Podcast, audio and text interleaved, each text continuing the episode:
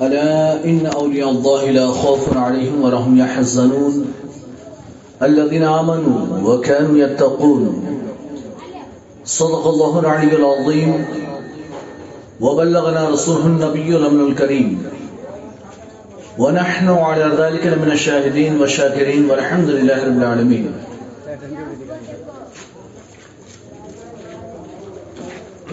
عزیزان ملت اسلامیہ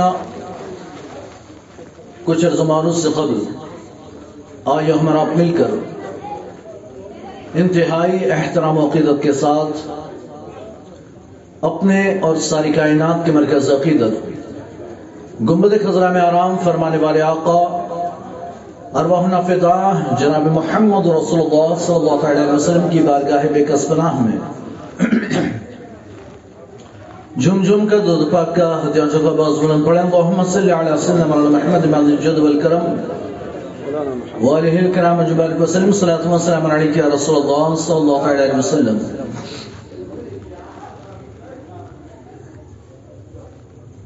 عزیزان ملت اسلامیہ دس بج کر دس منٹ سے پروگرام شروع ہوا ہے۔ اور اب جو ہے گیارہ سوا گیارہ ہو چکے ہیں تو آپ نے ابھی تک نعتیں سنی۔ تو تھوڑی اور سن لیں۔ چند اشعار پیش خدمت سماعت فرمائے ویسا سوچا تھا۔ ان کا منگتا ہوں۔ لیکن ایک پڑی جا چکی تو میں نے پھر ارادہ بدل دیا۔ اب میرا ارادہ ہے کہ میں کچھ کرام اعلی حضرت سے سناؤں۔ کرام الامام امام الکلام سیدی سرکار اعلی حضرت آپ ارشاد فرماتے ہیں۔ لطف کام ہو ہی جائے گا۔ لطف ان کام ہو ہی جائے گا۔ شاد ہر ناکام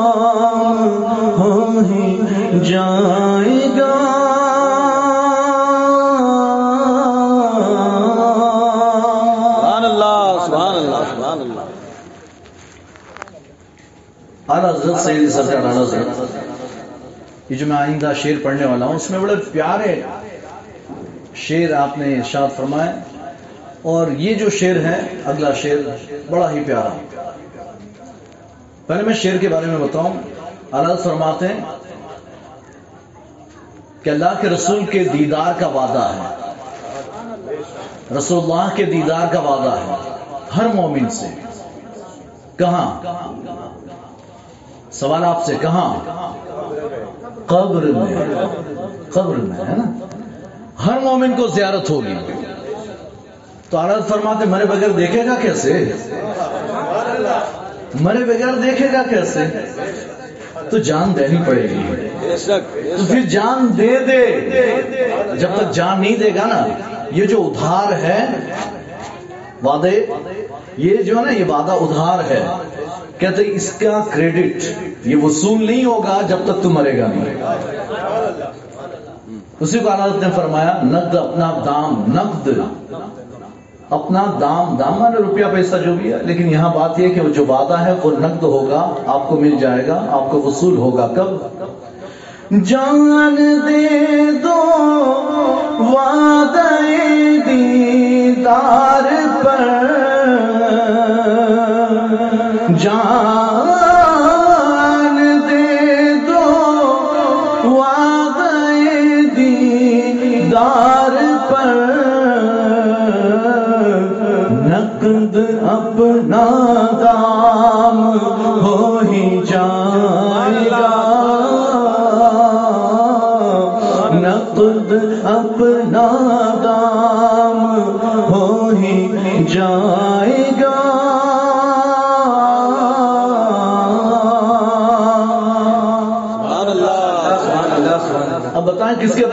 کے رسول اللہ کی۔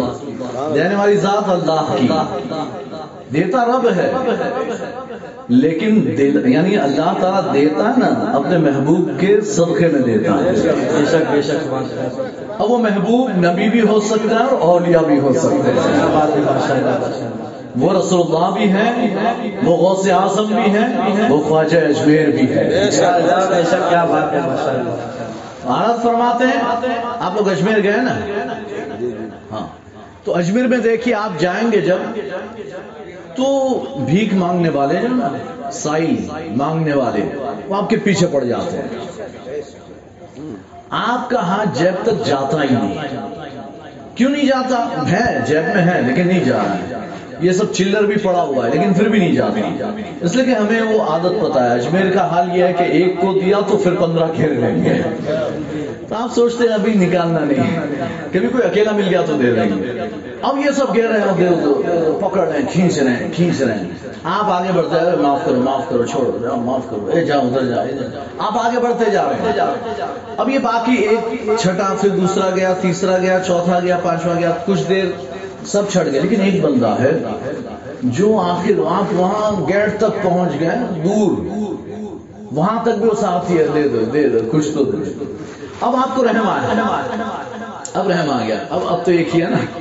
اور یہ بیچارہ وہاں سے چلتا چلتا یہاں تک آ گیا۔ چلو اس کو کچھ دے ہی دیتے تو آپ نکال کر دے دیتے چل لے، تو لے جا۔ آنند فرماتے یہ عادت تم اختیار کرو۔ یا تو تم اختیار کرو کرو لیکن یہ لوگوں کے پیچھے بھاگنے کی ضرورت نہیں۔ آراد فرماتے ہیں، سائلوں دامن سخی کا تھام لو۔ سائلوں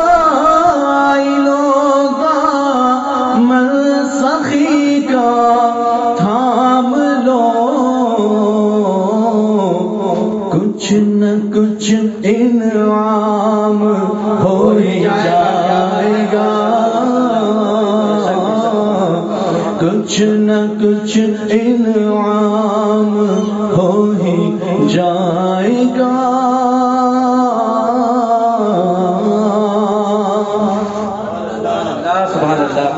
اب اگلا شعر ہے نا اعلیٰ حضرت فرماتے، جنت چاہیے۔ جنت چاہیے۔ تو اعلیٰ حضرت کیا فرماتے ہیں؟ مفلسوں کی گلی میں جا پڑو۔ مفلسوں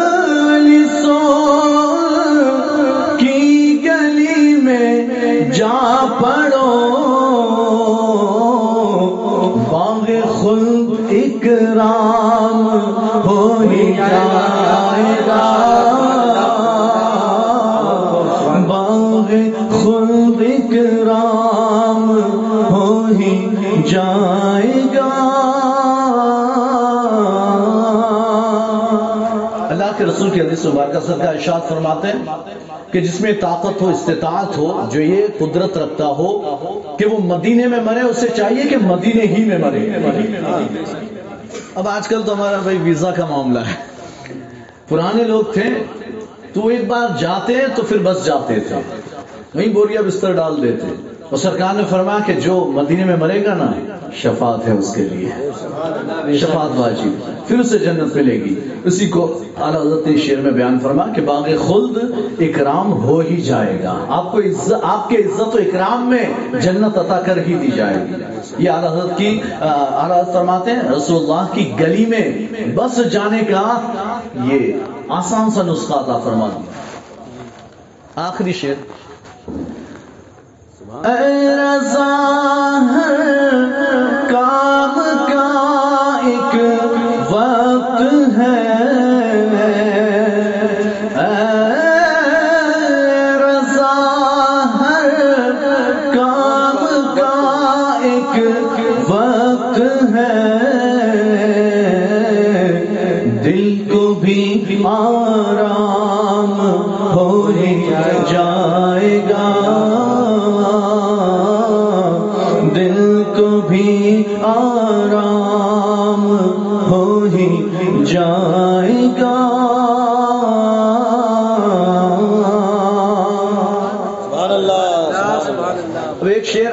آ گیا تو سنا دیتا ہوں۔ بے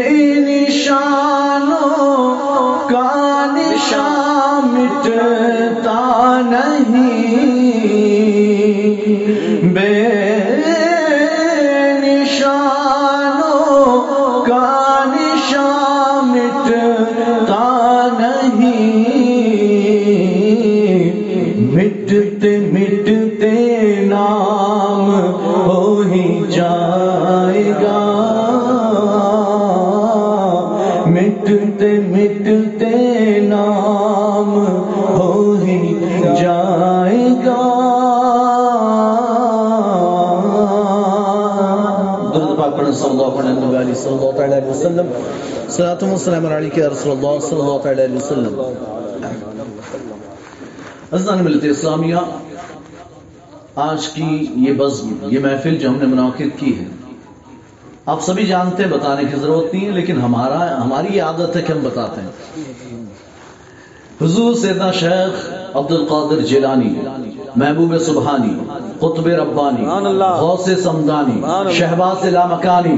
غوث اعظم رضی اللہ تعالیٰ عنہ کی بارگاہ میں خراج عقیدت پیش کرنے کے لیے تو یقیناً آپ اگر غوث کے دیوانے ہیں غوث کے ماننے والے ہیں تو پھر آپ جم کر بیٹھے آج آپ ہوں گے میں ہوں گا اور غوث کی باتیں ہوں گی دیکھیں اللہ تبارک و تعالیٰ نے قرآن پاک میں اپنے محبوب بندوں کا ذکر فرمایا اور یہ اللہ کا۔ تو دو کام کیے ایک، اللہ نے پہلے اولیاء کی شان بیان فرمائی۔ پہلے شان بیان فرمائی۔ ڈائریکٹ ڈیفینیشن تعریف بیان ہی فرمائی کہ ولی کسے کہتے ہیں، وہ بعد میں۔ پہلے شان سن لو، جب شان سنو گے نا تو لگے گا او ہو ایسے لوگ ہیں کون ہیں؟ تو پھر رب فرماتا ہے وہ کون ہے؟ میں بتاتا ہوں۔ سبحان اللہ۔ تو رب فرماتا ہے اللہ ان اولیاء اللہ لا خوف علیہم ولا هم يحزنون سنو اللہ کے دوست اللہ کے محبوب بندے اولیاء اللہ نہ انہیں کسی چیز کا خوف نہ کسی چیز کا غم۔ خوف بھی نہیں غم بھی نہیں۔ اتنی پیاری شان ہے اولیاء اللہ کی۔ یہ جانتے ہیں کہ بے خوف بے غم یا اولیاء اللہ۔ ان کی اتنی شان ہے کہ قیامت میں انبیاء بھی ان کی شان پر رشک کریں گے۔ سبحان اللہ۔ انبیاء کرام بھی رشک کریں گے۔ رشک کا مطلب ہوتا ہے ایک ہوتا ہے حسد جلن۔ بہت کما رہا ہے۔ میری دکان کے سامنے اس کی دکان بڑی چلتی ہے۔ اب دعائیں کر رہا ہے۔ پانچ وقت کا نمازی بن گیا۔ دعا کر دے دعا وہ تباہ ہو جائے، برباد ہو جائے، اس کا دھندا بند ہو جائے۔ یا اللہ مجھے ہی دے، اس کو بند کر، مجھے ہی دے۔ اور جب ملنا شروع ہوا تو نماز بند۔ جب ملنا شروع ہو گیا تو پھر نماز بند۔ یہ ہمارا طریقہ۔ اور یہ اللہ کی شان، یہ تو حسد ہے، یہ جلن ہے کہ دوسرے کی نعمت چھن جائے۔ بنگلہ بڑا آنیشان بنا رہا ہے، اللہ کرے گر جائے۔ اللہ کرے گر جائے۔ بجلی ہو رہی ہے، اللہ اس پر گرا دے۔ ہاں میں بچ جاؤں، وہ جائے۔ یہ جلن ہے۔ لیکن رشک اسے کہتے ہیں کہ کسی کی شان دیکھ کر یہ تمنا ہو کہ کاش کہ ہم کو بھی یہ چیز مل جاتی۔ اللہ اللہ نے اسے دی، مجھے بھی مل جاتی۔ اسے بنگلہ دیا۔ بہت اچھی بات ماشاء اللہ اللہ نے اسے بڑا پیارا بنگلہ دیا۔ اے کاش کہ اللہ مجھے بھی عطا فرما دے۔ اتنی تمنا، یہ ہے رشک۔ اس کی جاب بڑی اچھی ہے۔ مہینے کا لاکھ روپے لاکھ روپیہ تنخواہ ہے۔ اب جو دس بارہ ہزار کماتا ہوگا نا تو اس کو تو ظاہر سی بات ہے۔ ایک ہوگا، اے کاش کہ میری بھی ایسی جاب ہوتی، میں بھی ایسی جاب کرتا، لاکھ روپیہ تنخواہ ہوتی تو زندگی بڑے آرام سے گزرتی۔ یہ رشک ہے۔ اللہ مجھے بھی عطا فرمائے۔ تو اب انبیاء رشک کریں گے۔ اب یہ رشک کیسا؟ کیا انبیاء سے بڑھ گئے اولیاء؟ انبیاء سے اولیاء آگے بڑھ گئے شان زیادہ نہیں، شان زیادہ نہیں۔ بھائی اولیاء تو انبیاء کرام کی امت میں ہیں۔ تو شان کیسے بڑھ جائے گی؟ وہ تو غلام ہے وہ تو اپنے نبی اور رسول کے غلام۔ تو غلاموں کی شان اپنے آقاؤں سے آگے نہیں بڑھتی۔ وہ تو قدموں میں پڑے ہوتے ہیں۔ تو پھر یہ رشک کیسا؟ کہتا اصل بات یہ ہے کہ انبیاء کرام کی تو امت ہے۔ انبیاء کرام کی امت ہے۔ اولیاء کی امت نہیں ہے۔ تو کل قیامت میں اللہ کے رسول ارشاد فرماتے ہیں کہ اولیاء اکرام کو اللہ نور کے لباس پہنائے گا اللہ۔ نور کے ممبروں پر بٹھائے گا۔ اللہ۔ اور پھر وہ اپنا دیدار عطا فرمائے گا۔ سبحان اللہ سبحان اللہ۔ اللہ کے رسول فرماتے ہم ینظرون الیہ وہم وہوا ینظر الیہم۔ یہ اولیاء رب کو دیکھتے ہوں گے۔ اللہ انہیں دیکھ رہا سبحان ہوگا اللہ سبحان اللہ سبحان اللہ۔ اولیاء رب کو دیکھیں گے۔ رب اولیاء کو دیکھے گا۔ اسی دیدار میں یہ ہزاروں سال کا جو قیامت کا دن ہے پچاس ہزار سال کا ایک دن۔ اور ایسے پھر کئی ایام گزریں گے، کئی سال گزریں گے۔ سرکار نے فرمایا، پہلا دن پچاس ہزار سال کا، دوسرا دن ایک سال کا، تیسرا دن ایک مہینے جتنا، چوتھا دن ایک ہفتے جتنا، پانچواں دن ریگولر چوبیس گھنٹے جتنا۔ لیکن پہلا تو پہلا دن پچاس ہزار سال جتنا لمبا۔ کہتے یہ سارا حساب کتاب اور وہ پسینوں میں ڈوبنا اور یہ سارے معاملات، یہ سب کچھ ہو جائے گا۔ اور پھر اولیاء سے کہے گا چلو بھائی ہو گیا قیامت ختم چلو۔ اولیاء کہتے رہے رکو ابھی تو ایک منٹ بھی نہیں ہوئی۔ ابھی تو دل بھر کر جی بھر کے دیدار تو کرنے دو۔ اتنی جلدی کیا ہے؟ یعنی گویا کہ پچاس ہزار سال بھی ایک لمحے میں گزر گئے ہیں۔ تو انبیاء جب ان کی یہ شان دیکھیں گے تو انہیں رشک ہوگا کاش ہماری کوئی امت نہ ہوتی ہم بھی ان جیسے ہوتے۔ تو امت کی فکر تو نہ ہوتی۔ امت کا ٹینشن تو نہیں ہوتا۔ وہاں ہر نبی اپنی امت کی بخشش کے لیے پریشان ہوگا۔ اے مولا میری امت کا کیا ہوگا؟ اے مولا میری امت کو بخش دے۔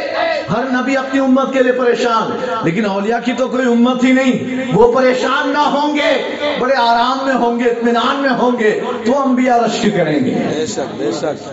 تو انبیاء رشک کریں گے۔ تو اتنی اعلیٰ شان اللہ نے اپنے محبوب بندے اولیاء کو عطا فرمائی نہ انہیں کوئی خوف نہ کوئی غم کوئی خوف نہیں کوئی ڈر نہیں بادشاہ اگر سامنے ہو تو اس کے سامنے بھی ایسے جلال سے بات کرتے ہیں بادشاہ کا وزیر ہو کوئی امیر ہو کبیر ہو کوئی کیسا بھی ہو اللہ کا ولی اس کے سامنے ڈٹ کے بات کرتا ہے سینہ ایسے یوں کر کے بات کرتا ہے اے اے ایسا غلط۔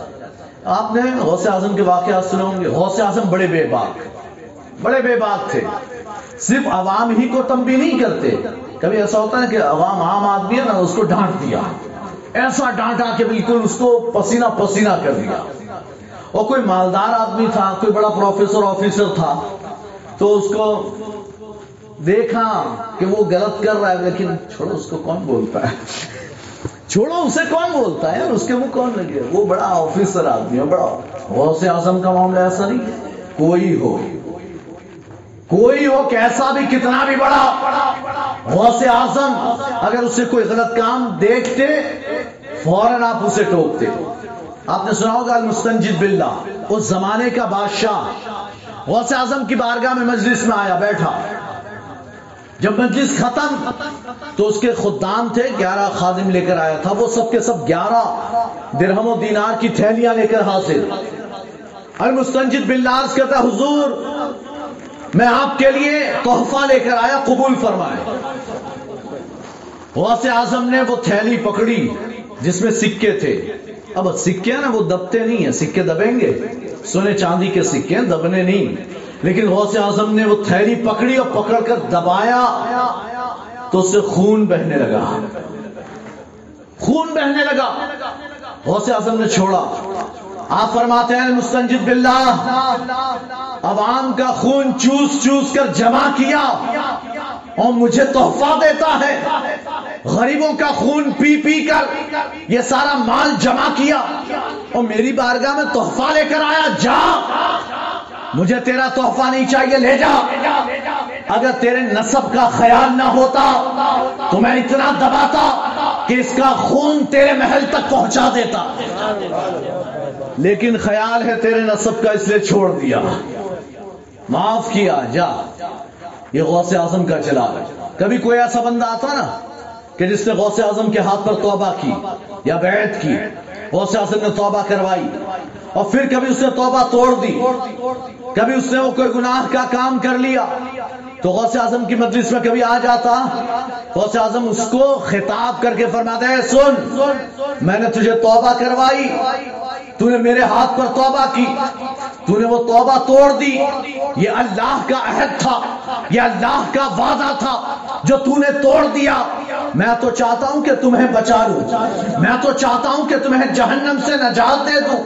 میں تو چاہتا ہوں کہ تمہیں بری راہ سے نکال کر اللہ کی راہ پر لگا دوں۔ لیکن تم ہو کہ تم جہنم ہی میں جانا چاہتے ہو۔ تم ہو کہ اللہ کے وعدوں کو توڑ دیتے ہو۔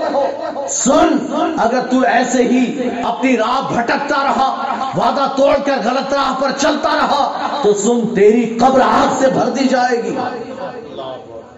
غوث اعظم، ایسے بلا ٹوک کسی کا خیال نہیں فرماتے۔ اور پھر فرماتے، سنو، میری زبان سخت ہے۔ میں جب نصیحت کرتا ہوں، میں جب لوگوں کو سمجھاتا ہوں، میں جب لوگوں کی اصلاح کرتا ہوں، تو میری آواز تھوڑی سخت ہو جاتی ہے، میرا لہجہ تھوڑا کرخت ہو جاتا ہے، لیکن اس کی وجہ صرف یہ ہے کہ جس نے مجھے سکھایا وہ بھی بڑا سخت ہے۔ جس نے مجھے سکھایا وہ بھی بڑا سخت ہے اور اس کی پکڑ تو بڑی سخت ہے۔ قرآن میں فرماتا ہے، ان نبت و شرب کر شدید بے شک تیرے رب کی پکڑ بہت سخت ہے۔ اللہ فرماتا ہے، تیرے رب کی پکڑ بہت سخت ہے۔ آج ہم اہل سنت و جماعت، ہم سنیوں نے ایک نعرہ لے لیا ہے۔ جانتے ہیں کیا؟ ہم تو سنی، ہم جنتی۔ کہتے ہیں کہ نہیں کہتے؟ ہم سننا، ہم سنی، ہم جنتی۔ ہمارے ناخواں شورا حضرات بھی جو ہیں، وہ بھی یہی سکھاتے ہیں۔ اور ویسے اس میں شک نہیں، بھائی سنی ہے تو جنت میں جائے گا۔ سنی رہے گا تو جنت میں جائے گا۔ لیکن یہ دنیا ایمان پر چھوڑے گا، اس کی کیا گارنٹی ہے؟ ایمان پر خاتمہ ہوگا، اس کی کیا گارنٹی کہتے اس کی ضمانت اور گارنٹی اللہ نے اللہ کے رسول نے بیان فرمائی۔ تو اللہ کے رسول ارشاد فرماتے ہیں، سنو، ایمان ایمان کی حفاظت کے لیے، تم نے کلمہ پڑھ لیا، ایمان لے آئے۔ تو کہتے ہیں ایمان کی حفاظت کے لیے جو مضبوط قلعہ ہے، وہ تمہارے اعمال صالحہ ہے۔ وہ تمہارے اعمال صالحہ اگر تم نے نیک اعمال کیے، تو یہ نیک اعمال تمہارے ایمان کے ارد گرد مضبوط لوہے کا قلعہ بن جائیں گے۔ پھر لاکھ شیطان تمہیں بہکانے کی کوشش کرے۔ شیطان تمہارے ایمان کو سلب کرنے کی کوشش کرے، لیکن شیطان کامیاب نہ ہو سکے گا۔ تم اپنا ایمان محفوظ سلامت لے کر جاؤ گے۔ لیکن اس کے لیے اعمال صالحہ کی ضرورت۔ اگر اعمال صالحہ نہ ہوئے تو پھر حال یہ ہوگا کہ بندہ پھٹک جائے گا۔ شیطان ایمان سلب کر لے گا۔ کب سلب کرے گا؟ مرتے مرتے لے جائے گا۔ آپ نے واقعہ سنا ہوگا، بڑا مشہور واقعہ۔ علامہ امام فخر الدین رازی بہت سے علوم کے ماہر، مفسر۔ آپ نے تفسیر کی کتاب تفسیر کبیر لکھی، تو کمال کر دیا۔ بڑی زبردست تفسیر لکھی۔ لیکن آپ کی جب وفات کا وقت آیا، آپ نے پوری زندگی مناظرے کیے۔ اللہ کے ایک ہونے پر دلائل دیتے رہے۔ اللہ کے موجود ہونے پر دلائل دیے۔ لیکن جب موت کا وقت آیا تو شیطان حاضر۔ اے راضی، میں کہتا ہوں اللہ موجود نہیں، بول۔ دیکھا ہے تو نے کہاں اللہ؟ اب امام فخر الدین راضی دلائل دیتے رہے پوری زندگی۔ ایک دلیل دی، شیطان نے کاٹ دی۔ شیطان بھی تو معلم الملائکہ تھا۔ فرشتوں کے ساتھ رہنے والا۔ کاٹ دی۔ وہ دوسری۔ کاٹ دی۔ تیسری دلیل کاٹ دی۔ یہ تین سو ساٹھ دلیل دیتے۔ مرتے مرتے بندہ۔ بندہ مرتے مرتے تین سو ساٹھ دلیلیں دیتا ہے۔ اور شیطان ہر دلیل کاٹتا ہے۔ اب امام فخر الدین راضی لا جواب اب کیا کہوں؟ وہ ساری دلیلیں ختم۔ اب کیا کہوں؟ اب تو پھنس گئے۔ شیطان کہتا بولو، ورنہ مان جاؤ کہ اللہ موجود نہیں۔ مان جاؤ۔ اب فخر الدین راضی پریشان، اسے کیسے سمجھاؤں؟ ہمیں بھی کچھ ایسے ملتے ہیں، ہر دھرم قسم کے۔ کتنا بھی سمجھاؤ، سمجھتے نہیں۔ ان کی مثال ایسے ہوتی ہے کہ ایک بادشاہ نے اعلان کر دیا کہ جو بھی میرے اس سوال کا جواب دے گا، میں اسے اپنی آدھی سلطنت دے دوں گا۔ آدھی حکومت، آدھا ملک اس کو دے دوں گا۔ کہا سوال کیا کہ سوال سمپل ہے، دو اور دو کتنے؟ جواب کل دینا ہے، سوچ کر آئیے گا۔ دو اور دو کتنے ہیں؟ اب وہ جب گھر گیا تو بیوی نے کہا بادشاہ سلامت آپ نے کیسا سوال کیا؟ کوئی بچہ بھی دے دے گا۔ بھائی، دو اور دو چار ہوتے ہیں۔ نہیں مانا تو دو اور دو بائیس، کوئی کہے گا۔ بھائی، ایک کا جواب دو اور دو چار۔ نہیں، کینسل، یہ نہیں ہے صحیح۔ تو دوسرا کہے گا بائیس۔ تو بادشاہ کہتا، گھبرا مت۔ کہ کیوں نہ گھبراؤں، آدھی جائے گی سلطنت۔ کہتے ڈرنے کی بات نہیں۔ میں مانوں گا تب نہ کہ دو اور دو چار ہوتے ہیں۔ میں مانوں گا نہیں۔ مانوں گا ہی نہیں۔ تو ایسے ہم سے تو بہت ٹکراتے ہیں۔ ہمیں تو اس کے تجربات ہے ہاں؟ ایک یعنی ابھی آج کل جو نا ایک انٹرنیٹ کا زمانہ ہے۔ تو انٹرنیٹ کا زمانہ ہے تو پھر لوگ ایسے ایسے مرزا جہلمی کے ویڈیوز دیکھ دیکھ کر گمراہ ہو رہے ہیں۔ خاص طور پر نوجوان نوجوان کو لگتا ہے، اوہو، کیا بات کرتا ہے؟ لاجک والی بات ابے قبر میں جائے گا، سارا لاجک نکل جائے گا۔ سارا لاجک نکل جائے گا۔ ہاں۔ اب یہ مرزا جہلمی کے جتنے بھی ماننے والے اس کے ویڈیو دیکھ دیکھ کر، وہ اولیاء ہی کا انکار کرتے ہیں۔ وہ کہتے ہیں، بھائی، غوث اعظم ولی تھے، خواجہ غریب نواز ولی۔ بتاؤ قرآن حدیث میں کہاں لکھا ہے؟ قرآن حدیث میں کہاں ہے؟ تو بھائی تم مومن؟ کہاں قرآن حدیث میں؟ کہاں لکھا ہے تم مومن؟ قرآن و حدیث میں تیرے نام کی بھی لسٹ نہیں ہے کہ تم مومن۔ بتا۔ تو ہمارے نام موجود نہیں ہے ہم مومن ہیں کہ نہیں ہے اور مرزا جیل میں بھی دعویٰ کرتا ہوگا کہ ہاں بھائی میں مومن۔ مرزا علی۔ لیکن ہے دلیل قرآن و حدیث میں لکھا ہوا ہے کہ مرزا علی جہلمی جو ہے وہ انجینئر۔ ہاں وہ مومن۔ قرآن و حدیث میں نہیں لکھا۔ تو غوث و خواجہ ولی ہے یہ بھی قرآن و حدیث میں نہیں لکھا۔ اور کیسے لکھا جائے گا؟ قرآن و حدیث پہلے کی بات ہے غوث و خواجہ بات کی اولاد ہے قرآن پہلے کی کتاب اور غوث و خواجہ بات کی پیداوار۔ قرآن میں ذکر کیسے آئے گا؟ ہاں قرآن و حدیث میں ذکر ان کا آئے گا جو قرآن و حدیث کے زمانے سے پہلے ہوئے۔ تو قرآن اٹھا کر دیکھ آصف بن برقیہ بھی ملیں گے۔ سیدہ مریم بھی ملے گی۔ بہت سے اولیاء مل جائیں گے اولیاء کی شانیں ملے گی۔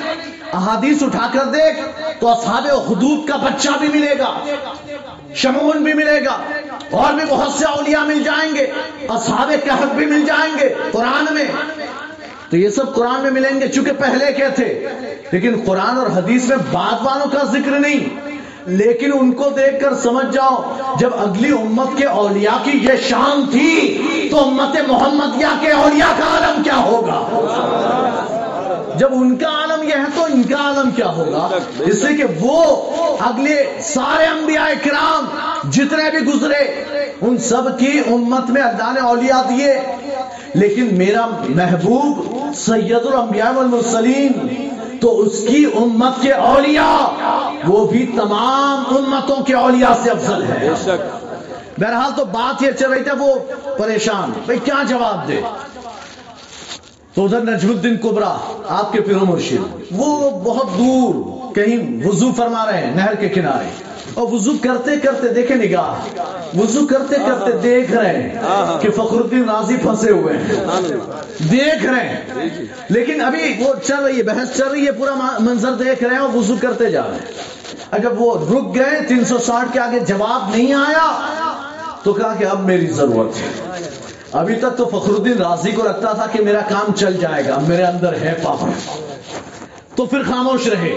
لیکن جب لگا کہ اب فخر الدین راضی خاموش، اب میری ضرورت، اب روحانیت کی ضرورت، تو پھر وہیں سے آواز لگائی، اے راضی کہہ کیوں نہیں دیتا؟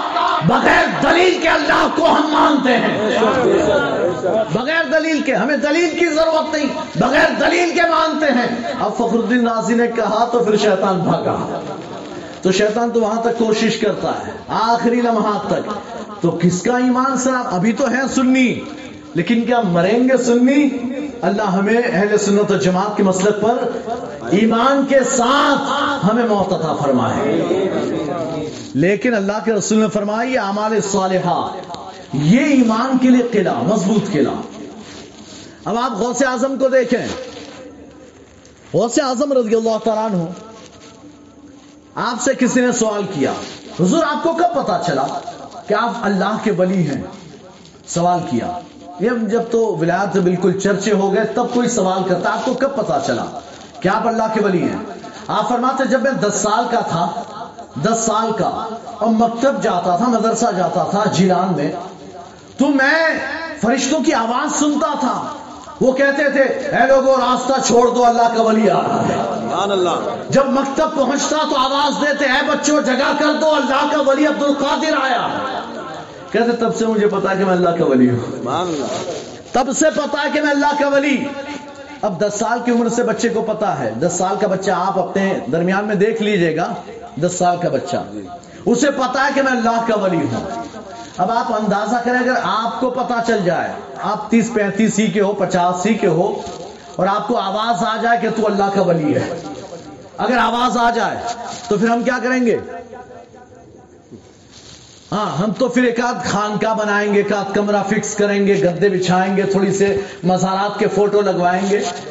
اور دعا تعویذ شروع کریں گے۔ آ جا آ جا نذرانہ ادھر سائڈ میں رکھتا جا، یہ گلا پیٹی رکھی نا۔ میں- کچھ نہیں لیتا، ادھر ڈال دو۔ ادھر ایک دو آدمی بھی سیٹ کیے ہوئے ہیں۔ حضرت کی بارگاہ میں ہاں ادھر پیش کر دینا ہے۔ پیش کر دینا۔ حضرت ہاتھ چموا رہے ہیں اور ہاں لیتے جا۔ یہ ہمارا عالم ہوگا۔ یہ ہمارا حال دس سال کا بچہ۔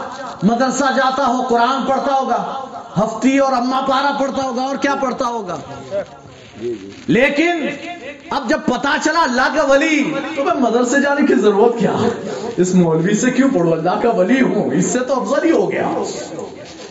ان سے تو افضل ہی ہو گیا ہوں یہ تو صرف مولوی ہے۔ ویسے بھی ہے نا یہ جو کچھ ہوتے ہیں بعض ایسے ہوتے ہیں جو ہمیشہ علماء سے عوام کو دور کرتے ہیں۔ عوام سے دور کرتے ہیں۔ یہ مولویوں کی بات نہیں سننے کی۔ یہ ملا مولوی تو بولتے رہتے ہیں۔ وہ تو بولتے رہتے ہیں۔ ان کی نہیں سننے کی۔ کیوں؟ کیوں نہیں سننے کی؟ یہ جانتے کون ہیں؟ یہ نائبین رسول ہیں۔ یہ اللہ کے رسول کے نائب ہیں۔ اللہ کے رسول کے دو طرح کے نائب۔ ایک وہ جو ظاہری علم والے ہیں، ایک وہ جو باطنی علم والے ہیں۔ اب غوث اعظم وہ ہیں جو مجموع البحرین ہیں. بے شک بے شک. مجموع البحرین علم شریعت بھی حاصل کیا علم طریقت بھی حاصل کیا دونوں میں کمال حاصل کیا ہے۔ دونوں میں کمال حاصل کیا۔ تو اب غوث اعظم کو دس سال کی عمر سے پتا کہ میں ولی لیکن کبھی آپ نے مدرسہ نہیں چھوڑا۔ کبھی اپنے استاد کو کم نہیں سمجھا۔ آج کل ہمارا حال تو یہ نا کہ بچہ گیارہ بارہ سال یا کم سے کم پندرہ سال، نویں، دسویں میں پہنچا، اب تو ایس ایس سی میں پہنچ گیا۔ اب قرآن پڑھتا تو نہیں آتا، لیکن ایس ایس سی کا بڑا ٹینشن ہے نا، اس لیے اب وہ مدرسہ نہیں آ پائے گا۔ مولانا، اب نہیں آ پائے گا وہ۔ اب کیا اس کو تو اسکول بھی جانا ہوتا ہے؟ دو دو ٹیوشن لگا ہے۔ تو صبح بھی ٹیوشن جاتا ہے، شام کو اسکول سے آنے کے بعد بھی ٹیوشن جاتا ہے۔ تو وقت نہیں ہے اب بچے کے پاس، تو اس لیے وہ مدرسہ نہیں آ پائے گا۔ تو مطلب یہ ہوا کہ آپ کیا چاہتے ہیں؟ آپ کا بچہ ولی نہ بنے آپ کا بچہ ڈاکٹر بنے آپ کا بچہ انجینئر بنے۔ آپ یہی تو چاہتے ہیں؟ جی جی جی۔ غوث اعظم فرماتے ہیں، درست العلم فصل تو قطبہ۔ سبحان اللہ۔ میں نے علم حاصل کیا تو میں قطب بن گیا۔ میں نے علم حاصل کیا، تو میں قطب بن گیا۔ کوئی جاہل تو ولی ہو ہی نہیں سکتا۔ کوئی جاہل ولی بن ہی نہیں سکتا۔ اور جب تک وہ شریعت کا پابند نہ ہو، وہ اللہ کا ولی نہیں ہو سکتا۔ اب دس انگوٹھیاں پہن لے اور ہوا میں یوں کر کے کاجو بادام پیش کر دے، مت سمجھنا ولی ہے۔ اگر وہ ندی پر چل رہا تو مت سمجھنا وہ ولی ہے۔ وہ ہوا میں اڑے، مت سمجھنا ولی ہے۔ پہلے یہ دیکھنا شریعت کا کتنا پابند ہے۔ بہت اچھے اس لیے کہ ہوا میں اڑنا آپ نے سنا کہ نہیں جوگی جے پال بھی اڑا تھا۔ جوگی جے پال اڑا مومن تھا اللہ کا ولی تھا تو اڑا کیسے؟ شیطانی طاقت سے اڑا ہے۔ شیطانی طاقت سے اڑا اسے استدراج کہتے ہیں۔ ولی کرے تو کرامت، کافر و مشرک یا فاسی کو فاجر کرے، تو استدراج کہتے ہیں، یہ شیطانی طاقت۔ تو جوگی جے پال بھی اڑا۔ لیکن جب جوگی جے پال اڑا نا، تو خواجہ غریب نواز کو خود اڑنے کی ضرورت نہیں پڑی۔ اپنی کھڑا اڑا دی ہے۔ کھڑا اڑا دی۔ اور غوث اعظم کے زمانے میں ڈاکوؤں نے حملہ کر دیا۔ قافلے پر غوث اعظم کے مریدوں پر جنگل میں حملہ ہوا سارا مال لوٹ لیا۔ تو قافلے والوں نے بغداد کی طرف چہرہ کیا اور چہرہ کر کے انہوں نے پکارا یا غوث اعظم عبد القادر المدد سبحان اللہ۔ اے عبد القادر اے غوث اعظم ہماری مدد فرمائیں کہتے ہیں ادھر مدرسے میں غوث اعظم مدرسے میں ہے اور غوث اعظم کا حال یہ نا کہ نبے سال کی عمر ہوئی۔ کتنی؟ نبے سال کی عمر ہوئی ہے۔ اور بڑھاپے میں نبے سال کی عمر تک زندگی کے آخری دن تک آپ نے مدرسے میں پڑھایا ہے۔ غوث اعظم بھی مولوی تھے۔ غوث اعظم پہلے مولوی پھر ولی۔ پہلے عالم ہے پھر ولی۔ اور کتنا علم ہے بعد میں بتاتا ہوں۔ لیکن ابھی آپ مدرسے میں ہیں آپ وضو کر رہے تھے، نماز کے لیے وضو فرما رہے تھے، اور انہوں نے پکارا ہے جنگل سے۔ آپ نے آواز سنی؟ آپ نے ایک زوردار چیخ ماری۔ کہتے ہیں، ایسی چیخ کہ سارے بچے ڈر گئے۔ سارے لوگ کام کے، کیا ہوا؟ اتنی زبردست چیخ۔ کہتے اس کے بعد آپ نے وہ جو کھڑاؤں پہنی ہوئی تھی، لکڑی کی، ہے نا، پہلے لکڑی کی چپلیں چلتی تھی وہ کھڑاؤں اتاری اور ایسے پھینکی۔ کہتے وہ کھڑاؤں پھینکی ہے تو وہ چلتی گئی چلتی گئی، واپس نہیں آئی، اڑتی گئی۔ اور غائب ہو گئی۔ اب وہ کھڑاؤں غائب۔ اب بچے جلال میں غوث اعظم، کون پوچھے کہ حضور کیا ہوا؟ کون پوچھے؟ تو اب لکھ لیا، نوٹ کر لیا کہ آج کی یہ تاریخ ہے، یہ وقت ہے۔ غوث اعظم نے زبردست چیخ ماری اور پھر کھڑاؤں پھینکی تو غائب ہو گئی۔ یہ لکھ لیا، نوٹ کر لیا۔ اب کچھ دنوں کے بعد قافلہ آیا۔ اور آنے کے بعد حضور غوث اعظم کی بارگاہ میں، حضور غوث اعظم کی بارگاہ میں تحفے تحائی پیش کر حضور، یہ آپ کی بارگاہ میں، تحفہ۔ کہتے وہ تحفوں کے ساتھ کھڑاؤ بھی پیش کر لی ہے۔ کھڑاؤ بھی پیش کی حضور، یہ کھڑاؤ۔ یہ تحفہ اور یہ کھڑاؤ۔ ہاں غوث اعظم نے رکھ لیا۔ پھر انہوں نے سارا واقعہ، اب یہ یعنی کہ بچوں نے پوچھا کہ کیا ہوا تھا؟ یہ کھڑاؤ کہاں سے لیا ہے تو کہ سارا واقعہ بتایا، ایسا ایسا ہوا۔ ہم نے جب پکارا تو یہ دو کھڑاؤں آئی اور آ کر ڈاکوؤں کے سر پر پٹافٹ پٹافٹ پٹافٹ پڑنے لگی۔ ان کی حالت خراب، کھڑاؤں نے ان کو ہلاک کر دیا۔ پھر ہم نے اپنا سارا سامان سمیٹا اور پھر ہم بغداد آئے۔ ہم نے سوچا تھا کہ غوث اعظم کو پکارا تھا، مدد آئی ہے تو غوث اعظم کی بارگاہ میں نظر پیش کریں گے۔ ہاں تحفہ پیش کریں گے تو تحفے لے کر آئے اور جو کھڑاؤ آئی تھی، وہ بھی ہم نے دے دی وہ آئی تھی آپ ہی کی مدد سے۔ تو ہم نے پیش کر دی۔ تب بچوں کو پتا چلا اچھا وہ جو اڑائی تھی، وہ اڑائی تھی۔ اب وہ چیخے تھے۔ قافلے والوں نے بیان کیا کہ اچانک ہم نے جب پکارا تو ایک چیخ کی آواز سنائی تھی اور اس کے بعد یہ کھڑاؤ آئی۔ تو سمجھ گئے ہاں یہ غوث اعظم نے یہیں سے مدد فرمائی۔ تو غوث اعظم رضی اللہ تعالیٰ عنہ کو اللہ نے بڑا اعلیٰ مقام دیا۔ لیکن کیسے؟ غوث اعظم فرماتے ہیں، درست العلم، فصرت قطبہ، ونلت السعد من مولا الموالی میں نے علم حاصل کیا تو میں قطب بن گیا۔ اور یہ قطب کو آپ کیا سمجھتے ہیں؟ قطب وہ جس پر دنیا کا دار و مدار ہوتا ہے۔ ایک قطب ہوتا ہے جس پر شہر کا دار و مدار ایک شہر میں قطب کوئی اسٹیٹ کا قطب کوئی ملک کا قطب اور انہی پر سارا دار و مدار یوں سمجھ لیں کہ وہ ایک ایسا ستون ہے جس پر عمارت کھڑی ہے۔ وہ گرا تو عمارت بھی گر جائے گی۔ یہ قطب یہ ہے قطب اور قطب الفتاب غوث اعظم، سارے قطبوں کے سردار۔ سارے قطب کے سردار۔ تو غوث اعظم بھی اعلیٰ مقام کہتے علم حاصل کر کے۔ علم حاصل کر کے کیا؟ باپ کیا چاہتے ہیں؟ میرا بیٹا جو ہے نا، اسے پڑھنا آئے نہ آئے، ڈاکٹر بنے، انجینئر بنے۔ دنیاوی اچھی جاب لگ جائے، ہم بوڑھے ہوں تو کما کر کھلائے۔ اور ایسی اولاد جو ہے نا، جب آپ بوڑھے ہوتے ہیں تو لات مار کے بگا دیتی ہے۔ لات مار کے باہر کیا۔ اب ماں باپ پریشان۔ بیٹے کو اتنی محنت سے پارا پوسا، خبر بھی نہیں لیتا۔ نہ کھانے پینے کا پوچھتا ہے نہ دارو علاج کا، کچھ بھی نہیں۔ علاج وغیرہ بھی نہیں کرواتا۔ رکھتا بھی نہیں ہے، اپنی بیوی کے ساتھ دوسرے۔ اگر علم سکھایا ہوتا، تعلیم دی ہوتی، قرآن سکھایا ہوتا، علماء سے قریب کیا ہوتا، میں نہیں کہتا کہ ہر بچہ دارالعلوم میں جا کر پڑھے۔ سات آٹھ سال پڑھ کر وہ عالم بن جائے۔ نہیں، علم حاصل کرنے کا صرف یہی طریقہ نہیں ہے۔ کہ آپ دارالعلوم میں جا کر پڑھیں، علم حاصل کرنے کا طریقہ یہ بھی ہے کہ آپ جمعہ کی تقریریں سنیں۔ اس طرح کے پروگرام ہو تو شرکت کریں، علم حاصل کریں، علماء کی صحبت میں رہیں، آپ کو باتیں، علم سیکھنے کو ملے گا، تو پھر آپ کی اولاد جب ان کی صحبتوں میں ہوگی تو کبھی بھٹکے گی نہیں، کبھی ماں باپ کو گالیاں نہ دے گی، اس لیے کہ جانتی ہوگی، یہ وہ ماں ہے جس کے قدموں میں جنت ہے، تو باپ وہ ہے کہ جو جنت کا دروازہ ہے۔ تکبیر نعرے رسالت، جشن غوث الورا، عظمت والدین مسلک اعلی حضرت۔ اب غوث اعظم فرماتے ہیں، میں نے علم حاصل کیا۔ دس سال سے پتا ہے کہ ولی ہیں، لیکن پھر بھی علم حاصل کیا۔ اٹھارہ سال تک جیلان میں علم حاصل کرتے رہے۔ اٹھارہ سال تک۔ اب اٹھارہ سال کے جوان ہوئے نا تو ہمارے اس میں جو اٹھارہ سال کے ہوں گے نا وہ تو کب سے مدرسہ پانچ سال چھ سال پہلے چھوڑ چکے ہوں گے۔ اور جب وہ پچیس کے ہوں گے آج تو اٹھارہ کے جب پچیس تیس کے ہوں گے اور ختم آیا ختم پڑھنے کی بات آئی۔ میں مسجد میں ختم باپ کا انتقال ہو گیا اور بیٹا وہاں دور دیوار سے ٹیک لگا کر بیٹھا ہے۔ کیوں؟ بس تیرے باپ کا انتقال ہو آ جا آجا ختم پڑھ یاسین پڑھ قرآن کا پارا پڑھ۔ ہونا تو یہ چاہیے کہ سب یاسین پڑھ رہے ہو تو ایک قرآن ختم کر رسالے ثواب کر۔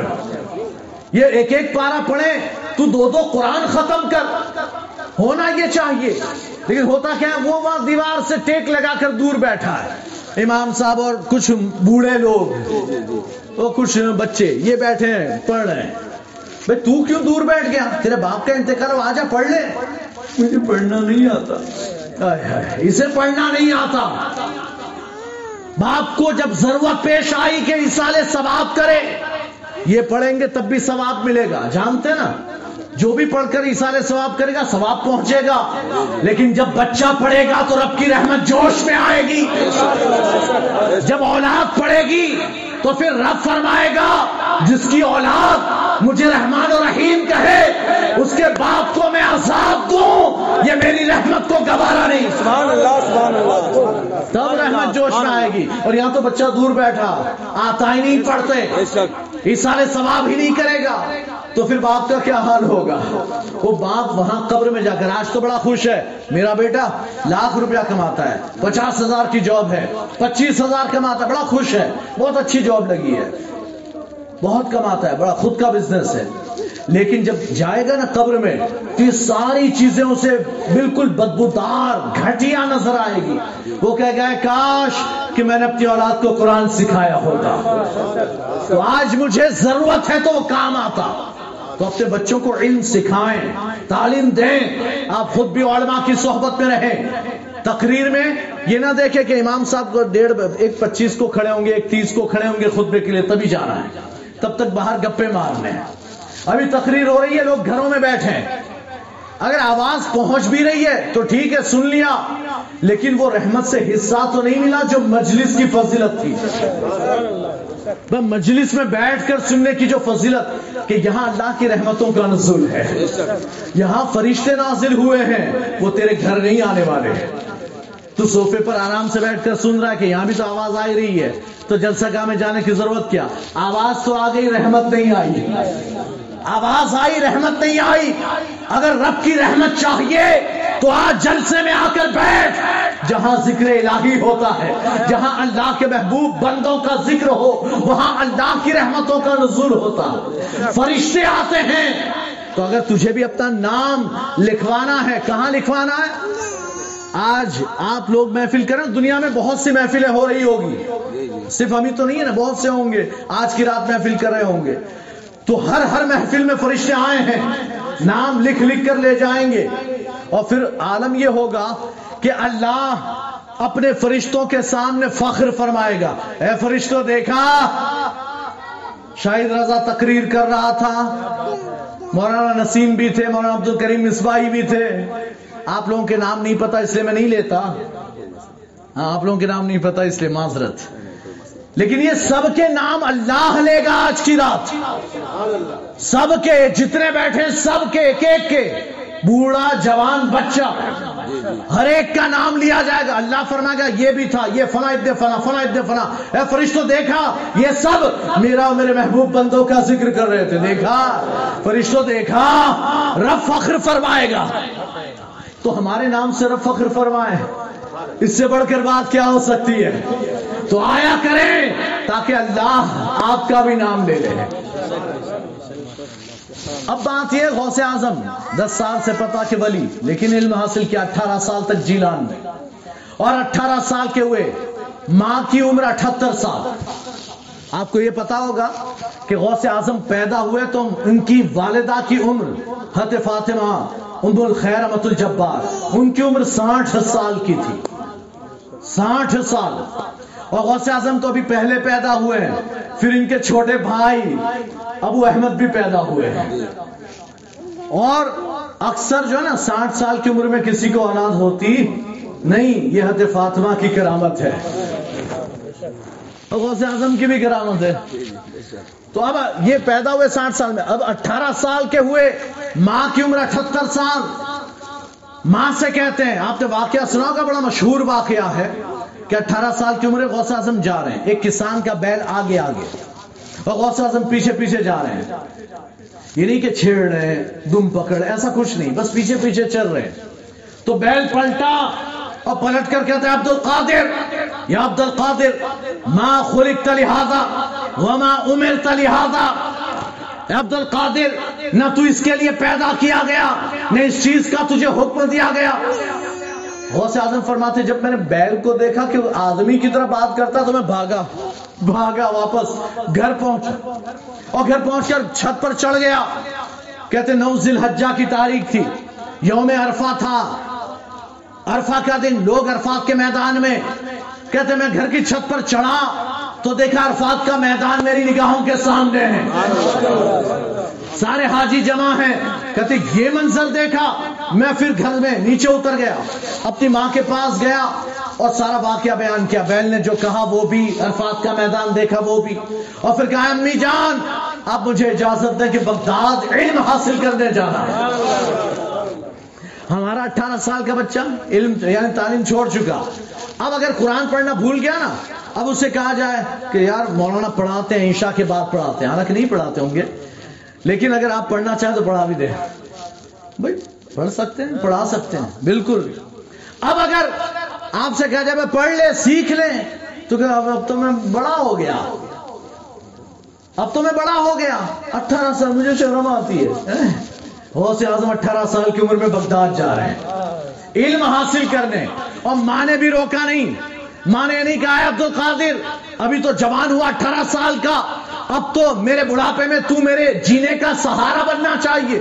اس کے بجائے اور پڑھنے جانا چاہتا ہے۔ نہیں، غوث اعظم کی والدہ فرماتی ہے بیٹا روکوں گی نہیں۔ میری تمنا تو یہ ہے کہ تو جا بغداد اور علم ظاہر، علم باطن دونوں میں کمال حاصل کر۔ کہ تو غوث اعظم پہنچے بغداد میں علم حاصل کیا، پہلے علم شریعت حاصل کیا، مدرسوں میں پڑھے اور اس کے بعد علم شریعت بھی، کے بعد علم طریقت حاصل کیا۔ ابو سعید مخزومی کے پاس حت حماد ابن مسلم دباس کے پاس۔ ان شیوخ سے آپ نے علم طریقت حاصل کیا۔ اور جب یہ علم طریقت کی راہ پر چل رہے تھے، تو پھر آپ فرماتے ہیں، میں نے اتنی مصیبتیں، اتنی تکلیفیں برداشت کی کہ اگر وہ تکلیفیں پہاڑ پر ڈال دی جائے، تو پہاڑ بھی ٹکڑے ٹکڑے ہو جائے۔ اتنی تکلیفیں برداشت کی، لیکن کبھی پیچھے نہیں ہٹے۔ علم حاصل کیا۔ تو اب کتنا علم حاصل کیا؟ اب عبادت و ریاضت کر رہے تھے۔ ایک دن سرکار آئے۔ حضور اکرم صلی اللہ علیہ وسلم فرمایا نواسے عبد القادر کیا وقت نہیں آ گیا؟ کہ تم جاؤ بغداد، یہ ویرانوں میں، جنگلوں میں گھومتے پھرتے ہو، عبادت میں لگے ہو، اچھی بات۔ لیکن کیا وقت نہیں آ گیا کہ تم بغداد جاؤ اور لوگوں کو واضح نصیحت کرو، تقریر کرو؟ اب سوال یہ پیدا ہوتا ہے، غوث اعظم ولی تھے کہ نہیں؟ مادرزاد ولی تھے؟ مادرزاد ولی۔ اور کیسے ولی؟ کہ اگر چاہتے تو ایک نظر ڈالتے تو عالم بنا دیتے۔ ہاتھ سینے پر پھیر دیتے تو عالم بنا دیتے۔ لیکن آپ نے ایسا کام نہیں کیا۔ ورنہ تو کیا ہوتا، غوث اعظم جاتے، یہ ہاتھ پھیرا، یہ ہاتھ پھیرا ہاتھ پھیرا ہاتھ پھیرا ہاتھ پھیرا، یہ سب عالم بن گئے۔ اب سب ہاتھ پھیر کر ہی عالم بن جاتے ہیں۔ تو مدرسے میں رہ کر پڑھتا کون ہے؟ تو بھی لوگ بھول جاتے، مدرسوں سے دور ہو جاتے۔ لوگ ایسے لوگوں کو ڈھونڈتے کہ جو ہاتھ پھیرے اور عالم بنا دے۔ لیکن غوث اعظم نے یہ کام نہیں کیا۔ ہاں کسی کسی کو بنایا ہے۔ کسی کسی کو۔ ہاں لیکن آپ نے نبے سال کی عمر تک مدرسے میں پڑھایا۔ اور پڑھا کر علم دیا تاکہ لوگ جان لے۔ اگر شریعت کا علم حاصل کرنا ہے تو محنت کرنی پڑے گی۔ پڑھنا پڑے گا پڑھانا پڑے گا۔ ورنہ میں آپ کو بتاؤں حت ابو نجیب سہروردی رحمت اللہ تعالی غوث اعظم کے زمانے کے ہیں۔ اور آپ کے بھتیجے حت شیخ شہاب الدین سہروردی رحمت اللہ تعالی علیہ۔ سلسلہ سہروردیہ کے شیخ ہیں۔ شہاب الدین سہروردی بڑا مشہور نام ہے، چار سلسلے بڑے۔ قادریہ، سلسلہ قادریہ، غوث اعظم کا۔ سلسلہ نقش بندیا بہاؤدین نقش بندی رحمت اللہ تعالی تیسرا چشتیہ، خواجہ غریب نواز رضی اللہ تعالی چوتھا سہروردیہ، شیخ شہاب الدین سہروردی رحمت اللہ تعالی یہ چار بڑے سلسلے۔ تو ابو نجیب سہروردی، یہ تو سہرورد کے رہنے والے، اس کے لیے انہیں سہروردی کہا جاتا ہے۔ یہ چچا ہیں۔ دیکھا بھتیجا شہاب الدین سہروردی، جو بعد میں بڑے پائے کے بزرگ اور اللہ کے ولی، جن کا سلسلہ چلا۔ کہتے ہیں یہ بڑے ذہین و فتین تھے۔ کہا، میرا بھتیجا ہے تو بڑا ذہین و فتین لیکن حال یہ ہے کہ علم یعنی بڑے کم عمری میں سارا علم حاصل کر لیا۔ فقہ، حدیث، تفسیر سب حاصل کر لیا۔ لیکن ان کو جو دلچسپی تھی، ان کے جو انٹرسٹیڈ جو سبجیکٹ تھا، وہ کیا تھا؟ علم کلام اور علم فلسفہ یعنی حکمت۔ وہ یعنی ستاروں پر بات کرنا، چاند، سورج کی باتیں، زمین کی باتیں۔ زمین گھومتی ہے، چاند، سورج اتنا دور ہے، اس کو یہ پیدا کیا وہ اللہ کی صفتوں پر بات کرنا۔ اللہ کی صفت ثابت، وہ سمیع ہے، بصیر ہے۔ کوئی کہتا نہیں، اللہ کا کلام جو ہے وہ حادث ہے۔ پہلے اللہ متکلم بولنے والا نہیں تھا، پھر اللہ نے کلام پیدا کیا۔ اب اس سے مناظرہ نہیں، اللہ ہمیشہ سے بولنے والا ہے۔ یہ مناظرہ۔ اللہ سننے والا، کہتے نہیں، جب بندہ بولتا ہے تو اللہ سن لیتا ہے۔ ہمیشہ سے سننے والا نہیں۔ ہم اہل سنت کہتے ہیں، ہمیشہ ہمیشہ سے سنتا ہے۔ وہ سمیع و بصیر ہے۔ تو کچھ لوگوں نے کہا، جیسے انسان سنتا اور دیکھتا، ویسے اللہ سنتا، دیکھتا۔ تو پھر اہل سنت نے اس کا رد کیا، نہیں، اللہ ایسا نہیں، ہم کان سے سنتے ہیں، مختصر، محدود آواز سنتے ہیں۔ اللہ وہ جو ہر چیز کو سنتا بغیر کان کے سنتا ہے، بغیر آنکھ کے دیکھتا ہے۔ اور ایسا ایسا دیکھ لیتا ہے، جو نہ دیکھنے کی چیزیں ہو آپ کے دل میں بات خیال آیا، اللہ اسے سن تو لیتا، دیکھ بھی لیتا ہے۔ سن تو لیتا، دیکھ بھی لیتا ہے۔ تو اب یہ مناظرے، بس ان باتوں پر مناظرے، بحث کرتے رہتے۔ تو کیا ان کو ابھی سدھارنا پڑے گا؟ اللہ کی راہ پر تعین تصوف کی راہ، روحانیت پہ لانا پڑے گا۔ تو ابو نجیب سہروردی کہتے ہیں، میں اپنے بھتیجے شہاب الدین سہروردی کو لے گیا عبد القادر کی بارگاہ میں۔ غوث اعظم کی بارگاہ میں میں نے لے جا کر کہا، حضور یہ بچہ شہاب الدین سہروردی میرا بھتیجا بڑا ذہین ہے، لیکن علم کلام اور فلسفے میں بڑا ماہر۔ اور اسی میں دلچسپی بھی۔ میں چاہتا ہوں کہ آپ تھوڑا نظر کرم فرمائیں۔ تھوڑا نظر کرم فرمائیں۔ کہتے غوث اعظم نے تھوڑے سوال کیے، علم کلام کے، علم فلسفہ کے سوال کیے۔ شیخ صاحب الدین شہاب الدین سوروردی فوراً فٹافٹ جواب دیے۔ غوث اعظم نے ایسے ہاتھ پھیرا، ہاتھ پھیر دیا سینے پر۔ اب سوال کیے، کہتے خاموش، منہ دیکھ رہے ہیں۔ ایسا لگتا ہے جیسے پتہ ہی نہیں ہے۔ سارا علم غائب ہو گیا۔ علم کلام بھی غائب اور فلسفہ بھی غائب۔ سب مٹ گیا۔ کہتے پھر غوث اعظم نے ہاتھ پھیرا تو کہتے سارے علوم واپس۔ اور اب علوم آئے ہیں واپس تو روحانیت ہی روحانیت ہے۔ اب دل کی دنیا بدل گئی۔ کہ دل میں کلام فلسفہ کو چھوڑا، اب اللہ کی راہ میں لگ گئے ہیں۔ تو غوث اعظم جائے تو ہاتھ پھیر کر دے دے۔ ہاتھ پھیر کر۔ لیکن ایسا کیا نہیں۔ غوث اعظم نے محنت سے پڑھایا۔ ابو سمیل رحمت اللہ تعالیٰ فرماتے ہیں کہ میں ابن سمویل آپ فرماتے ہیں کہ میں غوث اعظم کی بارگاہ میں جب پہنچا، تو میں نے دیکھا کہ غوث اعظم اپنے بچوں کو، شاگردوں کو تلامزہ کو اسٹوڈنٹس کو بڑی محنت سے پڑھاتے ہیں۔ اس میں ایک اجمی لڑکا تھا، اس کا نام عبید تھا۔ بڑا کند ذہین بالکل دماغ چلتا ہی نہیں تھا۔ اور غوث اعظم اس کو بڑی محنت کر رہے ہیں، بار بار سمجھا رہے ہیں، بار بار سمجھا رہے ہیں۔ اور بڑی محنت کرتے ہیں۔ میں نے عرض کیا، حضور، آپ اتنی محنت کیوں کر رہے وہ تو دماغ کا گیا، پیدل ہے کند ذہن ہے، نہیں سمجھے گا، آپ کیوں اتنی محنت کرتے ہیں؟ غوث اعظم فرماتے ہیں ابن سبیل، بس ایک ہفتے کی بات ہے۔ یہ محنت ایک ہفتے کی ہے، پھر یہ محنت ختم ہو جائے گی۔ کہتے میں نے دن گننا شروع کیا، آج ایک دن، کل دو دن، تین دن، چار دن، پانچ دن، چھ دن۔ کہتے جب ساتواں دن تھا، اس بچے کا انتقال ہو گیا۔ اس بچے کا انتقال ہو گیا۔ کہتے میں سمجھ گیا، غوث اعظم نے پہلے سے دیکھ لیا تھا، ایک ہفتے بعد انتقال ہونے والا۔ پہلے سے دیکھ لیا تھا۔ لیکن اب ہم تم ہو، ہم کو پتا چل جائے، آخری آخری وقت ہے، بس مہینے کا مہمان ہے۔ تو ہم کہیں گے، اب اس پر محنت کر کے کیا فائدہ؟ اب کیا فائدہ؟ یہ تو گیا کام سے۔ لیکن غوث اعظم نے چھوڑا نہیں، وہ ایک ہفتہ بھی محنت کرتے رہے۔ اس لیے کہ آپ کا مقصد تھا میرا کام پڑھانا ہے، تو میں پڑھاؤں گا۔ اب سمجھنا، سمجھانا، اس کے دماغ میں ڈالنا اللہ کا کام ہے۔ اور اس کی زندگی رہے، نہ رہے، ٹھیک ہے، موت ہو جائے گی۔ لیکن کم سے کم وہ جب یہاں دنیا سے جائے گا نا، تو علم سیکھتے ہوئے جائے گا، ڈائریکٹ جنت میں داخل ہو جائے گا۔ اللہ کے رسول کی حدیث مبارکہ سرکار ارشاد فرماتے ہیں۔ من سرک علما سرکہ اللہ سرکہ اللہ من من طریق الجنہ۔ اللہ کے رسول فرماتے ہیں کہ جو بندہ علم حاصل کرنے کی راہ پر چلا، اللہ اسے جنت کے راستے پر چلائے گا۔ جنت کے راستے پر۔ اگر انتقال ہو گیا تو پھر جنت میں فرشتے اسے علم سکھائیں گے۔ تو بہرحال علم آپ سکھائیں اب غوث اعظم رضی اللہ تعالیٰ عنہ نے علم حاصل کیا، ولایت کے درجات حاصل کیے۔ تو آپ کو، آپ نے پہلے سنا حضرت علامہ مولانا عبد الکریم اسماعیل سے، اللہ نے آپ کو بہت نوازا۔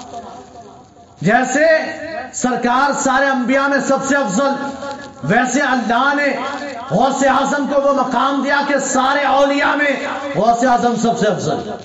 لیکن اس سارے اولیاء میں صحابہ اور اہل بیت کے ائمہ، ان کو سائڈ میں رکھے صحابہ اور ائم بیت کے یعنی اہل بیت کے ائمہ، ان کے سوا غوث اعظم سارے اولیاء میں افضل سارے اولیاء میں افضل آپ کی بشارتیں پہلے سے چلی آ رہی کہاں سے حضرت علی کے جو خاص شاگرد جنہوں نے حضرت علی کے گھر میں پرورش پائی، وہ حسن بصری سب سے پہلے انہوں نے بشارت دی۔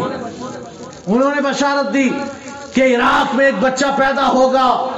کہ جو سارے اولیاء کا سردار ہوگا، جو خود برختاب ہوگا۔ اور پھر اس کے بعد سارے اولیاء بشارت دیتے آئے، جنید بغدادی نے تو گردن بھی جھکائی ہے۔ گردن بھی جھکائی۔ آپ ایک دن تقریر کر رہے ہیں، خطاب کر رہے ہیں۔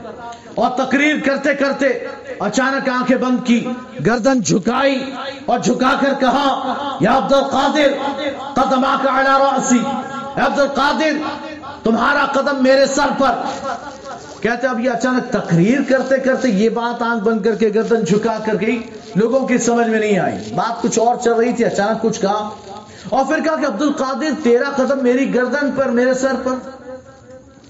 اب اس زمانے میں غوث اعظم خود حت جنید بغدادی خود سید الطائفہ ہیں۔ سارے اولیاء کے سردار۔ تو بھائی لوگوں کی سمجھ میں بھائی یہ خود اتنے بڑے ولی ہیں، ان کی گردن پر کوئی عبد القادر کا قدم کیسے ہو سکتا ہے یہ کون ہے عبد القادر بعد میں جب لوگوں نے پوچھا، تو خط جنید بغدادی فرماتے ہیں، ایک زمانہ وہ آئے گا کہ بغداد میں عبد القادر نام کا ایک شخص ایک بچہ جو پیدا ہوگا میرے بعد، نام عبد القادر ہوگا، اور وہ بغداد کے ممبر سے اعلان کرے گا۔ میں نے مراقبے میں دیکھا کہ وہ اعلان کر رہا ہے قدمی ہادی ہی رقبت کل ولی اللہ، میرا یہ قدم اللہ کے ہر ولی کی گردن پر۔ کہتے جب وہ اعلان کرے گا تو سارے اولیاء گردن جھکائیں گے۔ جب میں نے مراقبے میں اور کشف میں جب یہ اعلان سنا تو میں نے بھی اپنی گردن جھکائی اور میں نے کہا، اے عبد القادر تیرا قدم میری بھی گردن پر ہے۔ اللہ نے غوث اعظم کو یہ اعلیٰ مقام دیا کہ غوث اعظم کا قدم ہر ولی کی گردن پر۔ یہ سب سے اعلیٰ مقام، یہ غوثیت عظما کا مقام ہے۔ اور یہ ایسا مقام کہ جس جس نے مانا وہ ولی، جس نے نہ مانا اس کی ولایت سلب ہو گئی، ولایت چھین لی گئی۔ ایک ولی تھے اللہ کے حت سنعان، بڑا مشہور واقعہ آپ نے سنا ہوگا۔ حت سنعان، جب سنا تو میں اشارہ کرتا، ہے نا، اشاروں میں کچھ باتیں بیان کر دوں اب حت سنعان اللہ کے ولیوں میں بزرگوں میں نام۔ لیکن جب غوث اعظم نے یہ اعلان فرمایا قدم ہادی علی رکبت کل ولی اللہ، انہوں نے سنا، لیکن سن کر کہا، میں بھی تو اللہ کا ولی، میں بھی تو اللہ کا محبوب، میری گردن پر کسی کا قدم نہیں۔ غوث اعظم نے سن لیا۔ انہوں نے کسی اور شہر میں کہا، لیکن غوث اعظم نے یہ سنا اور سن کر کہا ہے، اے سنعان اگر تیری گردن پر میرا قدم نہیں تو خنزیر کا قدم. خنزیر کا قدم. کہتے یہ فرمایا، اب کچھ مہینوں کے بعد حج کا زمانہ آ رہا تھا۔ اور پہلے تو ہوتا تھا حج کرنے جانا، تو کئی مہینوں پہلے ہی سفر کرنا پڑتا۔ تو اب حت سنعان اپنے چار سو مریدوں کے ساتھ حج کے لیے نکلے۔ کہتے، راستے میں روکتے رکتے رکتے جا رہے تھے۔ ایک شہر آیا، ایک عیسائیوں کی بستی تھی، قیام کیا، کھانا پینا، کھایا پیا۔ سوچا چلو بازار میں کچھ ضرورت کی چیزیں خرید لیتے بازار گئے، جا رہے تھے۔ راستے میں ایک محل آیا۔ محل کی بالکنی میں ایک شہزادی بیٹھی خوبصورت، حسن و جمال کا پیکر۔ اچانک حت سرعان کی نظر اس شہزادی پر پڑ گئی۔ اچانک پڑی، ایک نظر پڑی، لیکن دل میں محبت اتر گئی۔ محبت آ گئی۔ کہتے اب اس کی محبت پہ پاگل۔ محبت پہ پاگل۔ کہتے ہیں، حال یہ ہوا کہ اب اس کو دیکھنے کے لیے اس کی گلی کے چکر لگا رہے ہیں۔ گلی کے چکر لگا رہے وہ ایک جھلک دکھا دے، وہ ایک جھلک نظر آ جائے۔ وہ کبھی کبھی نظر آ جاتی، کھانا پینا چھوٹ گیا۔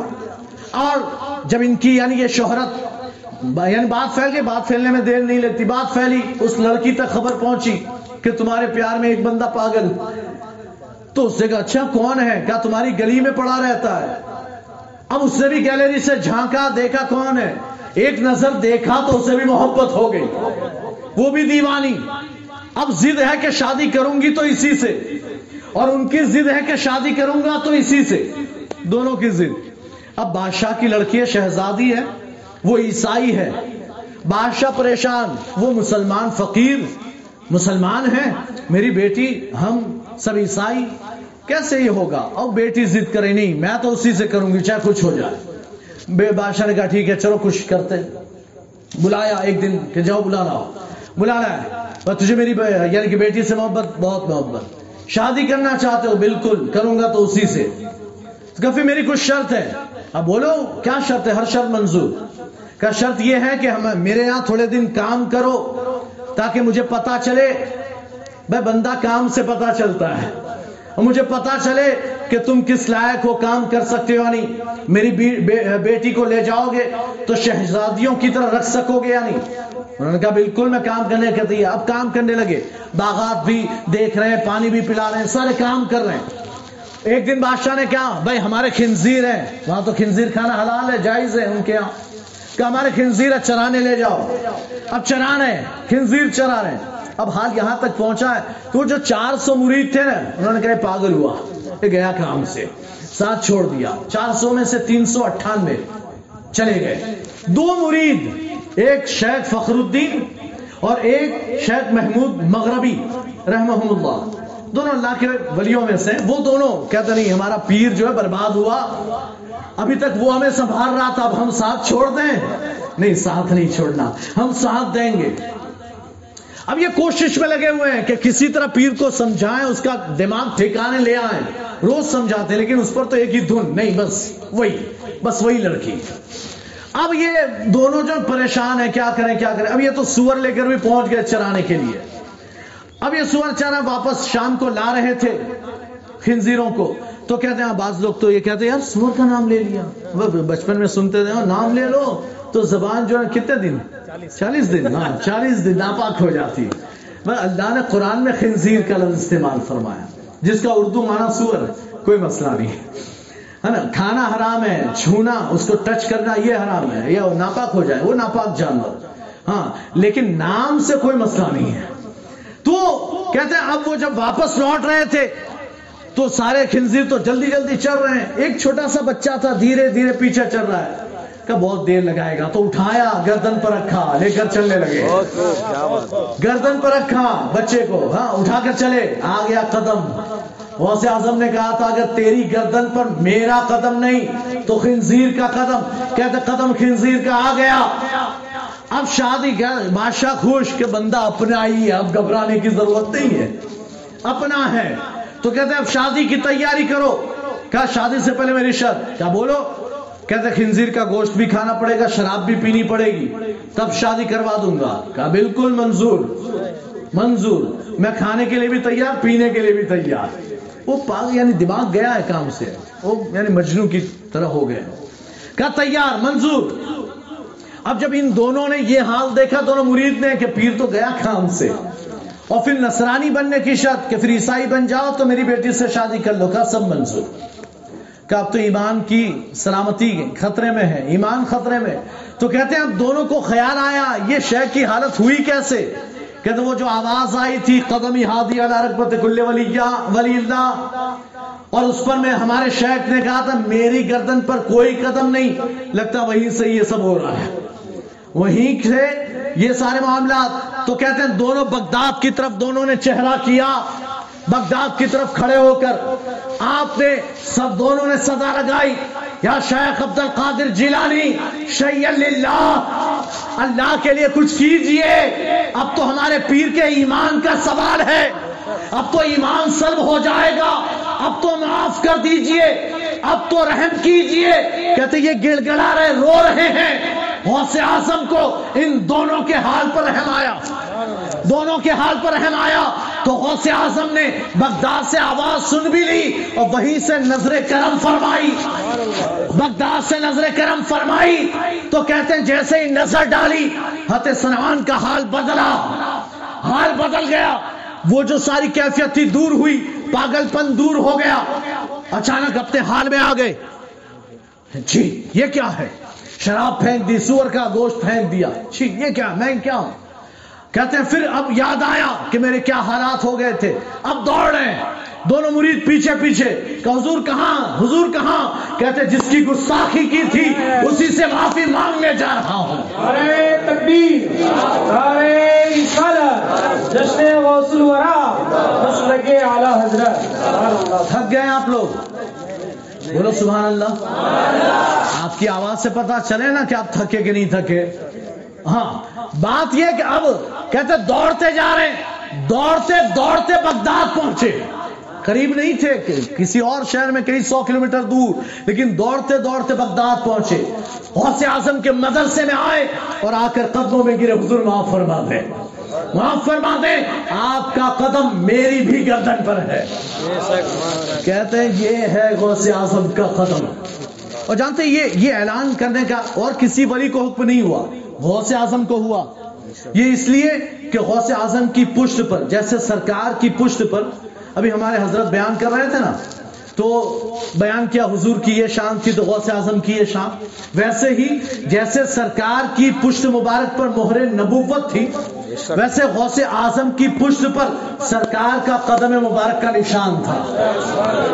جب پیدا ہوئے تب سے یہ نشان موجود تھا۔ جب سرکار کا قدم غوث کی گردن پر، تو غوث کا قدم سارے اولیاء کی گردن پر۔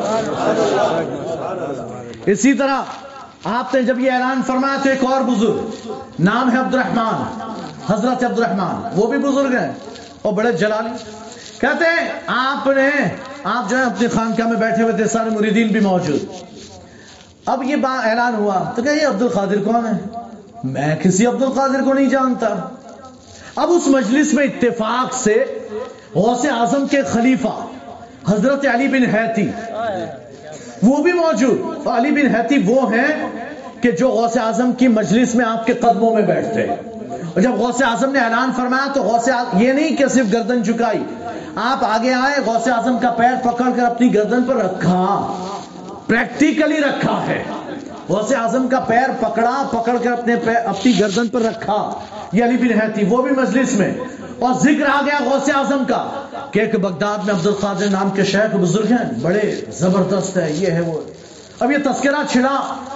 تو حت عبد الرحمان کہتے کون عبد القادر میں نہیں جانتا کسی عبد القادر کو، مجھے نہیں پتا۔ ارے میں تو وہ ہوں۔ یہ دیکھیں ان کی شان دیکھیں۔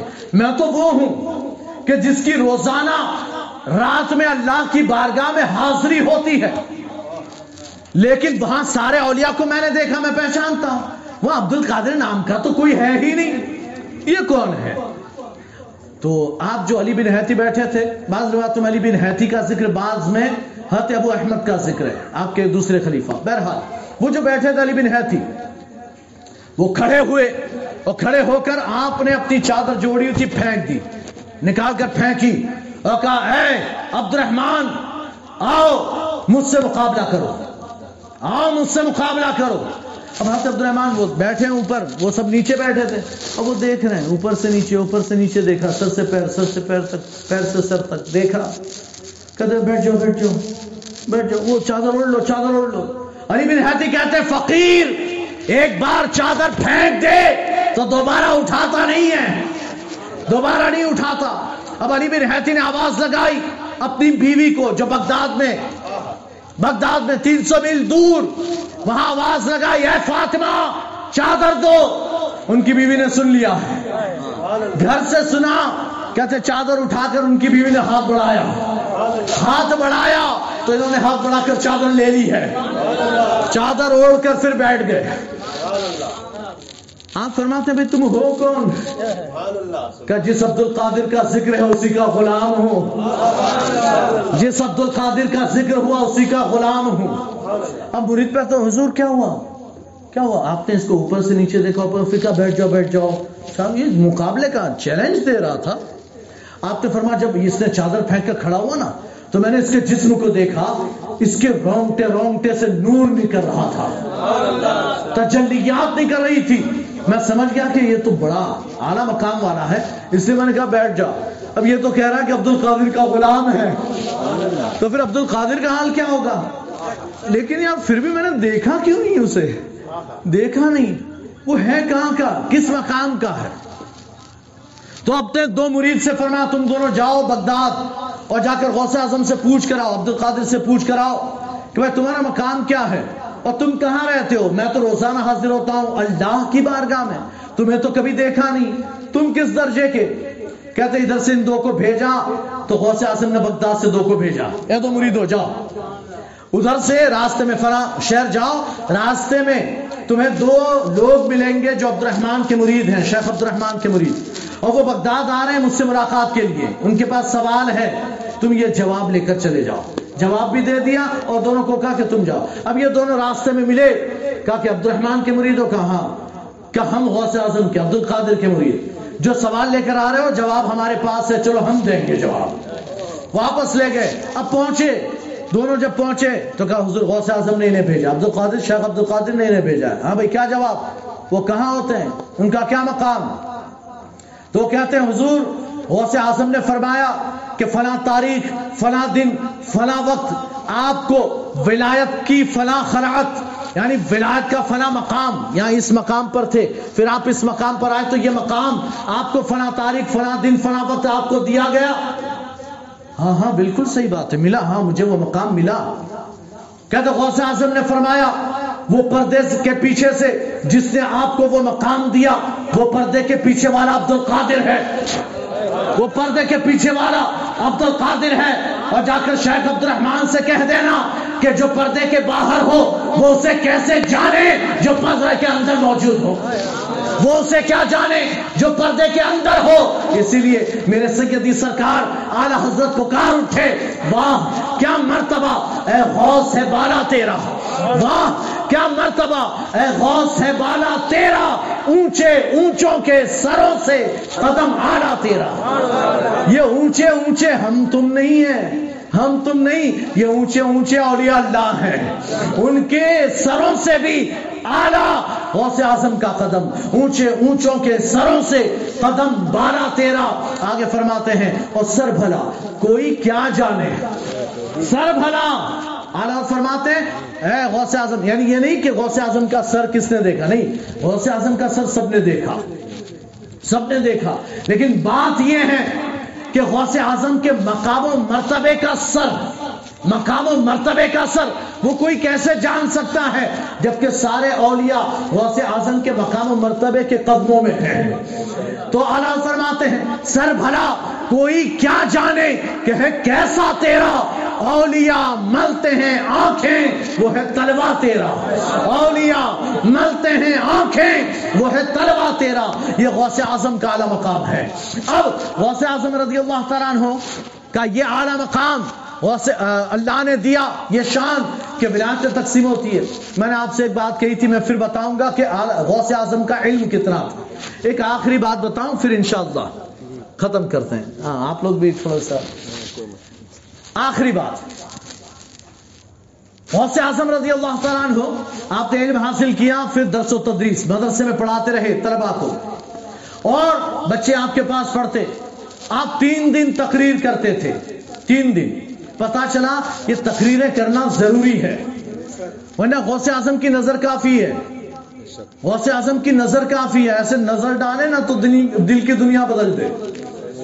کافی۔ لیکن پھر بھی غوث اعظم پوری زندگی، ہفتے میں تین دن، ایک جمعہ کا دن، جمعہ کی تقریر، ایک اتوار کے دن صبح، منگل کے دن شام کو، یہ تین تقریریں ہوتی۔ اور اس کے علاوہ مدرسے میں پڑھاتے۔ تو مدرسے میں ظہر کے بعد قرآن کی تفسیر ہوتی۔ اب ایک آپ کے زمانے میں ایک علامت الدہر ہے۔ بہت بڑے فقی محدث، حدیث میں بڑا اعلیٰ مقام۔ نام ہے علامہ ابن جوزی رحمت اللہ تعالی علامہ ابن جوزی بڑے زبردست عالم فقی محدث۔ اور حدیث میں تو اتنا اعلیٰ مقام کہ آپ نے بہت سی حدیث کے راویوں پر کلام کیا۔ اور کئی حدیثوں کو یہ ضعیف یہ ضعیف، یہ موضوع، من گھڑت، یہ غلط، یہ ایسی، یہ ویسی۔ اتنا اعلیٰ مقام۔ احیاء العلوم جو امام غزالی کی ہے، اس کی کئی احادیث کو انہوں نے رد کر دیا کہ یہ صحیح نہیں، یہ صحیح نہیں۔ اتنے بڑے امام ہیں، اپنے زمانے کے امام۔ اب اتنا بڑا عالم ہے نا۔ تو غوث اعظم کے ایک مرید ہیں حتیب العباس احمد ابن احمد۔ وہ علامہ ابن جوزی کے دوست، وہ اکثر کہتے ہیں، چلو کبھی چلو، غوث اعظم کی مجلس میں چلو، تقریر سننے چلو۔ وہ کہتے ہیں، مجھے کوئی ضرورت نہیں ہے۔ ہاں، وہ ہاں۔ ہوتا ہے نا کبھی کبھی عالم جو ہے نا وہ پیروں سے تھوڑا سا دور۔ حالانکہ علماء اکثر ایسے ہوتے ہیں کہ جہاں پیر آئے سن لیا تو جاتے ہیں، قدم بوسی، ہاتھ بوسی کر لیتے ہیں کہ ہمیں فیض مل جائے۔ لیکن کبھی بہت بڑا عالم ہو گیا نا تو پھر تھوڑا سا یہ ہو جائے ہاں، میں تو بہت بڑا۔ تو پیر کے ہاتھ کیوں چھو میں اس پیر کو کیوں؟ ہے چھوڑو۔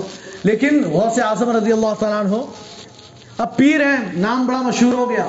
تو کہتے ہیں مجھے سب آتا ہے، میں کیا جاؤں اس کی بات؟ اس کے مجلس میں۔ لیکن یہ ضد کرتے ہیں ایک دن تو چلو، ایک دن تو چلو۔ ایک دن بڑا اصرار کیا اور زبردستی لے گئے۔ اب علامہ ابن جوسی نے سوچا، چلو ٹھیک ہے، دیکھ لیتے، ایک دن کی بات ہے۔ گئے۔ تفسیر کا درس شروع ہو رہا ہے، دونوں ایک کنارے پر بیٹھ گئے۔ اب ایک قاری نے تلاوت کی ایک آیت ایک آیت پڑھی۔ اب غوث اعظم نے اس کا پہلے ٹرانسلیشن، ترجمہ بیان کیا۔ اس کے بعد فرماتے ہیں، سنو، اس آیت کی ایک تفسیر یہ ہے۔ اس میں ایک نقطہ یہ ہے، ایک نقطہ، دوسرا، تیسرا، چوتھا، پانچواں۔ اب غوث اعظم تفسیر بیان کر رہے ہیں۔ اس آیت کی ساتویں، آٹھویں تفسیر یہ نویں تفسیر یہ، دسویں تفسیر یہ۔ اور ہر تفسیر پر، ہر تفسیر پر، پہلی، دوسری، ہر تفسیر پر وہ ابو عباس احمد ابن احمد، وہ ابن جوزی کو دیکھتے ایک تفسیر ختم تو دیکھتے تم کو پتا تھی۔ ابن جوزی پر مجھے پتا ہے۔ یہ تو مجھے پتا ہے۔ کہتے ایک روایت میں گیارہ اور ایک میں سترہ۔ سترہ تفسیریں ہوئی۔ ابو عباس دیکھتے کہ پتا تھی۔ ہاں مجھے پتا ہے۔ ابو رب یہ ابن جوزی کہتا ہے مجھے پتا ہے۔ ہاں مجھے پتا ہے، مجھے پتا ہے۔ سترہ تفسیروں تک کہتے رہے، مجھے پتا ہے۔ یہ بھی مجھے پتا ہے، یہ بھی مجھے پتا ہے۔ اب غوث اعظم اٹھارہویں انیسویں، بیسویں، اکیسویں، چالیس تفسیر بیان فرمائی۔ چالیس تفسیر بیان فرمائی۔ کہتے ہیں، ہر سترہ کے بعد ہر تفسیر پر۔ ابر عباس پتا تھی؟ کہتے ہیں پتا تھی۔ نہیں۔ اب یہ حیرت میں ایسے آنکھیں پھاڑ کر دیکھے جا رہے یہ مجھے نہیں پتا۔ یہ مجھے نہیں پتا تھی۔ یہ مجھے نہیں پتا تھا۔ کہتے چالیس تفسیر ہوئی۔ غوث اعظم نے فرمائی، ہر تفسیر پر کہا، مجھے نہیں پتا۔ پھر غوث اعظم چالیس تفسیر بیان کرنے کے بعد فرماتے ہیں، یہ تو قال تھا۔ یہ تو قال تھا. قال مطلب یہ تو ابھی سب ظاہر کی بات تھی. اب چلو روحانیت پہ. چلو روحانیت پہ اب تھوڑی سیر روحانیت کی کر لے غوث اعظم فرماتے یہ تو قال تھا. چلو اب قال سے حال کی طرف. لا الہ الا اللہ محمد رسول اللہ. کہتے جیسے ہی جلال کے ساتھ غوث اعظم نے فرمایا جیسے ہی فرمایا، کہتے پورے مجمع میں وجد تاری ہوا۔ اب ہر کوئی جھوم رہا ہے، کوئی کپڑے پھاڑ رہا ہے۔ علامہ ابن جوزی کھڑے ہوئے، اپنے کپڑے پھاڑے، دوڑتے ہوئے غوث اعظم کے قدموں میں گرے۔ دوڑتے ہوئے گرے غوث اعظم کے قدموں میں۔ اور عرض کرتے حضور معاف فرما دیں۔ میں سمجھتا تھا، میں بہت بڑا عالم، میرے پاس علم ہے۔ آج پتا چلا، آپ کے مدرسے کا طالب علم ہوں۔ آپ کے مدرسے کا، ابھی طالب علم ہوں۔ ابھی تو بہت کچھ ہے۔ ایسا ہے جو میں نے سیکھا ہی نہیں ہے۔ یہ غوث اعظم کے علم کا مقام تھا۔ تو دوستو جہاں غوث اعظم نے علم شر- شریعت میں کمال حاصل کیا علم طریقت میں بھی بڑا اعلیٰ مقام حاصل کیا اور دونوں کے دونوں میں کمال آپ نے اپنی محنت سے حاصل کیا۔ علم شریعت بھی محنت سے حاصل کیا۔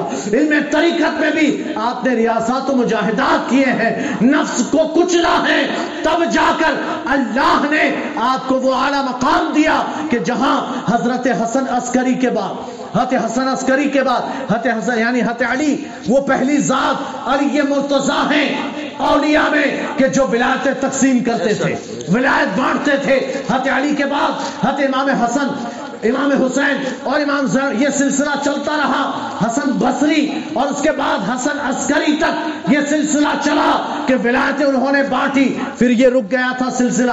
کہتے اس کے بعد غوث اعظم، وہ غوثیت عظما کے مقام پر فائز ہوئے۔ آپ نے ولایتیں تقسیم کرنا شروع کی۔ اب یہ آپ کو یہ حصہ ملا ہے۔ آپ غوث اعظم ہیں۔ ولایت آپ کے دربار سے تقسیم ہوگی۔ صبح قیامت تک یہاں تک کہ امام مہدی آ جائے۔ جائے۔ اب آپ کے بعد امام مہدی غوث اعظم ہوں گے۔ جب تک امام مہدی آ نہ جائیں، تب تک کے لیے سارے اولیاء کے سردار سیدنا غوث اعظم رضی اللہ تعالیٰ عنہ ہو غوث اعظم بمنے بے سر و ساما مدد قبل دی مدد کعبہ ایما مدد ختم۔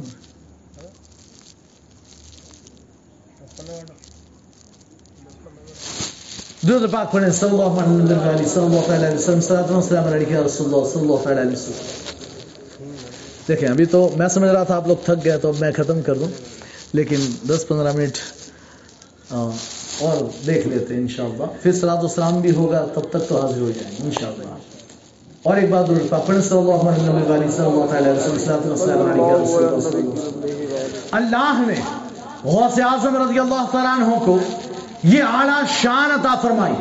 اب آپ جانتے ہیں یہ اعلیٰ شان کیسے ملی؟ یہ اعلیٰ شان کیسے ملی؟ محنت سے ملی۔ حالانکہ یہ ولایتیں جو ہے نا، وہ محنت سے حاصل نہیں کی جاتی۔ لیکن جو محنت کرتا ہے، اسی کو ملتی ہے۔ محنت سے آپ چاہو کہ آپ ریاست مجادہ چالیس سال آپ عبادت کرنے لگ جاؤ تو ولی بن جاؤ گے۔ نہیں، یہ نبوت، یہ ولایت، یہ سب اللہ کی عطا ہوتی ہے۔ اللہ جسے چاہے عطا فرمائے۔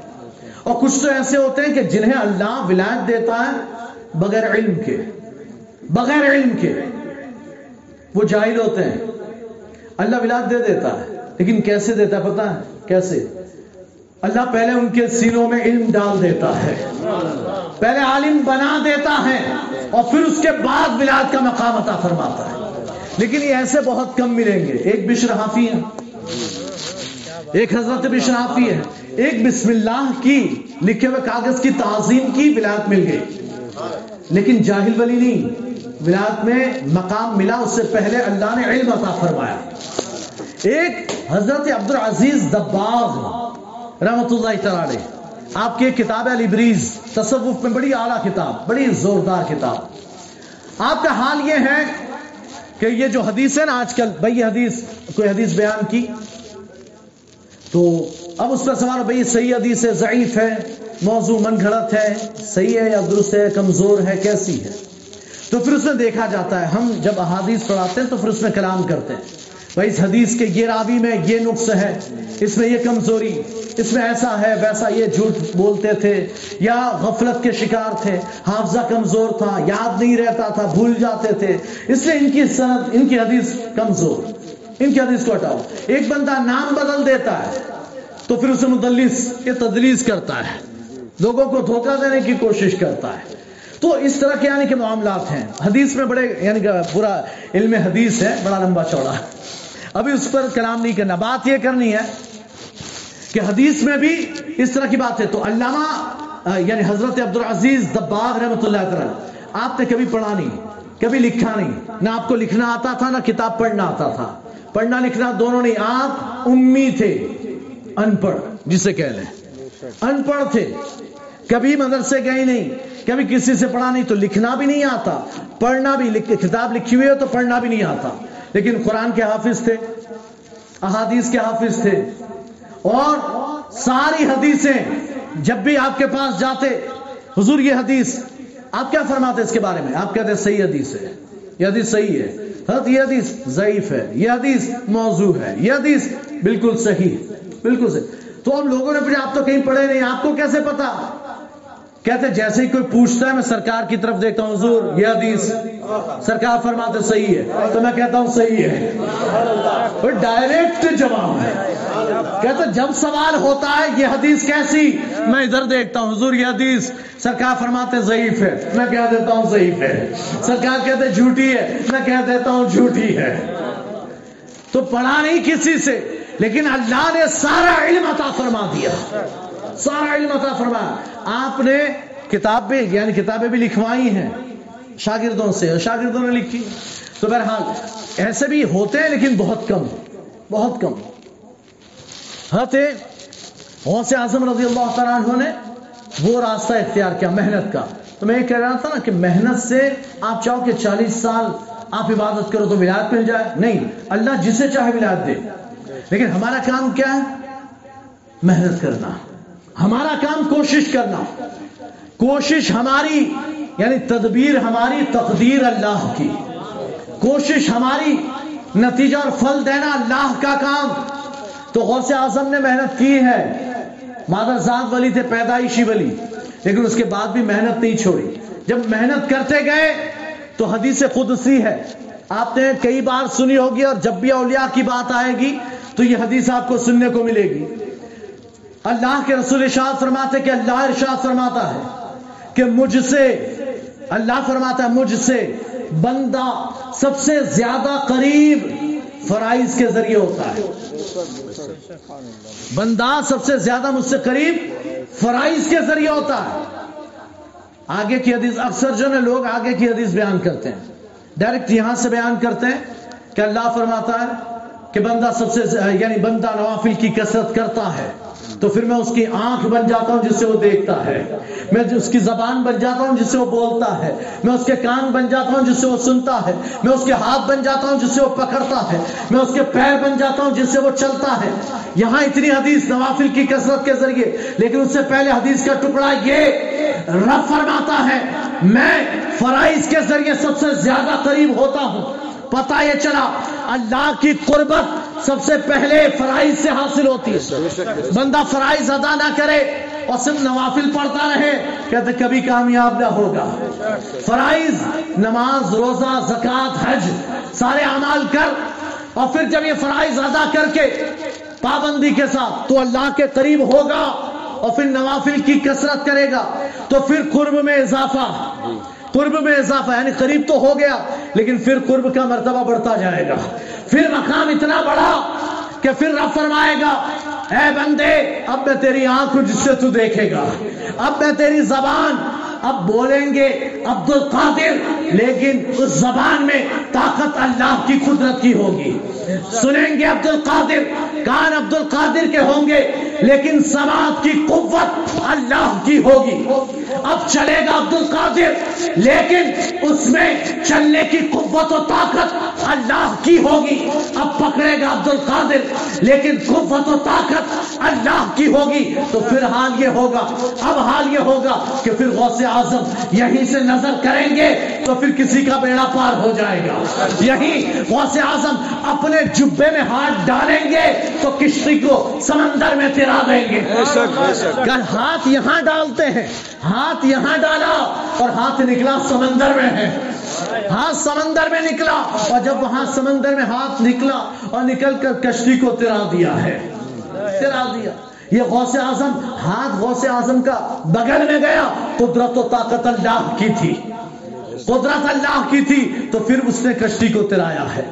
غوث اعظم رضی اللہ تعالیٰ عنہ نے لوگوں کے دور کی آوازیں سن لی۔ آج بھی وہ تو اس زمانے کی بات ہے واقعات اس زمانے کے، لیکن آج بھی تجربہ کر کے دیکھ لیں۔ کبھی دل سے پکارے، کبھی آپ سخت پریشانی میں اگر ہوں اور اگر آپ نے دل سے پکارا اے غوث اعظم، یہ ہو جائے۔ نجات مل جائے، بچہ بیمار ہو گیا، مرنے کی کگار پر ہے، شفا مل جائے۔ عبد القادر کچھ کرم کیجیے یقیناً اللہ شفا دے گا۔ اس لیے کہ آپ یہاں سے پکاریں گے غوث اعظم کو۔ کان غوث کے قدرت اللہ کی۔ اور غوث اعظم وہاں سے نظر کرم فرمائیں گے۔ نظر غوث کی، کرم اللہ کا۔ قدرت اللہ کی، تو اب غوث اعظم مدد کریں گے۔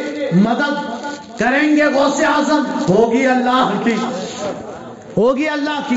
تو غوث اعظم رضی اللہ تعالیٰ عنہ آپ کی یقیناً سنیں گے بھی، مدد بھی فرمائیں گے۔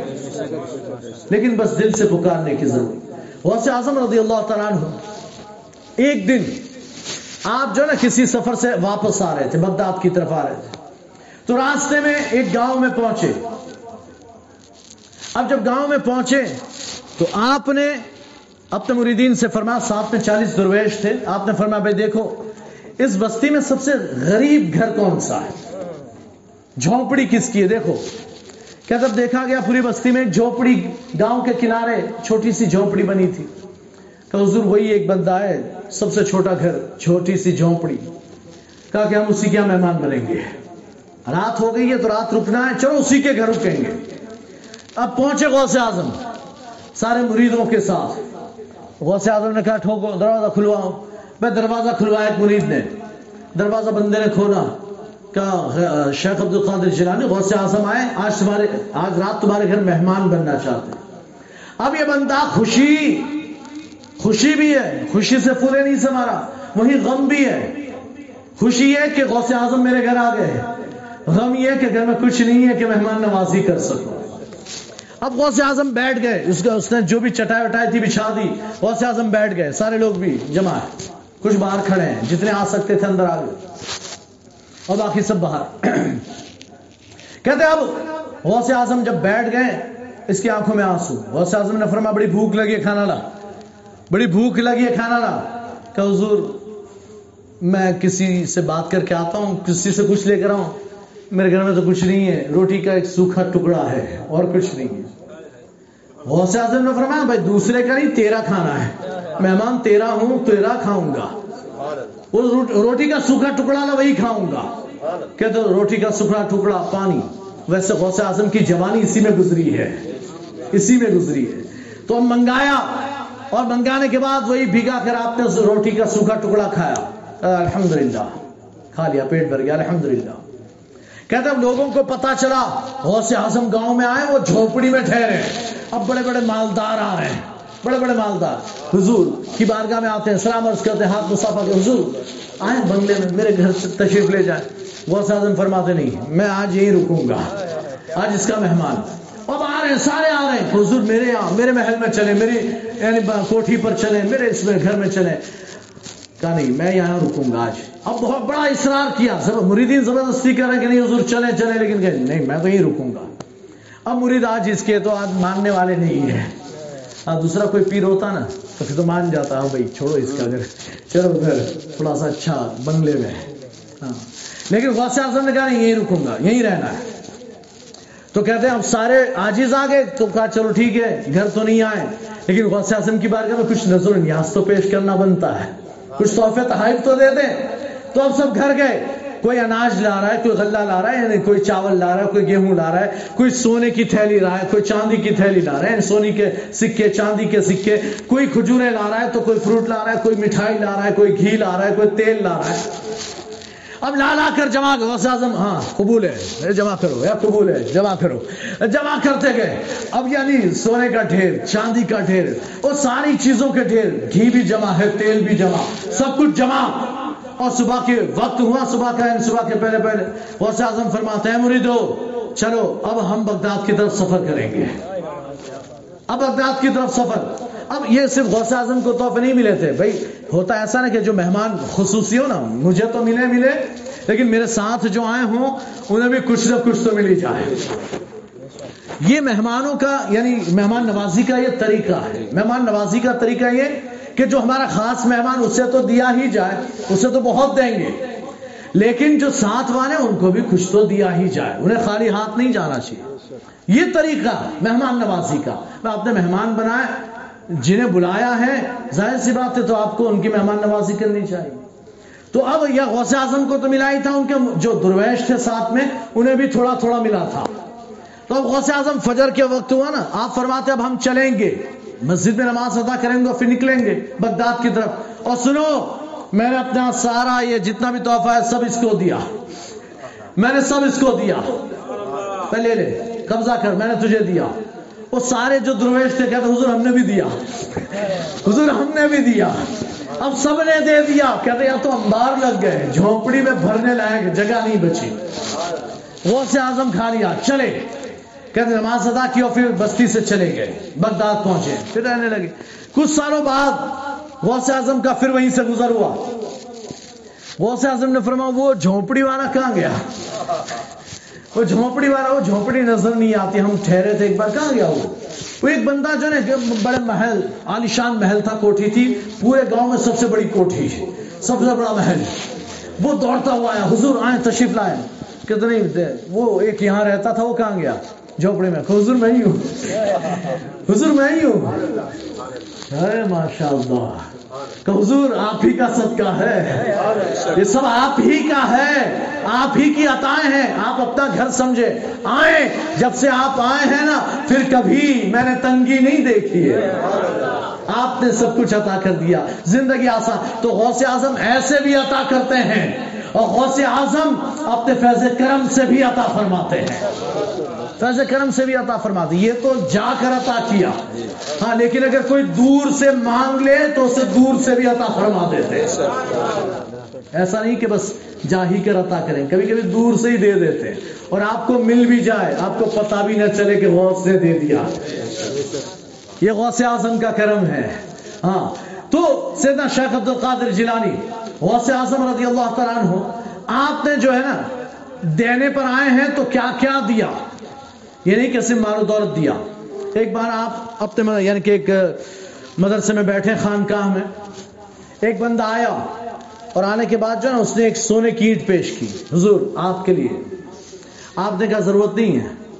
ہاں ضرورت نہیں ہے۔ لے جا۔ کہ حضور، کام آئے گی، آپ کے خرچ کے لیے کام آئے گی۔ غوث اعظم نے فرمایا، دیکھنا چاہتا ہے، دیکھنا چاہتا ہے۔ کیا دکھائیں گے آپ؟ آپ نے اپنے مریدین وہاں جتنے موجود تھے، سب سے فرمایا ہاں جاؤ، اپنے اپنے گھر سے برتن لے آؤ۔ اپنے اپنے گھر سے برتن لے آؤ، کٹورے لے آؤ یا برتن لے آؤ۔ کہتے ہیں، ہم سب گئے۔ اب کچھ وہ تھے، کچھ لوگ وہ تھے جو بڑے یقین سے گئے۔ غوث نے منگایا نا، تو کچھ تو کرم ہونا ہے۔ تھوڑے بڑے بڑے برتن لائے۔ تھوڑے بڑے بڑے برتن لائے۔ ہاں۔ اور وہ تانبے پیتل وغیرہ ایسے برتن لے کر آئے اور لا کر اندر سرکار غوث اعظم نے فرمایا کمرے کے اندر رکھ دو۔ آپ نے کمرے کے اندر رکھوا دیے اور کچھ وہ تھے جو مزدد کیا برتن منگا رہے تو پانی دیں گے، کھانا دیں گے، ایسا کچھ۔ چھوٹے موٹے برتن لیا ہے چھوٹے سے۔ کہتے غوث اعظم، جب سارے برتن رکھ چکے غوث اعظم نے فرمایا، ٹھیک ہے۔ اب آپ اندر گئے، آپ اندر گئے اور پھر واپس نکل آئے۔ دروازہ کھول کر اندر گئے، پھر واپس نکلے، دروازہ بند کیا۔ پھر فرما، ہر کوئی اپنا برتن لے لے۔ صرف کتنا کیا؟ ایک قدم اندر رکھا یعنی گئے اندر، پھر واپس نکل آئے۔ ایسا نہیں کہ کوئی لمبا چوڑا وظیفہ کیا۔ ہاں ہم یہ بہت سے لوگ ہوتے ہیں، وظیفوں کے چکر میں پڑتے ہیں۔ خزانہ ڈھونڈنا ہے۔ خزانہ ڈھونڈنا ہے۔ حضرت کوئی وظیفہ۔ ہاں اب وظیفہ مل گیا، تو ملے یا کوئی، کبھی کبھی ہے نا، وظیفہ نہ کرنا پڑے تو کوئی آدمی ڈھونڈتے۔ نماز نہیں پڑھنا۔ نماز تو پڑھنا ہی نہیں ہے۔ ہم نماز نہیں پڑھیں گے لیکن وظیفے تلاش کریں گے۔ یا کوئی ایسا آدمی جو عامل ہو۔ کہ حضرت کوئی ایسا آدمی آپ عمل کرتے ہیں، عامل ہیں آپ؟ حضرت کہیں گے، نہیں نہیں، میں تو عامل نہیں ہوں۔ آپ عالم نہیں، میں بھی عامل نہیں عامل اس کا کام الگ ہے، ہمارا کام الگ ہے۔ ہاں لوگوں کی اصلاح کرنا یہ ہمارا کام ہے۔ یہ عمل و عمل ہمارا کام نہیں۔ ہے عمل کا مطلب وہ نماز وغیرہ نہیں، وہ وظیفے، چلے ہوئے۔ کرنا وظیفے کرنا یہ ہمارا کام لیکن آپ نہیں اب پتا چلا، وہ ایک بندہ ہے، وہ بڑا عامل، پہنچا وہ عامل ہے۔ اب پہنچ گیا۔ کہ مجھے نا خزانہ تلاش کرنا اب یہ بھی، چلو ٹھیک ہے، دیکھتے میں آتا ہوں۔ اب آیا۔ دیکھیں، آپ کو یہ لانا پڑے گا، وہ لانا پڑے گا۔ اور ایسی لسٹ بنائے گا، ایسی لسٹ بنائے گا۔ وہ بندہ کہ حضرت آپ ہی لے آنا نا۔ دیکھیں، یہ چیز تو بہت مہنگی آتی ہے۔ یہ پچیس ہزار کی آئے گی ایک تولا اور یہ جو ہے نا، وہ پچاس ہزار کی آئے گی۔ اور یہ دو سو روپے کی ہے سو روپے کی ہے تین سو روپے کی ہے پانچ سو روپے کی، یہ ڈیڑھ سو روپے کی، یہ ایسی لسٹ خالی پوکٹ کی بنائی ہے، بندے نے۔ نام ایسے ایسے کہ بندہ بھی سمجھے ہاں یار، بھاری بھاری بھاری چیز ہے۔ حضرت آپ ہی لے لیجیے گا۔ تو بھائی، خرچہ ہوگا پچہتر ہزار کا، پچیس ہزار کا، کبھی لاکھ کا خرچہ ہوگا، لیکن خزانہ نکل جائے گا۔ جگہ بھی ایسے ایک ندی کے کنارے لے جائے گا۔ دیکھو، یہ جگہ یہاں یہاں خزانہ ہے، یہاں خزانہ ہے۔ کبھی کسی جنگل میں یا قبرستان لے جائے گا۔ دیکھو، یہ جگہ نا یہاں۔ ہاں یہاں خزانہ ہے۔ لیکن اس کو بڑا عمل کرنا پڑے گا، اس کے لیے ساری چیزیں چاہیے۔ تو اتنا خرچہ۔ اب آپ نے خرچے پر خرچے دیے۔ اب وہ آ کر تھوڑے دن تو دو چار وزٹ کرے گا اور عمل کرے گا۔ بس ہے، قریب ہے۔ اس پر کیا جناتوں نے قبضہ جمایا ہے۔ جناتوں نے قبضہ جمایا ہے۔ تو اس کے لیے تھوڑے سے ابھی اس پر طاقت لگانی پڑے گی۔ تو مجھے اور وظیفے اور یہ عمل کرنا پڑے گا۔ آپ بھی اس کے چکر میں چلے جا رہے ہیں۔ وہ بھی آپ کو کھینچے جا رہا ہے پھر جب وہ لگتا ہے نا کہ بس اچھا خاصا لوٹ لیا ہے، تو پھر غائب ہو جاتا ہے۔ بندہ غائب۔ اب آپ ڈھونڈتے رہے، وہ ملے گا نہیں۔ ہاں۔ تو اب غوث اعظم فرما تھا ہاں بھائی، چلو جاؤ۔ اپنے اپنے برتن لے جاؤ۔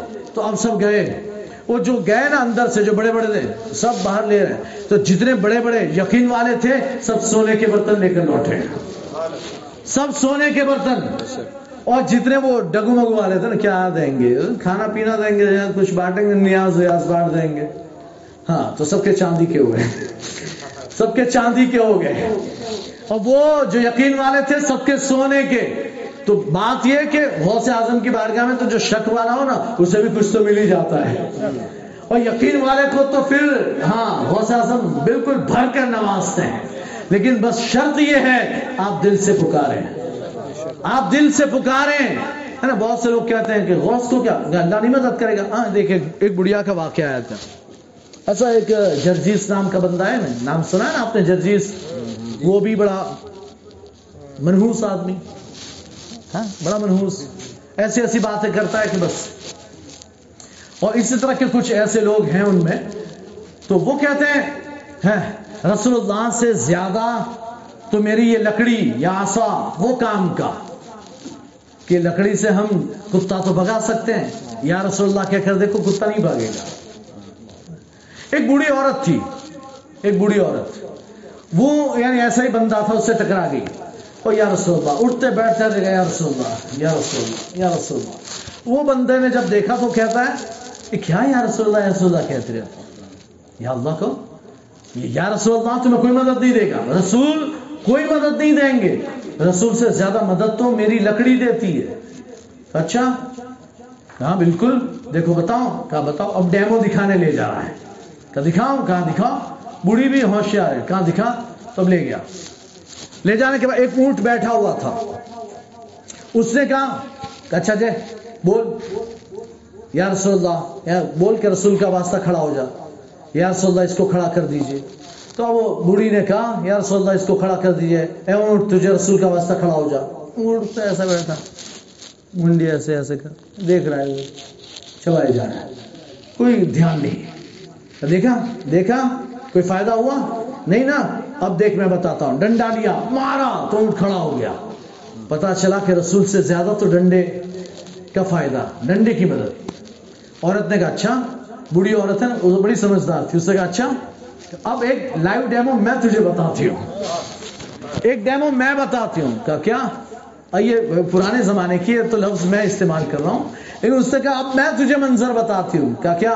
کہا بٹھا اونٹ کو۔ اونٹ بیٹھ گیا۔ اب اونٹ کو کہتی ہے، اے اونٹ، تجھے اللہ کا واسطہ کھڑا ہو جا۔ اے اونٹ، تجھے اللہ کے نام اور صفات کا واسطہ کھڑا ہو جا۔ یا اللہ، اس اونٹ کو کھڑا کر دے۔ وہ اونٹ ہے، بیٹھا۔ چبائے جا رہا بیٹھا۔ بیٹھا ہوا ہے، وہ کوئی ہلتا نہیں ذرا بھی نہیں ہے تو اس نے کہا، اللہ سے زیادہ تو لکڑی مددگار ہے۔ اللہ سے زیادہ لکڑی مددگار۔ نہیں، توبہ کر استغفر اللہ اللہ ہی مددگار ہے۔ تو کہتے کیا مدد کی؟ کیا مدد کی؟ کہ نہیں اللہ مددگار، اللہ مدد کرتا ہے۔ تو کہا، یہ لاتوں کے بھوت ہے باتوں سے نہیں مانتے۔ اب تجھ جیسے کے لیے، جیسے اس اونٹ کے لیے لکڑی کی ضرورت، ویسے تیرے لیے بھی لکڑی کی ضرورت ہے۔ تیرے لیے بھی لکڑی کی ضرورت، ایسے ہی تو نہیں مانے گا۔ جب تجھے ایک ڈنڈا پڑے گا، تب تو مانے گا کہ اللہ کے رسول مدد فرماتے ہیں۔ تو رسول اللہ بھی مدد کرتے ہیں، اولیاء اللہ بھی مدد کرتے ہیں۔ اور کیوں کرتے ہیں؟ اللہ کے حکم سے کرتے ہیں۔ علامہ عبد الحق محدث سے دہلوی، آپ لوگ اشارہ کیجیے؟ بس بس۔ علامہ عبد الحق محدث سے دہلوی رحمۃ اللہ تعالیٰ نے ارشاد فرماتے ہیں۔ حوث اعظم کی شان بیان کرتے ہوئے اخبار الاخیار نام کی کتاب میں۔ آپ فرماتے ہیں، شیخ عبد الحق محدث سے دہلوی آپ فرماتے ہیں کہ اللہ نے غوث اعظم کو ایسی اعلیٰ شان عطا فرمائی کہ آپ کو قطب الاقداب بنایا، تمام اولیاء کا سلطان بنایا۔ اور آپ کی ایسی شان کہ اللہ نے آپ کو ساری کائنات کے، ساری کائنات میں تصرف کا اختیار عطا فرما دیا۔ تصرف کا اختیار غوث اعظم کے ہاتھ میں دے دیا۔ اس لیے غوث اعظم فرماتے ہیں کہ ہر مہینہ پہلے مجھ سے اجازت لیتا ہے، پھر بدلتا ہے۔ ہر دن، ہر سورج پہلے آتا ہے میری بارگاہ میں، اجازت لیتا ہے، پھر نکلتا ہے۔ ہر ڈوبنے والا سورج پہلے اجازت لیتا ہے، پھر ڈوبتا ہے۔ ہر آنے والا سال پہلے غوث اعظم سے اجازت لیتا ہے۔ پھر نیا سال آتا ہے، پرانا جاتا ہے۔ یہ غوث اعظم کو اللہ نے کائنات میں سارے اختیارات عطا فرما دیے۔ اللہ تبارک و تعالی ہمیں غوث اعظم کی تعلیمات پر، غوث اعظم کے نقش قدم پر چلنے کی توفیق عطا فرمائے۔ وآخر دعوانا الحمدللہ رب العالمین۔ السلام علیکم۔ مصطفیٰ جان رحمت۔ کا نشاں مٹتا نہیں۔ بے نشانوں کا نشاں مٹتا نہیں۔ مٹتے مٹتے نام ہو ہی جائے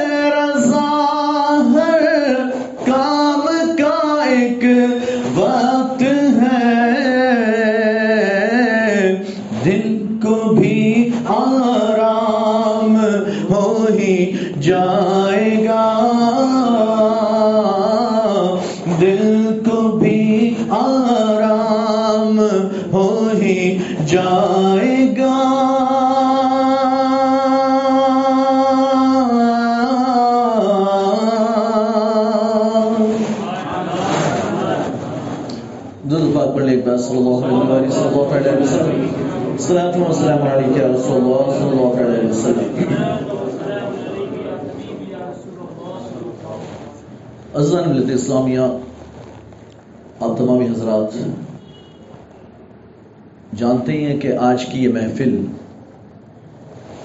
خواجہ خواجہ سلطان الہند، خواجہ غریب نواز رضی اللہ تعالیٰ عنہ کی بارگاہ میں خراج عقیدت پیش کرنے کے لیے منعقد کی گئی۔ ویسے تو آپ کی ہر ہفتے کی محفل ہوتی ہے۔ ہر ہفتہ یہ ایک اجتماع ہوتا ہے آپ کی اس مسجد میں اور ہر ہفتہ آپ کچھ نہ کچھ باتیں سیکھ کر جاتے ہیں، سن کر جاتے ہیں۔ بہت سی باتوں پر عمل بھی کرتے ہیں۔ کچھ باتوں کو لیٹس گو بھی کرتے ہیں، جانے دو۔ کرتے ہیں کچھ باتوں پر عمل، کچھ کو چھوڑ دیتے ہیں۔ وہ تو سبھی بولتے یعنی ہیں ہوتا ہے، ہر ایک کے ساتھ یہ معاملہ ہوتا ہے کہ کچھ باتوں پر عمل، کچھ کو ٹھیک ہے، کریں گے۔ انشاءاللہ۔ اصل پوائنٹ ہی یہ ہے کہ بندہ علم دو طریقے سے حاصل کر سکتا ہے۔ دو طریقے سے علم حاصل کر سکتا ہے۔ اور یہ دونوں طریقے دو طریقے ہیں، اس میں ایک طریقہ پروفیشنل کا ہے۔ آپ کو باقاعدہ عالم بننا ہے۔ تو پھر اس کا ایک طریقہ پروسیس ہے، چاہے آف لائن ہو، چاہے آن لائن ہو، لیکن آپ کو کورس کرنا پڑے گا۔ آپ کو فارسی بھی آئے گی، عربی بھی آ جائے گی۔ پھر آپ قرآن و حدیث کو سمجھنے لگ جائیں گے۔ آپ کو ٹرانسلیشن کی ضرورت نہیں پڑے گی، آپ خود حل کر لیں گے۔ تو وہ ایک پروفیشنل طریقہ ہے اور اس سے علم حاصل کیا جاتا ہے، تو پھر بندہ اس طریقے سے اگر اس پروسیس سے اگر علم حاصل کرتا ہے، تو پھر اسے عالم، فاضل، مفتی، جو بھی کہتے ہیں جس ڈگری تک پہنچے، اسے وہ کہا جاتا ہے۔ اور دوسرا طریقہ جو پروفیشنل نہیں ہے، لیکن ہر انسان کی ضرورت ہے۔ جو پروفیشنل بنے ہیں، وہ سب کے لیے بنے ہیں۔ اللہ تعالیٰ قرآن میں فرماتا ہے کہ تم میں سے ایک جماعت ایسی ہونی چاہیے۔ تم میں سے ایک جماعت ایسی ہونی چاہیے جو علم حاصل کرے اور لوگوں کو سکھائے۔ اللہ نے نہیں فرما کہ سب عالم بن جاؤ۔ اللہ نے یہ نہیں فرما کہ سب عالم بن جاؤ۔ نہیں۔ تم میں سے ایک جو اللہ بھی جانتا ہے کہ سب نہیں بنیں گے اور بن بھی نہیں سکتے۔ تو ایک جماعت علماء کی ہو اور وہ سارے لوگوں کو علم سکھائے، امر بالمعروف کرے نہیں انل منکر کرے۔ نیکیوں کا حکم دے، برائیوں سے روکے۔ وہ ایک جماعت ہونی چاہیے۔ اور جب تک وہ جماعت آپ لوگوں کے درمیان ہے، آپ کا وجود سلامت ہے۔ آپ کا وجود سلامت ہے۔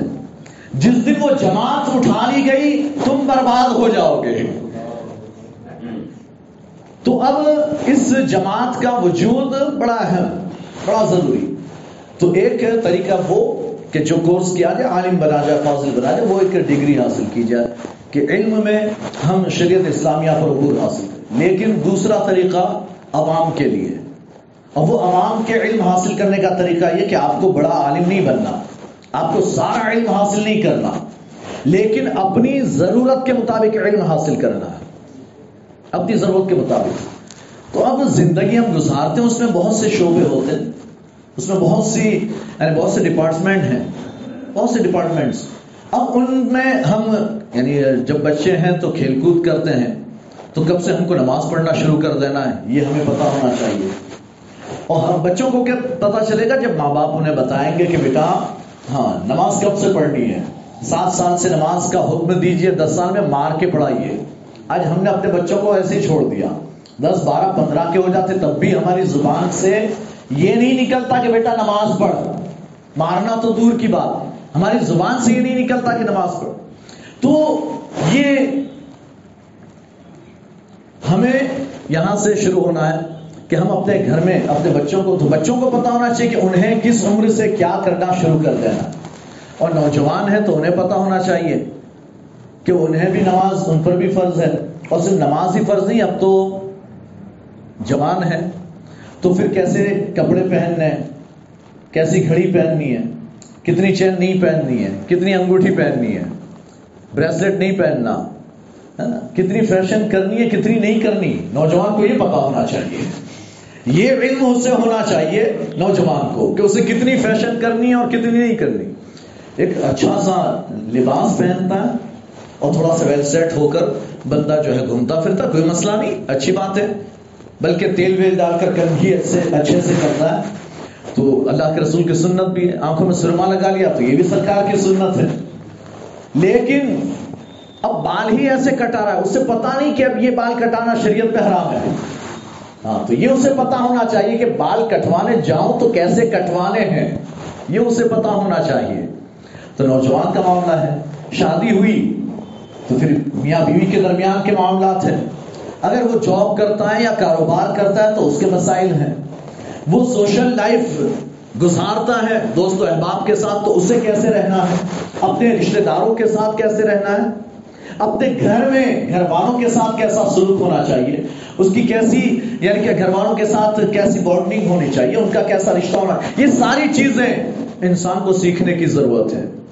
اور پھر شادی ہوئی تو میاں بیوی کے درمیان کے رشتے کو اسے پہچانتے آنا چاہیے بات بات میں بیلٹ نہ نکال لے۔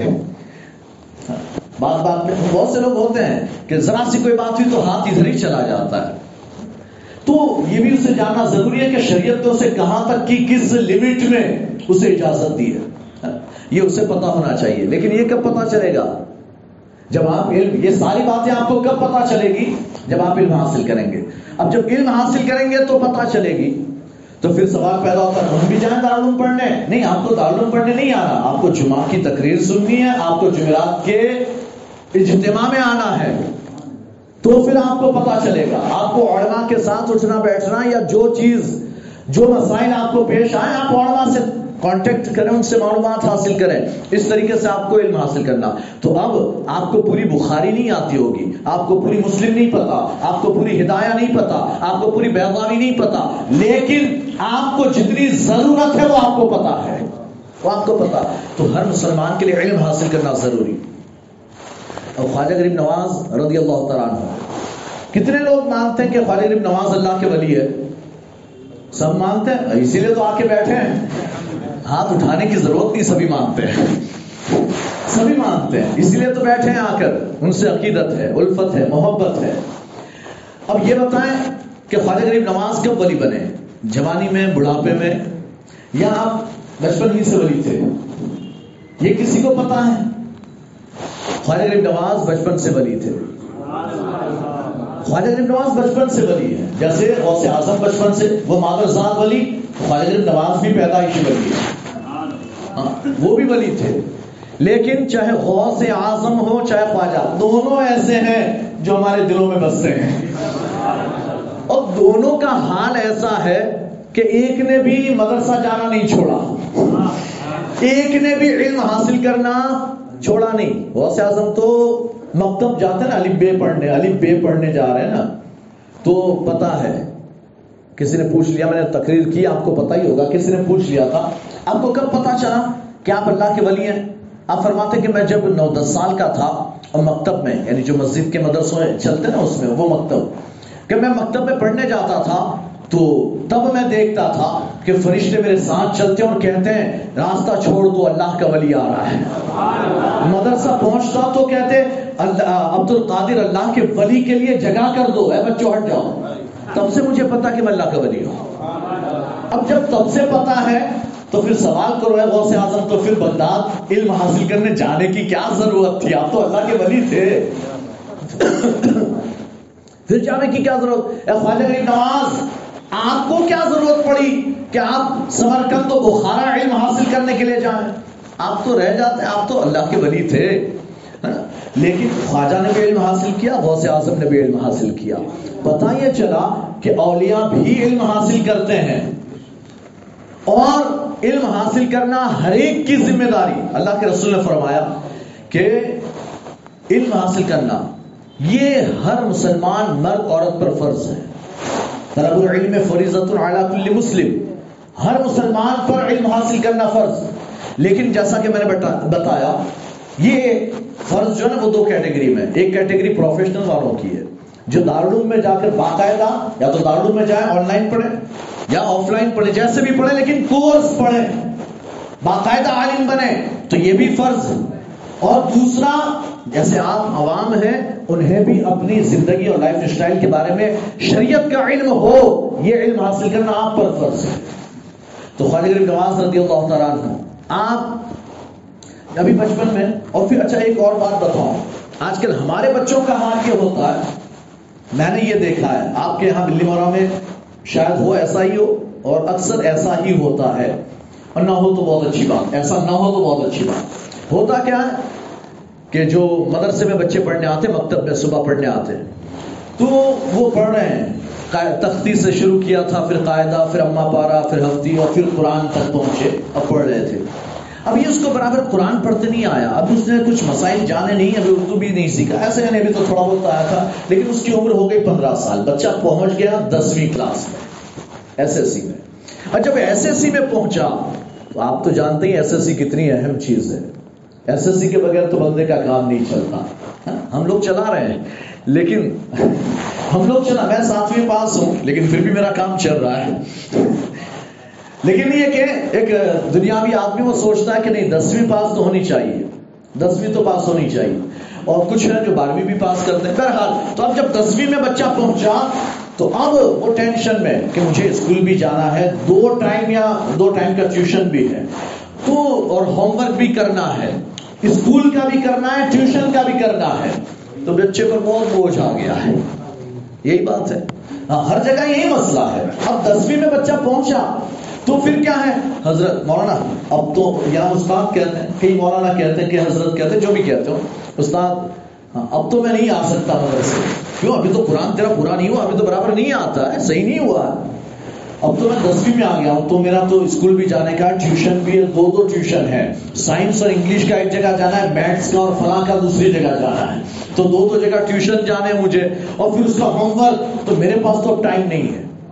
میرے پاس ٹائم نہیں۔ اچھا تو کبھی گھر والوں نے، بچہ تو بول گیا کہ میرے پاس ٹائم نہیں، کبھی گھر والوں نے سوچا کہ ہم اپنے بچے کے لیے مدرسے کے لیے ٹائم نکلوائیں؟ کبھی ماں باپ نے سوچا؟ نہیں، ماں باپ بھی نہیں سوچتے، وہ کیا سوچتے ہیں؟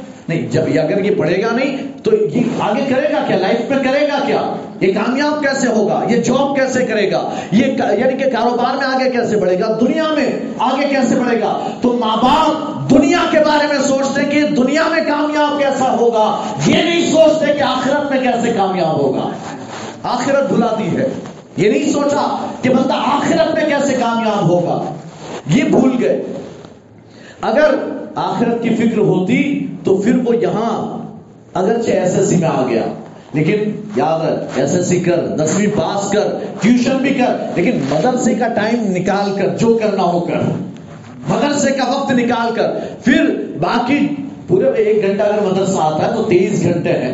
سات آٹھ گھنٹے اگر سو بھی جاتا ہے، تب بھی سولہ، پندرہ، سولہ گھنٹے ہیں اس کے پاس، چودہ، پندرہ گھنٹے۔ اس میں وہ اسکول جائیں، ٹیوشن جائے جو کرے، ہوم ورک کرے، جو کرنا ہو کر۔ چاہے تو کم سو تین چار گھنٹے سو، رات میں بارہ ایک بجے تک ہوم ورک کر، لیکن مدرسہ تو نہیں چھوڑنا تجھے۔ مدرسہ تو نہیں چھوڑنا۔ اب یہ ایک اپنا ذہن بنائیں، اپنے بچوں کا ذہن بنائیں۔ آٹومیٹک آپ کی دنیا بھی سمجھ جائے گی، آخرت بھی سمجھ جائے گی۔ خالد نواز رضی اللہ تعالیٰ ہو آپ نے مکتب پڑھا بچپن میں۔ آپ نے مکتب بھی پڑھا، مدرسہ پڑھا، قرآن بھی آپ نے جو ہے پڑھ لیا۔ لیکن اس کے بعد آپ کے پندرہ سال کی عمر ہے۔ پندرہ سال کی عمر ہے، یہ ایس ایس سی والوں کی عمر ہے۔ پندرہ سال کی عمر ہے، آپ کے والد کا انتقال ہو گیا، کچھ مہینوں کے بعد والدہ کا بھی انتقال ہو گیا۔ جب دونوں کا انتقال ہو گیا، وراثت میں ایک باپ تھا، ایک پون چکی تھی، آپ نے سنا ہوگا۔ اور ہمیشہ سنتے ہیں، ایک باغ اور ایک پون چکی۔ یہ دونوں وراثت میں ملے تھے اور اسی سے گزارا ہوتا تھا، اسی کی آمدنی سے گزارا ہوتا۔ باغ میں آپ خود خدمت کرتے تھے، خود باغ کی دیکھ بھال کرتے تھے اور پون چکی۔ یہ دونوں کی آمدنی جو کچھ ہوتی، آپ کا سارا خرچہ بھی چلتا اور صرف اپنا ہی نہیں، آپ اپنے رشتہ داروں پر بھی خرچ کرتے اور آپ گاؤں کے، شہر کے جتنے فقرا مساکین، سب پر خرچ کیا کرتے تھے۔ یہ حال آپ کا بچپن میں ہے۔ یہ حال بچپن میں ابھی پندرہ سال۔ آپ دیکھ لیں، آپ کے اندر پندرہ سال کے بچے بیٹھے ہوں گے۔ جو ابھی کچھ کماتے نہیں ہیں، تو اس سے خرچ نہیں کرتے، ٹھیک ہے۔ لیکن آپ انہیں کچھ دے دیا کریں۔ اور اسے یہ تلقین کیا کرے کہ خود پاکٹ خرچ بھی کرنا، اپنے لیے بھی خرچ کرنا، کچھ صدقہ بھی کر دینا۔ کسی غریب کو بھی دے دینا۔ یہ تعلیم ہمیں ابھی سے دینی ہے۔ صرف غریب نواز غریب نواز غریب نواز۔ مطلب کیا؟ غریب نواز کا کیا مطلب؟ مطلب غریبوں کو نوازنے والے، بڑے ہو کر نہیں نوازا، بچپن سے نواز رہے تھے۔ آپ کے محلے شہر میں جہاں کوئی پریشان حال نظر آ جاتا، آپ اس کی پریشانی دور کرنے پہنچ جاتے۔ پندرہ سال کا بچہ ہے، لیکن کسی کی پریشانی نہیں دیکھ سکتا۔ جس کی، جسے جیسی ضرورت ہوتی، آپ اس کی ضرورت پوری فرماتے۔ اور جیسے ہی آمدنی آئی، جیسے ہی آپ باغ کی، آمدنی بھائی سارے پھل بکے اور وہ قیمت ہاتھ میں آئی تو اب ہاں بھائی، یہ خرچ یہ ہے، یہ خرچ اتنا، اس کو اتنا دینا ہے اور اس کے بعد کہتے اب سارے، اب نکل پڑتے، سارے فقرا مساکین میں تقسیم کر رہے ہیں۔ پہلے لیتے جاؤ لیتے جاؤ۔ سارے فقرا میں تقسیم کر دیا مال۔ سوچا نہیں کہ میرا ابھی کیا ہوگا آگے۔ نہیں، تھوڑا سا نکالا پھر۔ اب ایک دن، یہ تو آپ کے بچپن کا ہارا۔ ہاں، تو سوچے کہ بھی بڑے ہو کر تو کیا کیا ہوگا۔ یہ جو محنت کی کمائی ہے، محنت کی کمائی، اس سے آپ فقرا مساکین پر خرچ کرتے ہیں۔ اور جب آپ اس مقام پر پہنچ گئے نا، ولاد، اعلیٰ مقام، ولاد کے اعلیٰ مقام پر، تو قطبیت کے مقام پر، تو پھر تو حال یہ ہے کہ جب بھی کوئی آیا، آپ کیا لنگر چلتا، صبح شام لنگر چلتا، اور سارے شہر کے، سارے فقرا مساکین خواجہ کی بارگاہ میں آ کر کھاتے تھے، اجمیر میں۔ جب اجمیر آ گیا اس کے اس وقت کی بات۔ اب وہاں سارے فقرا مساکین، سارے اجمیر کے فقرا غریب، سب جمع ہوتے۔ خالد نواز کے صبح بھی کھانا بن رہا ہے، رات میں بھی بن رہا ہے، دوپہر کا بھی کھانا اور رات کا دونوں وقت کا کھانا۔ خالد نواز کا لنگر چل رہا ہے۔ اب وہ باورچی کھانا پکانے والا، وہ آتا۔ حضور، ابھی سامان لانا ہے۔ چاول بھی لانے ہیں، دال بھی لانی، سبزی لانی، فلاں لانا، آٹا لانا۔ تو پیسہ، خالد نواز کمانے کہیں نہیں جاتے۔ کہیں کمانے نہیں جا رہے، لیکن بس فرما دیتے، اس خادم سے فرماتے جب وہ مسلح کے نیچے سے لے لے۔ مسلح کے نیچے سے لے لے۔ ہاں اور وہ خادم جاتا، مسلح اٹھاتا، وہاں سونے کے سکے پڑے ہوتے، سونا اٹھاتا، جتنی ضرورت ہوتی اتنا لیتا۔ خادم بھی بڑا ایماندار تھا۔ خادم بھی بڑا ایماندار تھا۔ اور اگر ایمانداری نہیں دکھاتا تو بے ایمانی ثابت ہو جاتی، جانتا تھا۔ اسے پتا تھا کہ اگر بے ایمانی کی، تو یہاں چلنے والی نہیں ہے۔ یہاں نہیں چلے گی؟ ایک مرتبہ خواجہ غریب نواز رضی اللہ عنہ، چلیں یہ بات میں پھر بعد میں آگے، یہ ایمانداری والی بات اور بے ایمانی کی بات آگے پھر بتاتا ہوں۔ ابھی میری جو بات چلی نا، ہم اس سے لیتے ہیں۔ تو پندرہ سال کی عمر میں آپ کے والدین کا انتقال ہو گیا ہے، آپ کے ماں باپ نہیں ہے آپ اپنے باپ کی دیکھ بھال کر رہے ہیں حد ابراہیم قندوسی رحمت اللہ تعالی علیہ۔ آپ کا وہاں سے گزر ہوا۔ اب یہ مجذوب ہے مجذوب بزرگ۔ آپ جانتے مجذوب کسے کہتے ہیں؟ مجذوب کے اللہ کی محبت میں جس کی عقل غائب ہو گئی۔ اللہ کی محبت میں جس کی عقل زائل ہو جائے، غائب ہو جائے۔ ہم دنیا میں اسے پاگل کہتے ہیں۔ ہم دنیا میں اگر کوئی بندہ اتنا پڑھا اتنا پڑھا ہم نے ایسے پاگل دیکھے ہمارا، میں اشرفیہ میں تھا، مبارک پور اشرفیہ میں۔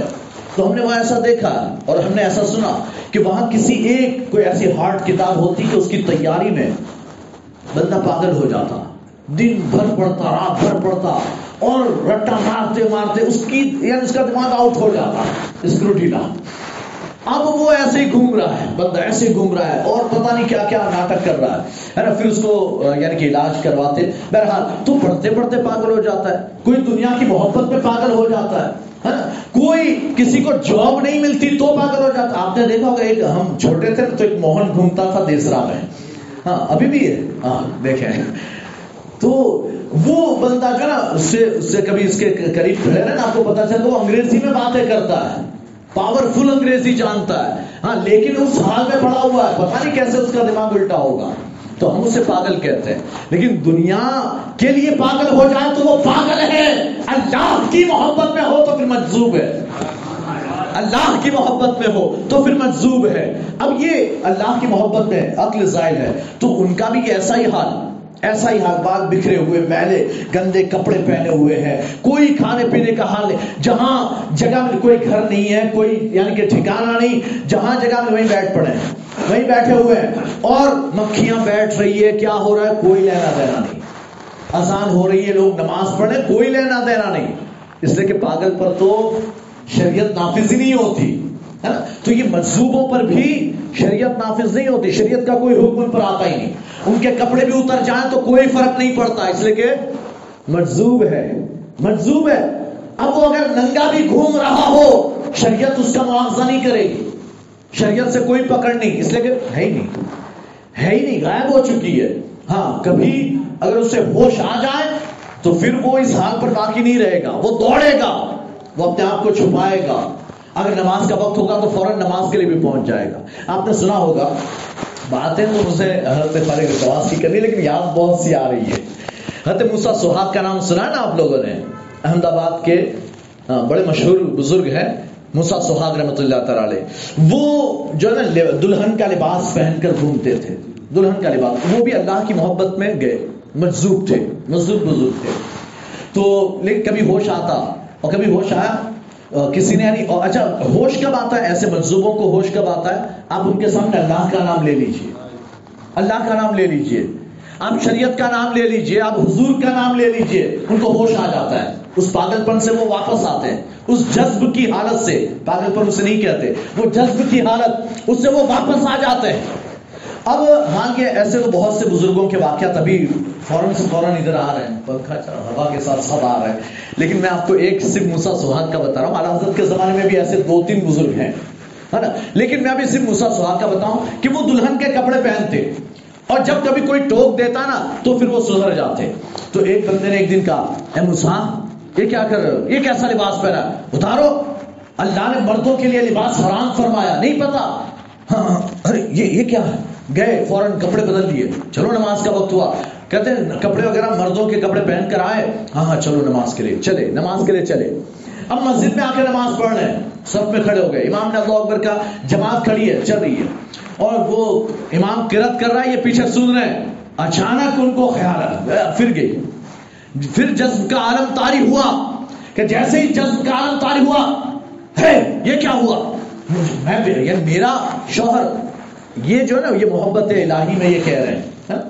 تو کہتے میرا شوہر کبھی مر نہیں سکتا، میں بیوہ کیسے ہوگی؟ یہ کپڑے کیسے بدلے؟ دلہن کا لباس کس سے ہوتا؟ بھاگے، مسجد سے بھاگے نماز چھوڑ کر، پھر وہ دلہن کا لباس پہن لیا۔ پھر پہن لیا۔ کیوں؟ اس لیے کہ یہ جذب کا عالم تھا۔ اللہ کی محبت میں یہ اتنے یعنی کہ مشغول ہو گئے کہ اب دنیا کی کوئی پرواہ نہیں۔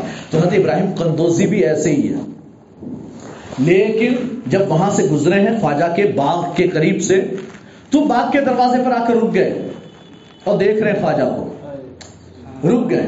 ویسے کسی کی پرواہ نہیں کرتے، گزر جاتے ہیں۔ لیکن خواجہ کو دیکھ کر رک گئے۔ پندرہ سال کے خواجہ ہیں۔ دیکھ کر رک گئے۔ اور خواجہ نے دیکھا تو دوڑتے ہوئے پہنچے خواجہ۔ دوڑتے ہوئے پہنچے۔ ہاتھ پکڑ کے حضرت تشریف لائے، اندر آئے۔ اندر آئے۔ کہتے اندر لے گئے۔ ایک درخت کے نیچے بٹھایا۔ خواجہ غریب نواز جلدی سے گئے، انگور کے خوشے توڑ کر لائے، پیش کے حضور تناول فرمائے۔ اب خواجہ غریب نواز نے ابراہیم قدوسی علیہ الرحمٰن نے، آپ نے تھوڑے سے انگور کھائے، کھا لیا۔ ہاں اچھا۔ اب آپ نے اپنی زمبیل اب وہ جو تھیلا تھا صاحب نے سوچو وہ بھی تو میلا کچیلا گندا ہوگا۔ ہے نا، تھوڑی نا صاف ستھرا۔ لیکن اس میں سے ایک کھلی کا ٹکڑا نکالا، نکال کر منہ میں رکھا، چبایا، چبا کر نکال کر دیا۔ لو، یہ کھاؤ۔ خواجہ غریب نواز نے بڑے ادب سے اسے لیا ہے۔ ہاں، ہم ہو تو ہے، چھی، یہ کون کھائے اگر لے بھی لیا مجبوری میں تو ایسے ہاتھ جی میں کھا لوں گا۔ بعد میں سائڈ میں جا کر۔ ہاں پھینک لیکن خواجہ نے بڑے ادب سے لیا اور لے کر رکھا منہ میں اور کھا گئے ہیں۔ اور جب کھایا تو دل کی دنیا بدل گئی ہے۔ دل کی دنیا بدل گئی۔ دل روشن تو پہلے سے تھا۔ لیکن اور زیادہ روشن ہوا۔ دل کی دنیا بدلی۔ اب دنیا سے دل اٹھ گیا۔ یہ کیا یہ کیا کام میں لگاؤں باغ کی دیکھ بھال۔ یہ میرا کام ہے۔ یہ کام ہے۔ چھوڑ دیا۔ کہتے باغ بھی بیچ دیا پون چکی بھی بیچ دی۔ دونوں بیچ دیا۔ اور اس کے بعد آپ نے سوچا مجھے علم حاصل کرنا چاہیے۔ عالم بننا چاہیے مجھے۔ پندرہ سال کے بعد سوچ رہے ہیں۔ ہم تو اگر پندرہ کے بعد سترہ، اٹھارہ کی عمر کو پہنچے تو ہم کیا کہیں گے؟ اب کہاں اب عمر کہاں رہی ہوں علم حاصل کرنے کی؟ اب تو میں بڑا ہو گیا ہاں؟ لیکن یاد رکھیں، خواجہ غریب نواز نے پندرہ کے بعد علم حاصل کیا۔ غوث سے اعظم اٹھارہ کی اٹھارہ سال کے بعد علم حاصل کرنے گئے۔ اٹھارہ سال کے ہو گئے، اس کے بعد بغداد گئے علم حاصل کرنے۔ اور امام اعظم ابو حنیفہ بیس سال کے بعد علم حاصل کرنے گئے۔ یہ سب ہمارے ہیں، خواجہ بھی ہمارے، پندرہ سال بعد جا رہے ہیں۔ غوث اعظم ہمارے اٹھارہ کے بعد جا رہے ہیں۔ اور سب سے بڑے امام اعظم ابو حنیفہ بیس سال کے بعد علم حاصل کرنا شروع کیا۔ تو علم کی علم حاصل کرنے کی کوئی عمر نہیں ہوتی۔ آپ بھی دارالعلوم میں جا کر نہ کریں تو کم سے کم مسجدوں میں تو آئیں۔ اس طرح کی محفلوں میں آئیں، آپ کو سیکھنے کو ملے گا۔ کچھ علم ملے گا۔ یہاں جو بھی باتیں ہوں گی، وہ فالتو تو ایک بھی نہیں ہوگی۔ اگر کہ کسی بات پر آپ ہنسیں گے بھی، کسی بات پر ہنسیں گے بھی، اس سے بھی کچھ سیکھیں گے۔ اس سے بھی کچھ سیکھیں گے۔ وہ فالتو اور ابس تو بالکل نہیں ہوگی تو بہرحال، اب خالد بن نواز رضی اللہ تعالیٰ عنہ پندرہ سال کے بعد اب یہ سب بیچ دیا۔ بیچنے کے بعد اب سوچا کہ عالم بننا، علم حاصل کرنے نکلنا ہے۔ تو آپ نے راستے کے سفر کے لیے آپ نے تھوڑی سی رقم اپنے پاس رکھی اور باقی ساری رقم، سوچا باغ بیچا، پون چکی بیچی، کتنا لاکھوں روپیہ آیا ہوگا۔ سارا وہاں کے فقرا مساکین میں تقسیم فرما دیا۔ اب یہ تھوڑی سی رقم لے کر چل دیے۔ پہلے سمرکند گئے، وہاں علماء سے علم حاصل کیا، پھر بخارا گئے، وہاں علم حاصل کیا، علماء سے بہت سے اساتذہ سے علم حاصل کیا۔ اور پھر علم حاصل جب کر چکے یعنی عالم فاضل مفتی سب ہو گیا۔ شریعت کا علم آ گیا۔ کہتے اب کہتے اب اس علم کو سنبھالنے کے لیے اور یہ علم اپنی راہ پر، صحیح راہ پر رہے، اس کے لیے کسی رہنما کی ضرورت ہے۔ عالم بننا ہی کافی نہیں۔ اس علم کو سنبھالنے کے لیے کسی رہنما کی ضرورت۔ اگر ایسے تو بہت سے عالم علم والے ہیں کہ علم تو تھا لیکن پھر بھی بھٹک گئے، پھر بھی ادھر ادھر چلے گئے۔ سرات مستقیم سے انحراف کیا۔ سرات مستقیم کو چھوڑ کر دائیں بائیں ہو گئے، راستہ چینج ہو گیا۔ یہ پٹریاں چینج ہوتی ہے جانتے ہو کیوں؟ ہر پٹری پر شیطان بیٹھا ہوا ہے۔ وعدہ کر کے بیٹھا ہے، اللہ سے وعدہ کیا۔ ہاں میں تیرے سرات مستقیم پر بیٹھوں گا اور تیرے بندوں کو بہکاؤں گا، ادھر ادھر کر دوں گا۔ تو اب وہ بیٹھا ہے۔ اب جو بھی چلتے چلتے جا رہا ہوتا ہے، اس کو کہتا ہے وہ پٹریاں بدلتا ہے، پٹریاں بدلتے ہیں ایسے۔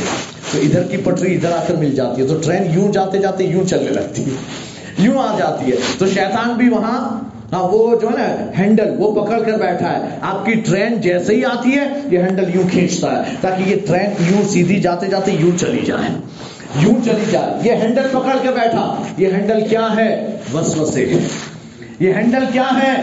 وسوسے ہیں۔ شیطان آپ کے دلوں میں وسوسے ڈالتا ہے۔ آپ کو برائیوں کی طرف لے جاتا ہے اور پھر آپ کو بدعقیدگی کی طرف لے جاتا ہے۔ بے اگر گنہگار بندہ ہے، تب بھی ایک وقت وہ آئے، ہو سکتا ہے۔ اللہ سے توبہ کی توفیق دے دے۔ لیکن اگر بدعقیدگی کی طرف چلا گیا، اگر عقیدہ خراب ہوا، تو ایمان ضائع ہو جائے گا۔ پوری زندگی کی ساری عبادتیں برباد ہو جائے۔ گی تو عقیدہ بڑا اہم اور شیطان کا کام ہی یہ ہے، سب سے زیادہ خوش جو ہوتا ہے نا، یا تو ایمان چھین لے تو سب سے زیادہ خوش ہوتا ہے، یا کسی طالب علم کو علم حاصل کرنے سے روک دے۔ آپ آتے تھے، ہر جمعرات کو اجتماع میں آتے تھے، لیکن اور شیطان ڈائریکٹ تو آپ کے سامنے آ کر نہیں بولے گا، بس آدمت جانا آدمت ایسا نہیں کہے گا، وہ شیطان کسی اور کے، آپ کے دوست کے دل میں وسوسہ ڈالے گا کہ جانا اس کو بول کے اپنے آج فلاں جگہ کھانے جاتے ہیں، آج ہوٹل جاتے ہیں۔ آج تو فلاں پکچر آئی ہے نہیں، تو دیکھنے جاتے ہیں۔ میں نے ٹکٹ لی ہوئی ہے۔ تو آتا ہے ہاں اب بھائی، چلو، چلا۔ تو اب یعنی کہنے کی بات یہ ہے کہ وہ شیطان دوسرے میں وسوسہ ڈال کر اسے وہاں بھیجتا ہے کہ وہ، یہ تو جاتا ہی نہیں تھا، اس میں وسوسہ ڈالا۔ جو جاتا تھا، اسے بھی روک دیا۔ اسے بھی روک دیا۔ وہ وسوسے ڈالتا ہے۔ اور تیرا تو کام ہے۔ تیرا تجھے وہ کام یاد نہیں ہے؟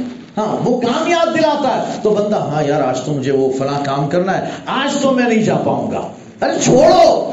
آج ایک جمعرات کے دن کے لیے ساری دنیا چھوڑ دو۔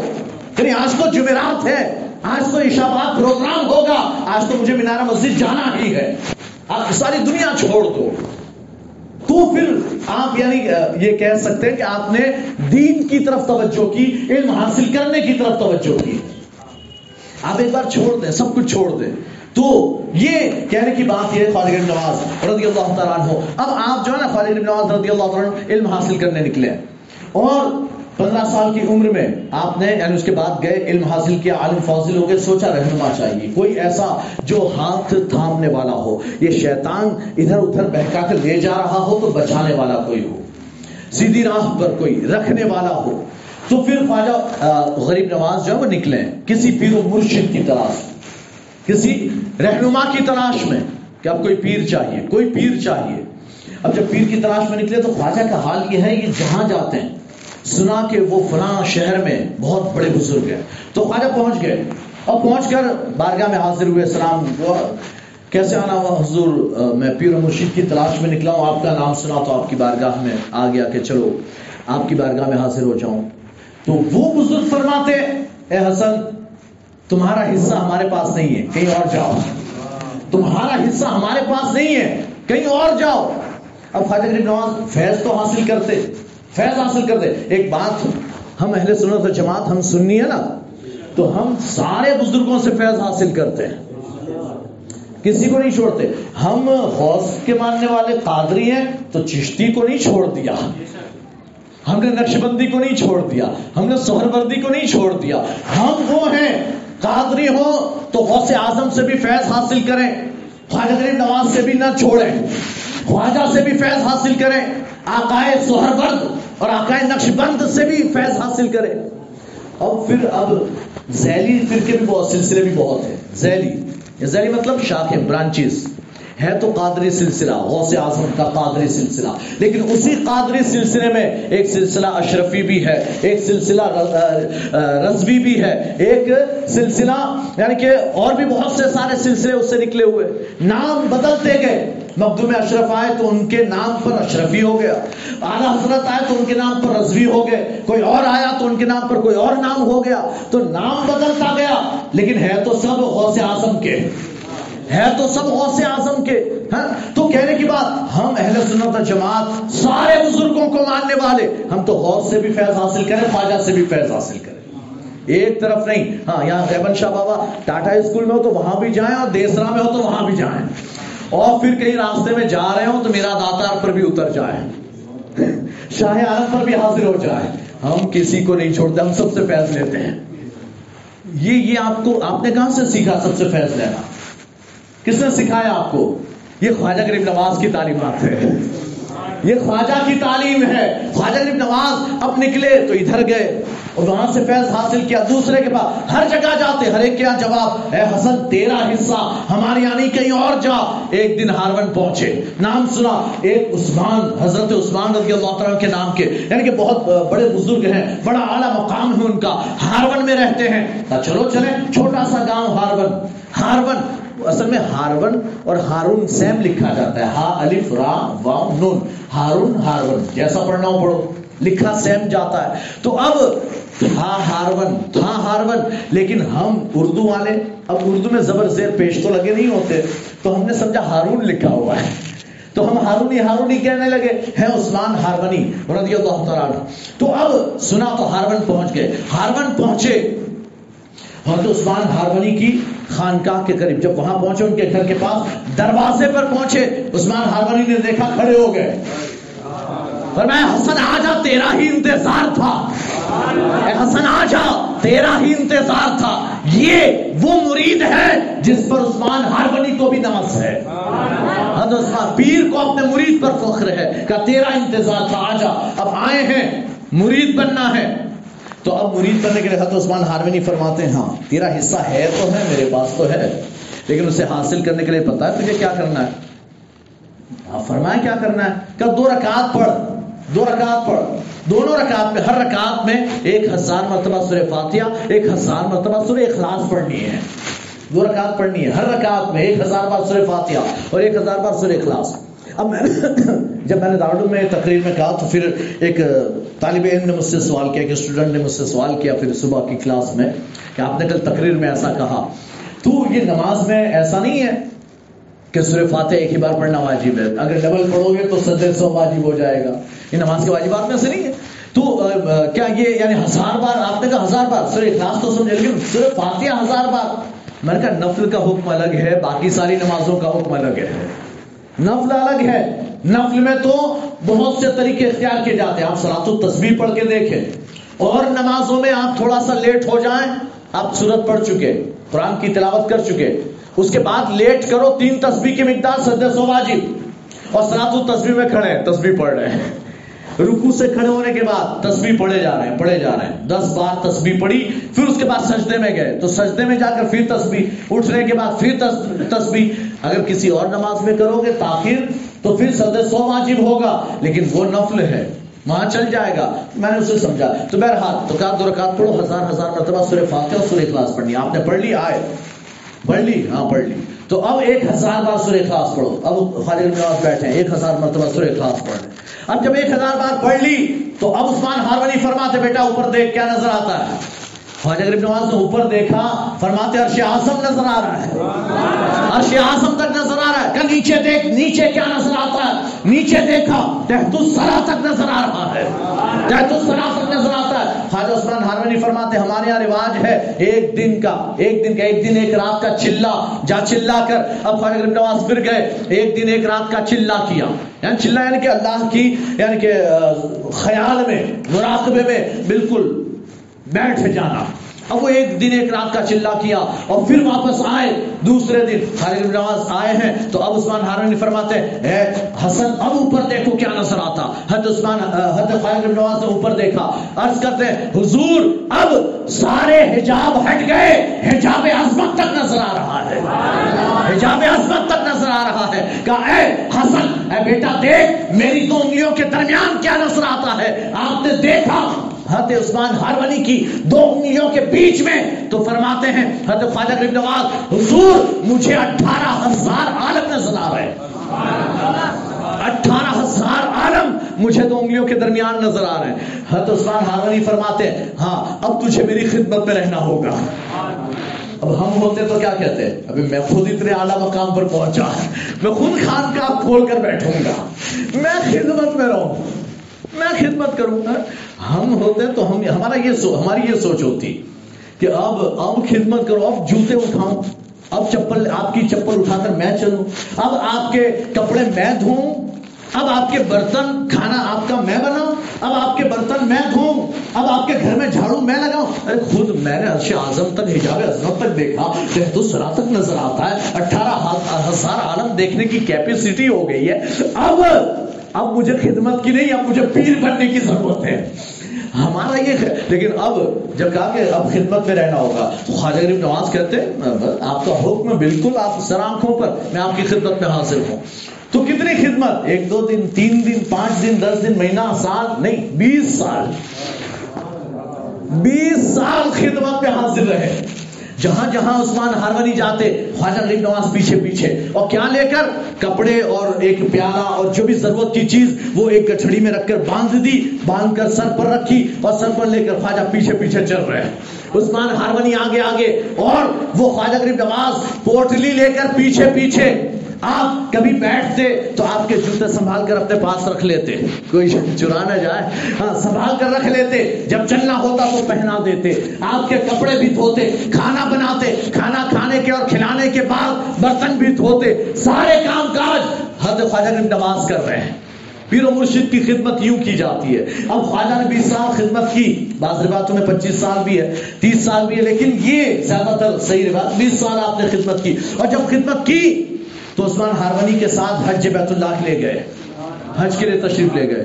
چلو اب اب اور اچھا یہ خواجہ عثمان ہارونی کے ساتھ رہے۔ تو یہ دونوں بیٹھے نہیں رہے، سیر و سیاحت کرتے رہے۔ یہ بزرگ کے پاس، اس بزرگ کے پاس، ادھر ادھر۔ اور سب سے حضرت عثمان ہارونی لے جاتے۔ دیکھا، دیکھو، یہ ہے نا، یہ فنا بزرگ ہے۔ دیکھو، یہ فنا ہے۔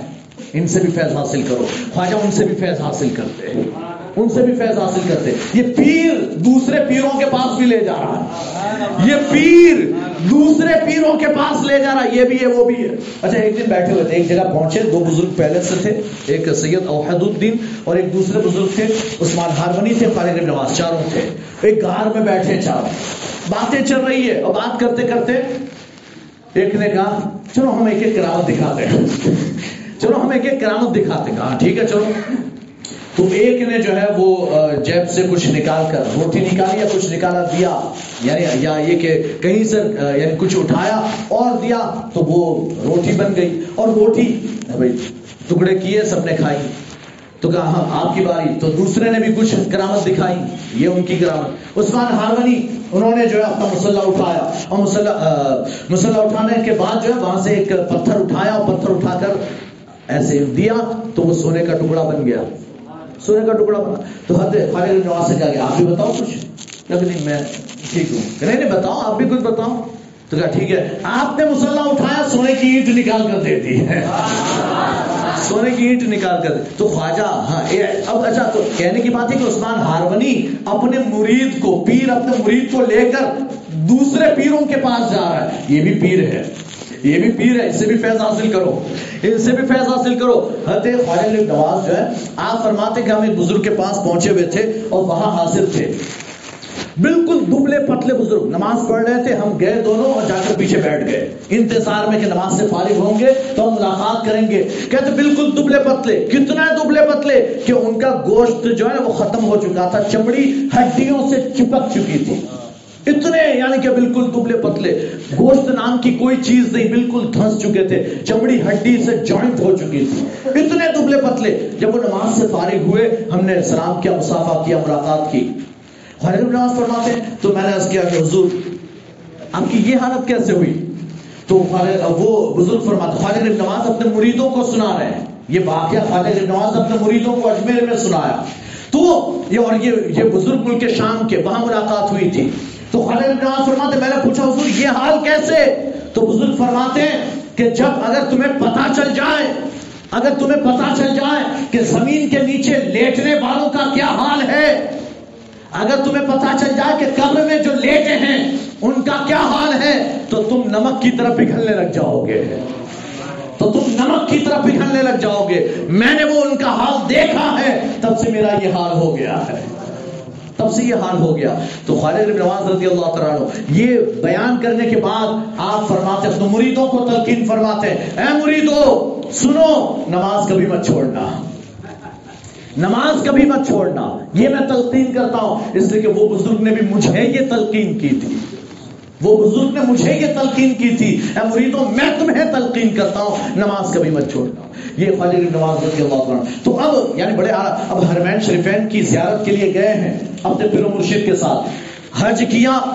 اب حج کے بعد حج عثمان ہارونی نے خواجہ نواز کا ہاتھ پکڑا۔ میزا رحمت، وہ پر نالا سونے کا بنا ہوا ہے آج کل۔ پہلے سونے کا نہیں، چاندی کا۔ تھا تو اس کے نیچے کھڑے ہوئے ہاتھ پکڑ کر اور رب کی بارگاہ میں عرض کرتے ہیں، حضرت عثمان ہارونی اے اللہ، میں نے حسن کو تیری بارگاہ میں پیش کیا، قبول فرما، حاطف غیبی سے آواز آئی، ہم نے حسن کو قبول کر لیا ہم نے حسن کو قبول کر لیا۔ کہتے اب یہاں سے آگے بڑھے۔ مدینہ نبی پہنچے۔ وہاں روز رسول پر حاضر ہوئے۔ حضرت عثمان ہارونی فرماتے اے بیٹا حسن، جاؤ، روز رسول پر سلام پیش کرو۔ حضرت عثمان، خالد نواز آگے بڑھے۔ عرض کرتے السلام والسلام علیکہ یا رسول اللہ۔ روز رسول سے آواز آئی وعلیکہ السلام یا قطب المشائخ وعلیکم السلام. یا خود کر جب یہ آواز آئی تو حضرت عثمان ہارونی فرماتے ہیں، اے بیٹا حسن، اب تو کامل ہو گیا اب تو کامل ہو گیا۔ پتا کیا چلا؟ اگر آپ عرش آسم تک دیکھو، تب بھی با کمال نہیں۔ تحت السرا تک دیکھو، تب بھی با کمال نہیں۔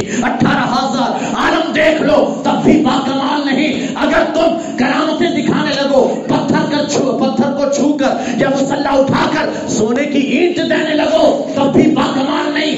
جب تک کہ تم اللہ کے رسول کی بارگاہ میں قبول نہ ہو جاؤ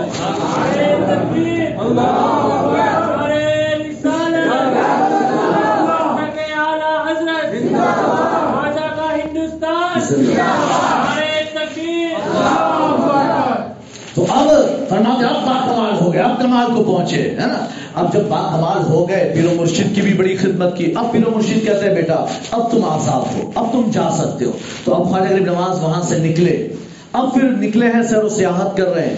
اور آپ نے یعنی لوگوں کو تعلیمات دی۔ جہاں رکتے، وہاں لوگوں کو تعلیمات دیتے، علم دیتے۔ اور پھر ایسے سیر و سیاحت کرتے ہوئے آپ ایک مرتبہ اصفہان پہنچے۔ نام سنا اچھا ابھی خواجہ کا کام یہی ہے۔ جہاں سنتے بزرگ کا نام پہنچ جاتے۔ اب تو بڑا اعلیٰ مقام نا۔ روز رسول سے یا خطب المشائق کا لقب مل گیا۔ حاطف غیبی سے آواز آ گئی کہ ہم نے حسد کو قبول کر لیا۔ لیکن پھر بھی وہ ایٹیٹیوڈ نہیں بدلا۔ وہ انداز نہیں بدلا۔ ایسا نہیں کہ اب تو میں ہوں، اب دوسرے کے پاس کیا جانا۔ ہم ہم ہم، اگر ایسے ہو جائے ہے کہ روزے رسول سے آواز آ جائے، ہاتھی پہ غیبی سے اللہ فرما دے کہ میں نے تجھے قبول کر لیا، تو پھر تو ہمارا سر جو ہے آسمان تک پہنچے گا۔ ہم تو پتہ نہیں کیا کیا ہو جائیں ہے نا؟ کس کو بھاؤ نہ دیں۔ بھاؤ ہاں، ہاں، کوئی آدمی کو بھاؤ بھی نہ دیں، باہر دو چار پہرے دار بٹھا دیں۔ اب ملاقات کرنے اپوائنٹمنٹ لینا پڑے گا۔ ہاں، اپوائنٹمنٹ لینا پڑے گا۔ اور وہ خدام بھی باہر ہو تو وہ بس یہی کہتے رہے، ابھی حضرت آرام میں ابھی حضرت آرام میں ہے حضرت آرام ہی کرواتے رہے، حضرت۔ ملاقات ہی نہ ہو۔ بیچاری عوام پریشان کہ حضرت سے کب ملوں گا حضرت سے کب ملوں گا؟ اور حضرت بھی کوئی آرام میں نہیں ہے، لیکن وہ جو ہے نا، وہ جو باہر پہرے دار، وہ چاہتے ہی نہیں کہ کوئی ان سے ملاقات کرے۔ وہ چاہتے ہی نہیں کہ کوئی ملاقات کرے۔ تو بس وہ ان کا ایک ہی جواب، ابھی حضرت آرام میں، ابھی کتنا آرام کرتے ہیں؟ صبح آرام، دوپہر آرام، شام آرام رات آرام۔ آرام تو کتنا ابھی تھوڑا کام بھی کر لے آرام کے سوا۔ ہاں تو بہرحال کہنے کی بات یہ ہے کہ خواجہ نواز کا وہ ایٹیٹیوڈ نہیں بدلا۔ آپ نے جو ہے، آپ کا تکبر گھمنڈ نہیں آیا۔ اب بھی کام تو وہ ہے کہ بزرگ کا نام سنا، پہنچ گئے اقتصاب فیض کے لیے۔ تو اب سنا کہ اصفہان میں ایک بزرگ ہے، حضرت محمود اصفہانی رحمۃ اللہ تعالی تو خواجہ نواز نے اچھا بالکل فیض حاصل کرنا چاہیے۔ بڑے پائے کے بزرگ، بہت بڑے بزرگ ہیں۔ تو کہتے ہیں آپ خواجہ نواز اصفہان پہنچے، ان سے ملاقات کرنے کے لیے۔ جب وہاں پہنچے وہاں ایک بندہ اور آیا ہوا تھا، نام تھا خواجہ قطب الدین بختیار کاکی نام سنا ہوگا۔ ہاں یہ دلی کے راجا ہیں۔ ہاں بالکل۔ تو اب یہ قطب الدین بختیار کاکی بھی اصفہان آئے ہوئے تھے۔ اور اصفہان آئے کیوں ہیں؟ پیر کی تلاش میں۔ یہ بھی نکلے پیر کی تلاش میں۔ تو کوئی کامل پیر مل جائے۔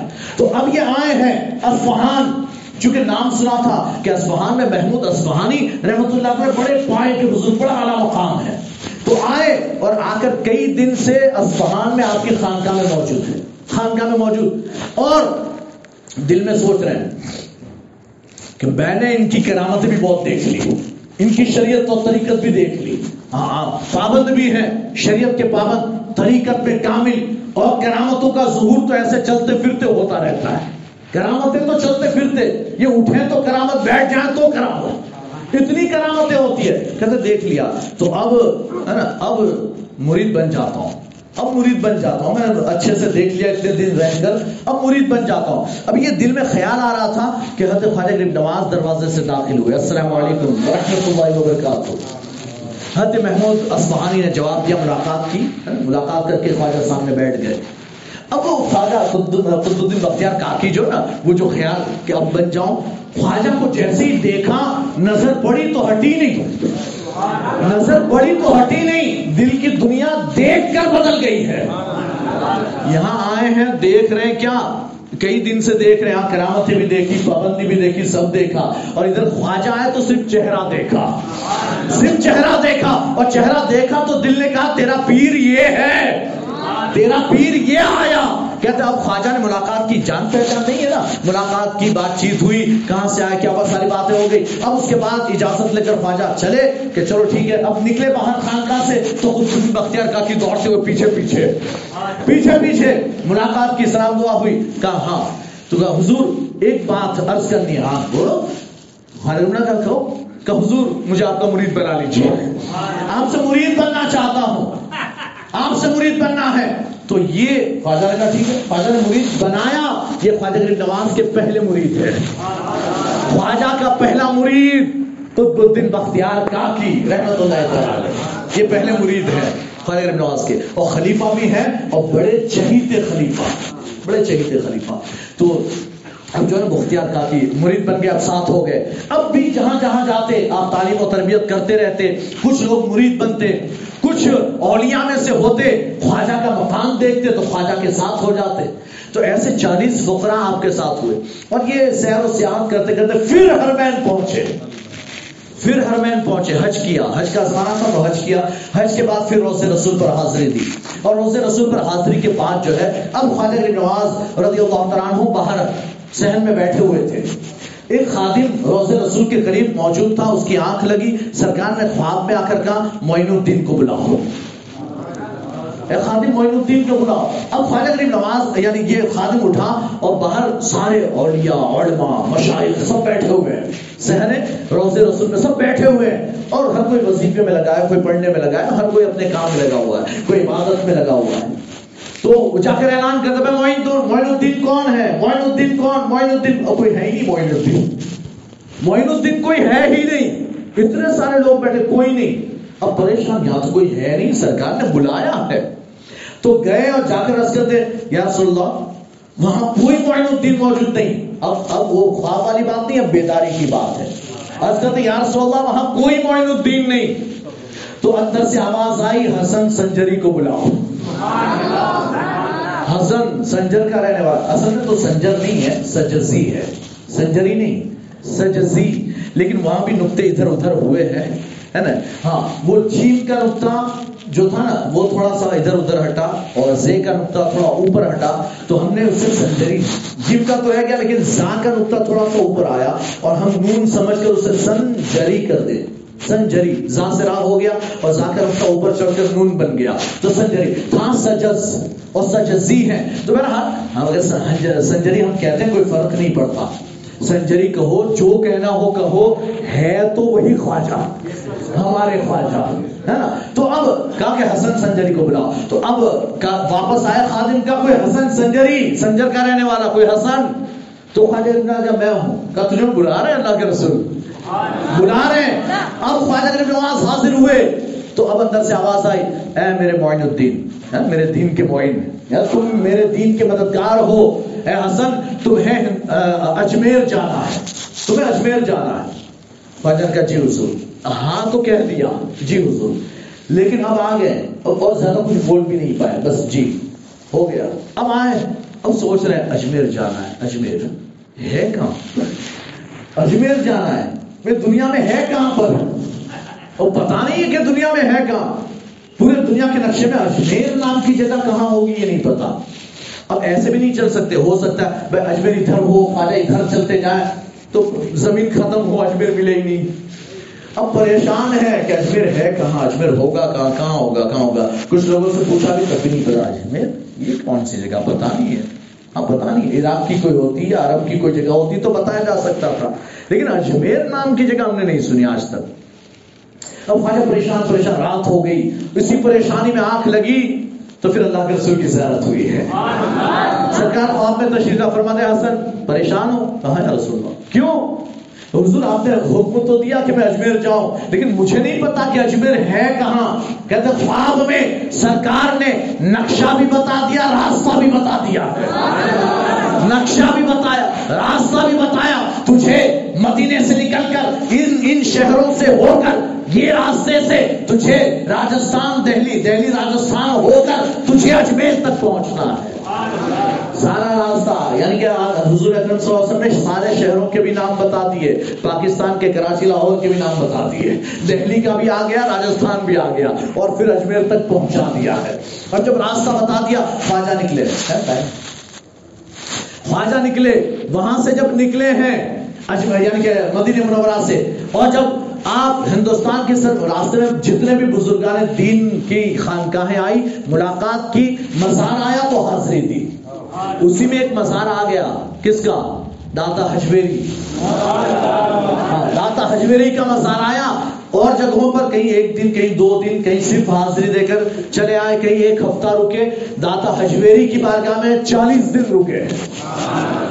اجمیر جاتے ہوئے چالیس دن رکے اور وہاں چلا کیا۔ اور چلا کر کے جب جا رہے تھے تو پھر کہتے گئے کہ آپ، اے داتا حجویری آپ عام لوگوں کے لیے تو رہنما ہیں۔ عام لوگوں کے لیے تو آپ پیر ہیں، لیکن خاص کے لیے بھی آپ رہنما ہیں۔ ہاں؟ تو آپ ہی نے خواجہ حجویری کو سب سے پہلے داتا کہا اور تبھی سے آپ کو داتا حجویری کہا جانے لگا۔ آپ کے مزار پر، آپ کے بارگاہ میں نہیں، آپ کی خانقاہ میں نہیں، آپ کے مزار پر چالیس دن تک خواجہ غریب نواز نے چلا کیا۔ پھر وہاں سے بڑے دہلی پہنچے، دہلی سے پھر راجستھان کا راستہ پکڑا اور اجمیر۔ اب جب راجستھان کے صحراؤں میں، ریت میں چل رہے تھے، آپ کے آنے سے پہلے شہاب الدین غوری نے حملہ کیا۔ حملہ کر کے پرتھوی راج چوہان، چونکہ اس وقت ہندوستان کی راجدھانی اجمیر تھا۔ تو حملہ کیا تھا اور حملے میں ہار گیا، شکست ہو گئی۔ تو بھاگا، واپس بھاگے شاہ الدین غوری۔ اور جب واپس بھاگے پورا لشکر لے کر، تو ایک سپاہی جو ہے، وہ لشکر سے جدا ہو گیا، صحرا میں بھٹک گیا۔ اب وہ بھٹک رہا ہے، راستہ اسے مل نہیں رہا۔ اور اس کی ملاقات خواجہ سے ہو گئی۔ اور جب ملاقات ہوئی، دیکھا درویش ہے ہے نا، چالیس درویش ایک ساتھ چلے آ رہے ہیں۔ اور جا رہے ہیں ادھر، اجمیر کی طرف جا رہے ہیں۔ تو اس نے سپاہی نے کہا، اے درویش ہو، ادھر کدھر؟ کہاں اجمیر جا رہے ہیں۔ مت جاؤ، واپس چڑھو ادھر مت جاؤ۔ ہاں ورنہ زندہ لوٹ کر نہیں آؤ گے ہاں وہاں کا ماحول بڑا خراب ہے۔ وہاں کا راجا کسی مسلمان کو برداشت نہیں کرتا۔ وہ قتل کروا دے گا۔ وہاں مت جاؤ۔ تو خواجہ نواز نے بڑا پیار جواب ارشاد فرمایا تھا۔ آپ فرماتے ہیں، اے اے سپاہی سن، تم آئے تھے تو تمہیں اپنے قوت بازو، اپنے لشکر، اپنی تلوار اور ہتھیاروں پر تمہیں بھروسہ تھا۔ ہم اپنے اللہ کے بھروسے پر آئے ہیں۔ ہم رسول اللہ کے حکم سے آئے ہیں۔ ہمارا بھروسہ صرف اللہ پر ہے۔ اب آگے بڑھے اور جب اجمیر پہنچے تو پھر سارے حالات آپ جانتے ہیں۔ اونٹ بٹھا دیے ہیں انا ساگر کو کاسے میں بھر دیا، وہ سارے واقعات آپ کو پتا ہے۔ اب جو ہے نا، خالد بن نواز رضی اللہ عنہ، وہ سارے واقعات ابھی بہت ڈیٹیلز میں نہیں جانا، لیکن کہنے کی بات یہ کہ خالد بن نواز اجمیر میں آ گئے۔ اور جب اجمیر میں آئے ہیں، تو پھر یہاں وہ جو ماحول تھا نا، سماج جو ماحول تھا، وہ کیا تھا؟ ابھی تک ایک بھی مسلمان نہیں تھا۔ ایک بھی مسلمان نہیں، اللہ کا نام لینے والا کوئی نہیں تھا۔ سارے کفر مشرقین تھے۔ ان کے درمیان بیٹھ کر، رہ کر اسلام کی دعوت دینی تھی۔ تو آپ کیا سمجھتے ہیں؟ وہ یوں گئے، کسی کے پاس گئے، جا کر گئے، مسلمان بن جا، پڑھ کلمہ لا الہ ایسا کہا خواجہ نے ایسے جا کر کہا، نہیں، آپ نے ایسے دعوت نہیں دی اسلام کی۔ کہ جا جا کر لوگوں سے مل مل کر کہو، اے بندے، سن، ایک اللہ کو مان، ان سب کو چھوڑ دے، ایک اللہ کی عبادت کر، پڑھ کر میں مسلمان ہو جا۔ خواجہ نے دعوت اسلام ایسے پیش نہیں کی، خواجہ نے اپنے اخلاق دکھائے ہیں۔ خواجہ نے اپنا کردار و کیریکٹر پیش کیا۔ اور جب خواجہ کا یہ کیریکٹر، یہ کردار لوگوں نے دیکھا، خود سے اسلام قبول کر لیا ہے۔ خود سے کچھ تو وہ ہیں جو کرامتیں دیکھ دیکھ کر اسلام لائے۔ جادوگروں سے مقابلہ ہوا، جوگی جے پال سے ہوا، رام دیو سے ہوا، اور ان سے مقابلے ہوئے۔ اور یہ مسلمان ہو گئے تو انہیں دیکھ کر بہت سے اور بھی مسلمان ہو گئے۔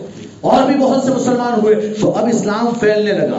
اب اسلام پھیلنے لگا۔ تو اللہ نے خواجہ غریب نواز کو یہ کرامت کا جو پاور دیا تھا، وہ اسی لیے دیا تھا تاکہ ہندوستان میں خواجہ غریب نواز بغیر ہتھیار کے اسلام کو عام کر سکے۔ ہاں تو پھر نبے لاکھ کو کرما پڑایا ہے۔ پھر نبے لاکھ کو کرنا پڑا تو اب خالد بن نواز نے دعوت اسلام پیش کیا، کرنا شروع کیے اپنے اخلاق و کردار سے، اپنے کیریکٹر سے۔ حال یہ تھا کہ دھیرے دھیرے لوگ آپ سے مانوس ہونے لگے، لوگوں کو اچھا لگنے لگا۔ یہ آدمی بڑا گڈ گڈ آدمی ہے، بہت اچھا آدمی ہے۔ تو اب وہ آتے، آ کر بیٹھتے یعنی عام لوگ بھی آتے، آ کر بیٹھتے، کچھ پوچھتے، باتیں کرتے۔ حالانکہ پہلے تو زبان کا مسئلہ تھا، لیکن پھر وہ دھیرے دھیرے سالو ہو گیا۔ یہ ہندی وہ فارسی۔ وہ فارسی والے کے ہندی والے، لیکن دونوں مکس کر کے اردو پیدا کر دیے۔ دونوں مکس کر کے اردو پیدا کی، ہے نا؟ ہاں کہ فارسی کے بھی تھوڑے ہو تھوڑا ہندی ہو، اور پھر بن جائے اردو۔ فارسی، ہندی مل کر اردو۔ تو اب یہ کمیونیکیشن جو ہے اس طرح سے شروع ہوا۔ اور آپ نے لوگوں کو تو لوگ آتے بات چیت کرتے خواجہ نواز انہیں اچھی اچھی باتیں۔ اور ہمیشہ خواجہ نے کبھی کسی کو ڈانٹا نہیں ہے۔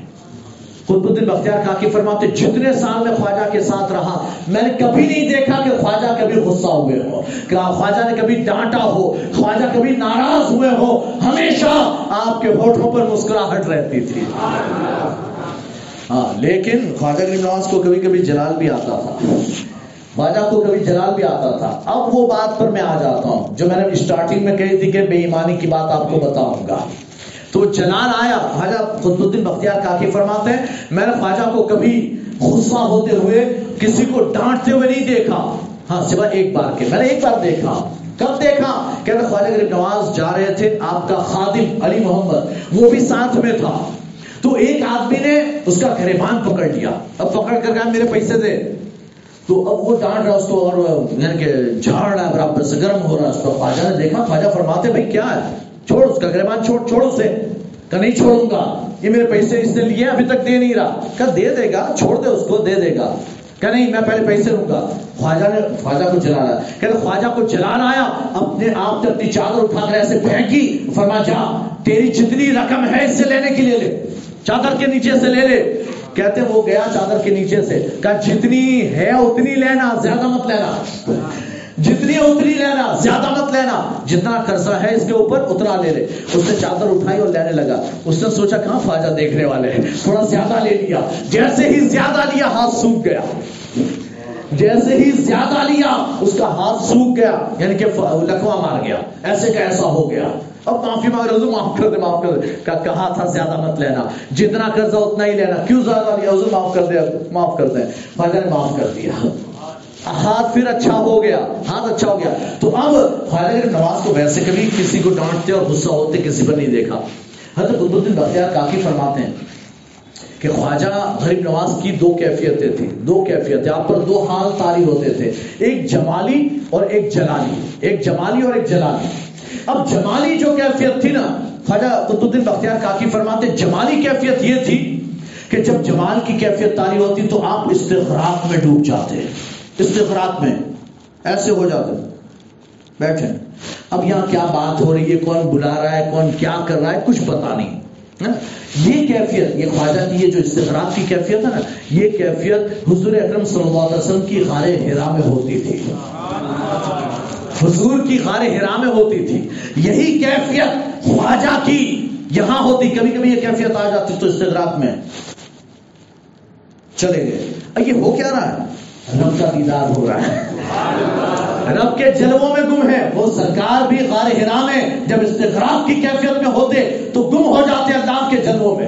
رب کے جلووں میں اس کی تجلیات میں گم ہوتے خواجہ بھی استغراق میں۔ رب کے جلووں میں گم ہو جاتے کیسا گم ہوتے؟ وہاں سرکار گم ہوتے۔ تو جبریل امین آئے ہیں آ کر کہتے ہیں السلام علیکم۔ یا محمد اقرا صلی اللہ تعالی وسلم، بولتے ہیں صلی اللہ تعالی وسلم۔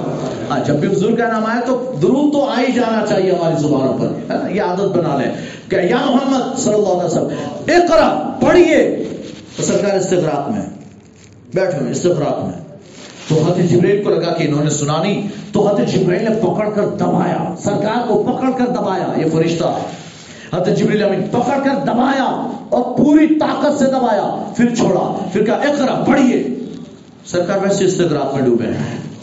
کو پتہ ہی نہیں کہ کیا ہو رہا ہے۔ کوئی کچھ بول رہا ہے، کوئی دبا رہا ہے۔ سرکار کو کچھ نہیں پتا تین مرتبہ انہوں نے اقرا کہا۔ تین مرتبہ دبا کر چھوڑا۔ لیکن سرکار استغراق میں ڈوبے ہوئے ہیں۔ آپ کو کوئی پتا نہیں۔ ہاں؟ اب حضرت جبریل کہتے ہیں، یار استغراق سے نکل نہیں رہے، کیا کرو؟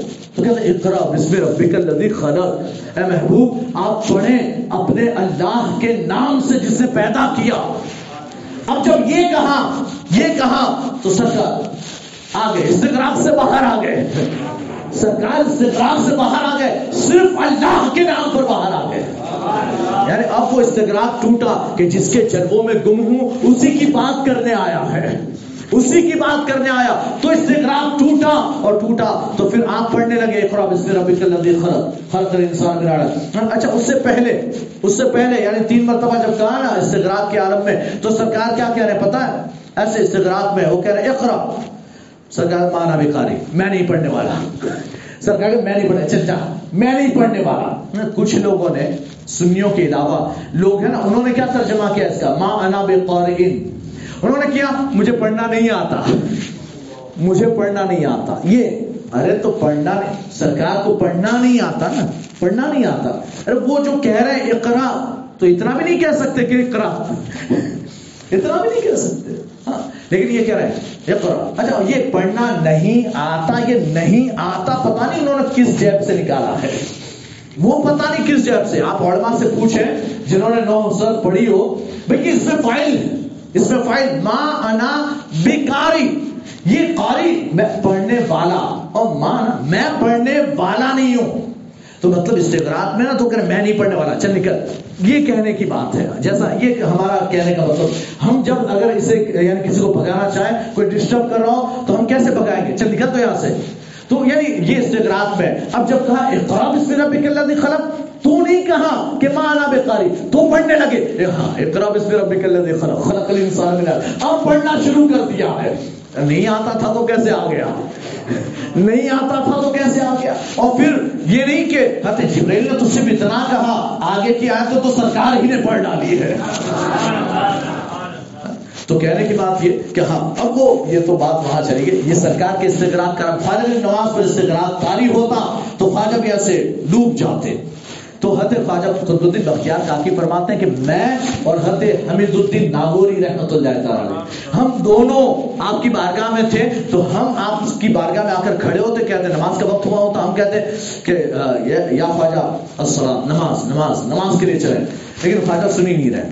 تو حضور نماز کا وقت ہو گیا، نماز کا وقت ہو گیا۔ اور خواجہ استغراق میں ڈوبے ہوئے۔ سن نہیں رہے۔ کہتے کہ پھر اب یعنی یہاں یہ ہے کہ خواجہ غریب نواز کو دونوں کندھوں سے پکڑ کر ہے نا ایک طرف سے خواجہ قطب الدین، ایک طرف سے حمید الدین ناگوری رحمۃ اللہ دونوں پکڑ کر ہلاتے۔ اور جب ہلاتے تو خواجہ ہاں کیا ہو حضور، نماز کا وقت ہو گیا۔ ہاں ٹھیک ہے، چلو۔ پتہ نہیں میں بھی کہاں کہاں سے آ جاتا ہوں۔ پتہ نہیں میں بھی کہاں کہاں سے آ جاتا ہوں۔ پتہ چلا، پتہ نہیں کہاں کہاں سے گھوم کر آ رہے ہیں۔ کہاں کہاں پہنچے تھے؟ یہ تو خواجہ غریب نواز فرماتے پتہ نہیں کہاں کہاں سے آ جاتا ہوں تو اب یہ ہلاتے، وہاں سرکار کا تو استغراق نہیں ٹوٹا، دبانے سے بھی نہیں ٹوٹا۔ خواجہ کو ہلاتے تو استغراق سے نکلتے، نماز ادا کرتے۔ یہ یعنی استغراق کی کیفیت کب آتی؟ جب صفت جمالی تاری ہوتی۔ اور صفت جلالی تاری ہوتی، کہتے صفت جلالی تاری ہوتی، تو خواجہ غریب نواز اپنے کمرے کا دروازہ بند کر کے اندر بند ہو جاتے۔ اندر بند ہو جاتے۔ خواجہ کبھی اپنے دروازہ بند نہیں کرتے تھے، کھلا رہتا۔ لیکن جب جلال کی کیفیت ہوتی، دروازہ بند کر کے اندر بند، تاکہ کسی کو کوئی نقصان نہ پہنچ جائے۔ اور وہ کہتے ہیں کہ ہم، خواجہ قطب الدین بختیار کاکی فرماتے ہیں، ہم، میں اور حمید الدین ناگوری باہر پتھر پتھر رکھ کر اس کے پیچھے چھپ کے بیٹھ جاتے۔ اور انتظار کرتے کہ خواجہ کب نکلیں گے، خواجہ کب نکلیں گے، انتظار کرتے۔ ہاں؟ کہتے پھر جب خواجہ دروازہ کھول کر باہر آتے، جیسے ہی پتھر پر نظر پڑتی، پتھر میں آگ لگ جاتی تھی۔ جلالی آنکھ جلالی آنکھ جیسے ہی پڑتی آگ لگ جاتی، یہ پتھر کے پیچھے چھپے ہی سے کہ کہیں ہم پر پہلی نظر پڑی تو ہم جل جائیں گے۔ ہم جل جائیں گے تو پتھر کے پیچھے چھپ کر انتظار کرتے کہ کب نکلیں گے۔ تو یہ جلال کا عالم تھا خواجہ غریب نواز کا۔ تو خواجہ غریب نواز رضی اللہ تعالیٰ عنہ، اب یہ صرف جلال میں ہوتے تو دروازہ بند کرتے۔ لیکن جب پانچویں رجب کی رات تھی، عشاء کی نماز سے فارغ ہوئے، پھر آپ حجرے میں گئے، اندر سے کواڑ بند کر لیے۔ جلال میں نہیں ہے، لیکن پھر بھی دروازہ بند کر لیا۔ اور پھر پھر پتہ نہیں وہ کیا کیفیتیں ہوئی ہوگی۔ پتہ نہیں کن کن کی آمدیں ہوئی ہوگی۔ کسی نے نہیں دیکھا۔ خواجہ کو لینے پتا نہیں اس دن خواجہ کو دولہا بنانے کون کون آیا ہوگا؟ کتنے فرشتوں کا نزول ہوا ہوگا؟ آپ آپ نے بند کر لیا۔ جب صبح فجر کا وقت ہوا لوگوں نے کھٹ کھٹایا اٹھانے کی کوشش کی۔ لیکن خواجہ غریب نواز بیدار ہونے کا نام نہیں لیتے۔ پھر دروازہ توڑا گیا اندر گئے تو دیکھا خواجہ غریب نواز لیٹے ہوئے ہیں۔ آپ کی پیشانی پر لکھا ہوا تھا حبیب اللہ مات بحب اللہ اللہ کا محبوب اللہ کی محبت میں وفات پا گیا۔ اس کی جان نکلی ہے تو اللہ کی محبت میں نکلی ہے۔ تو پتا چلا رات میں وہ ایسے ایسے جلووں کا انکشاف ہوا ہوگا، ایسے ایسے جلوے دیکھے ہوں گے کہ خواجہ پھر وہی چلے گئے ہیں۔ انہی جلووں میں ہمیشہ کے لیے گم ہو گئے۔ تو یہ فاتح نواز چھ یعنی رات میں آپ کی وفات ہوئی، تو چھ رجب کو آپ کا عرس منایا جاتا ہے۔ اللہ تعالیٰ، ایسے اور بھی بہت سی باتیں، لیکن وقت بہت زیادہ ہو گیا۔ تو اللہ تعالیٰ ہمیں خواجہ غریب نواز کے نقش قدم پر چلنے کی توفیق عطا فرمائے۔ خواجہ غریب نواز کی طرح ہمیں بھی ہمیں بھی غریب نواز بنا دے۔ ویسا غریب نواز نہ بن سکے تو کم سے کم ایک چھینٹا تو گرے اپنے اوپر۔ کچھ تو اللہ کی راہ میں خرچ کریں۔ ہاں کچھ تو جیب سے نکلے، سارا نہ نکلے تو تھوڑا تو نکلے، ہے نا؟ ہاں ایسا نہ ہو کہ پھٹی پرانی نوٹ وہ مسجد کے گلے میں۔ پھٹی پرانی ہے یہ دس کی کہیں اور نہیں چلنے والی، لاؤ گلے میں ڈالو۔ مسجد کے گلے میں پھٹی پرانی نوٹ۔ ہاں اور اچھی ہو، کڑکڑتی، وہ سنبھال کر رکھنی ہے، وہ کام آئے گی۔ تو اللہ تعالیٰ ہمیں بھی نیک توفیق عطا فرمائے۔ واخر دعوانا الحمدللہ رب العالمین۔ السلام علیکم ورحمۃ اللہ وبرکاتہ السلام السلام ہے کچھ؟ اچھا۔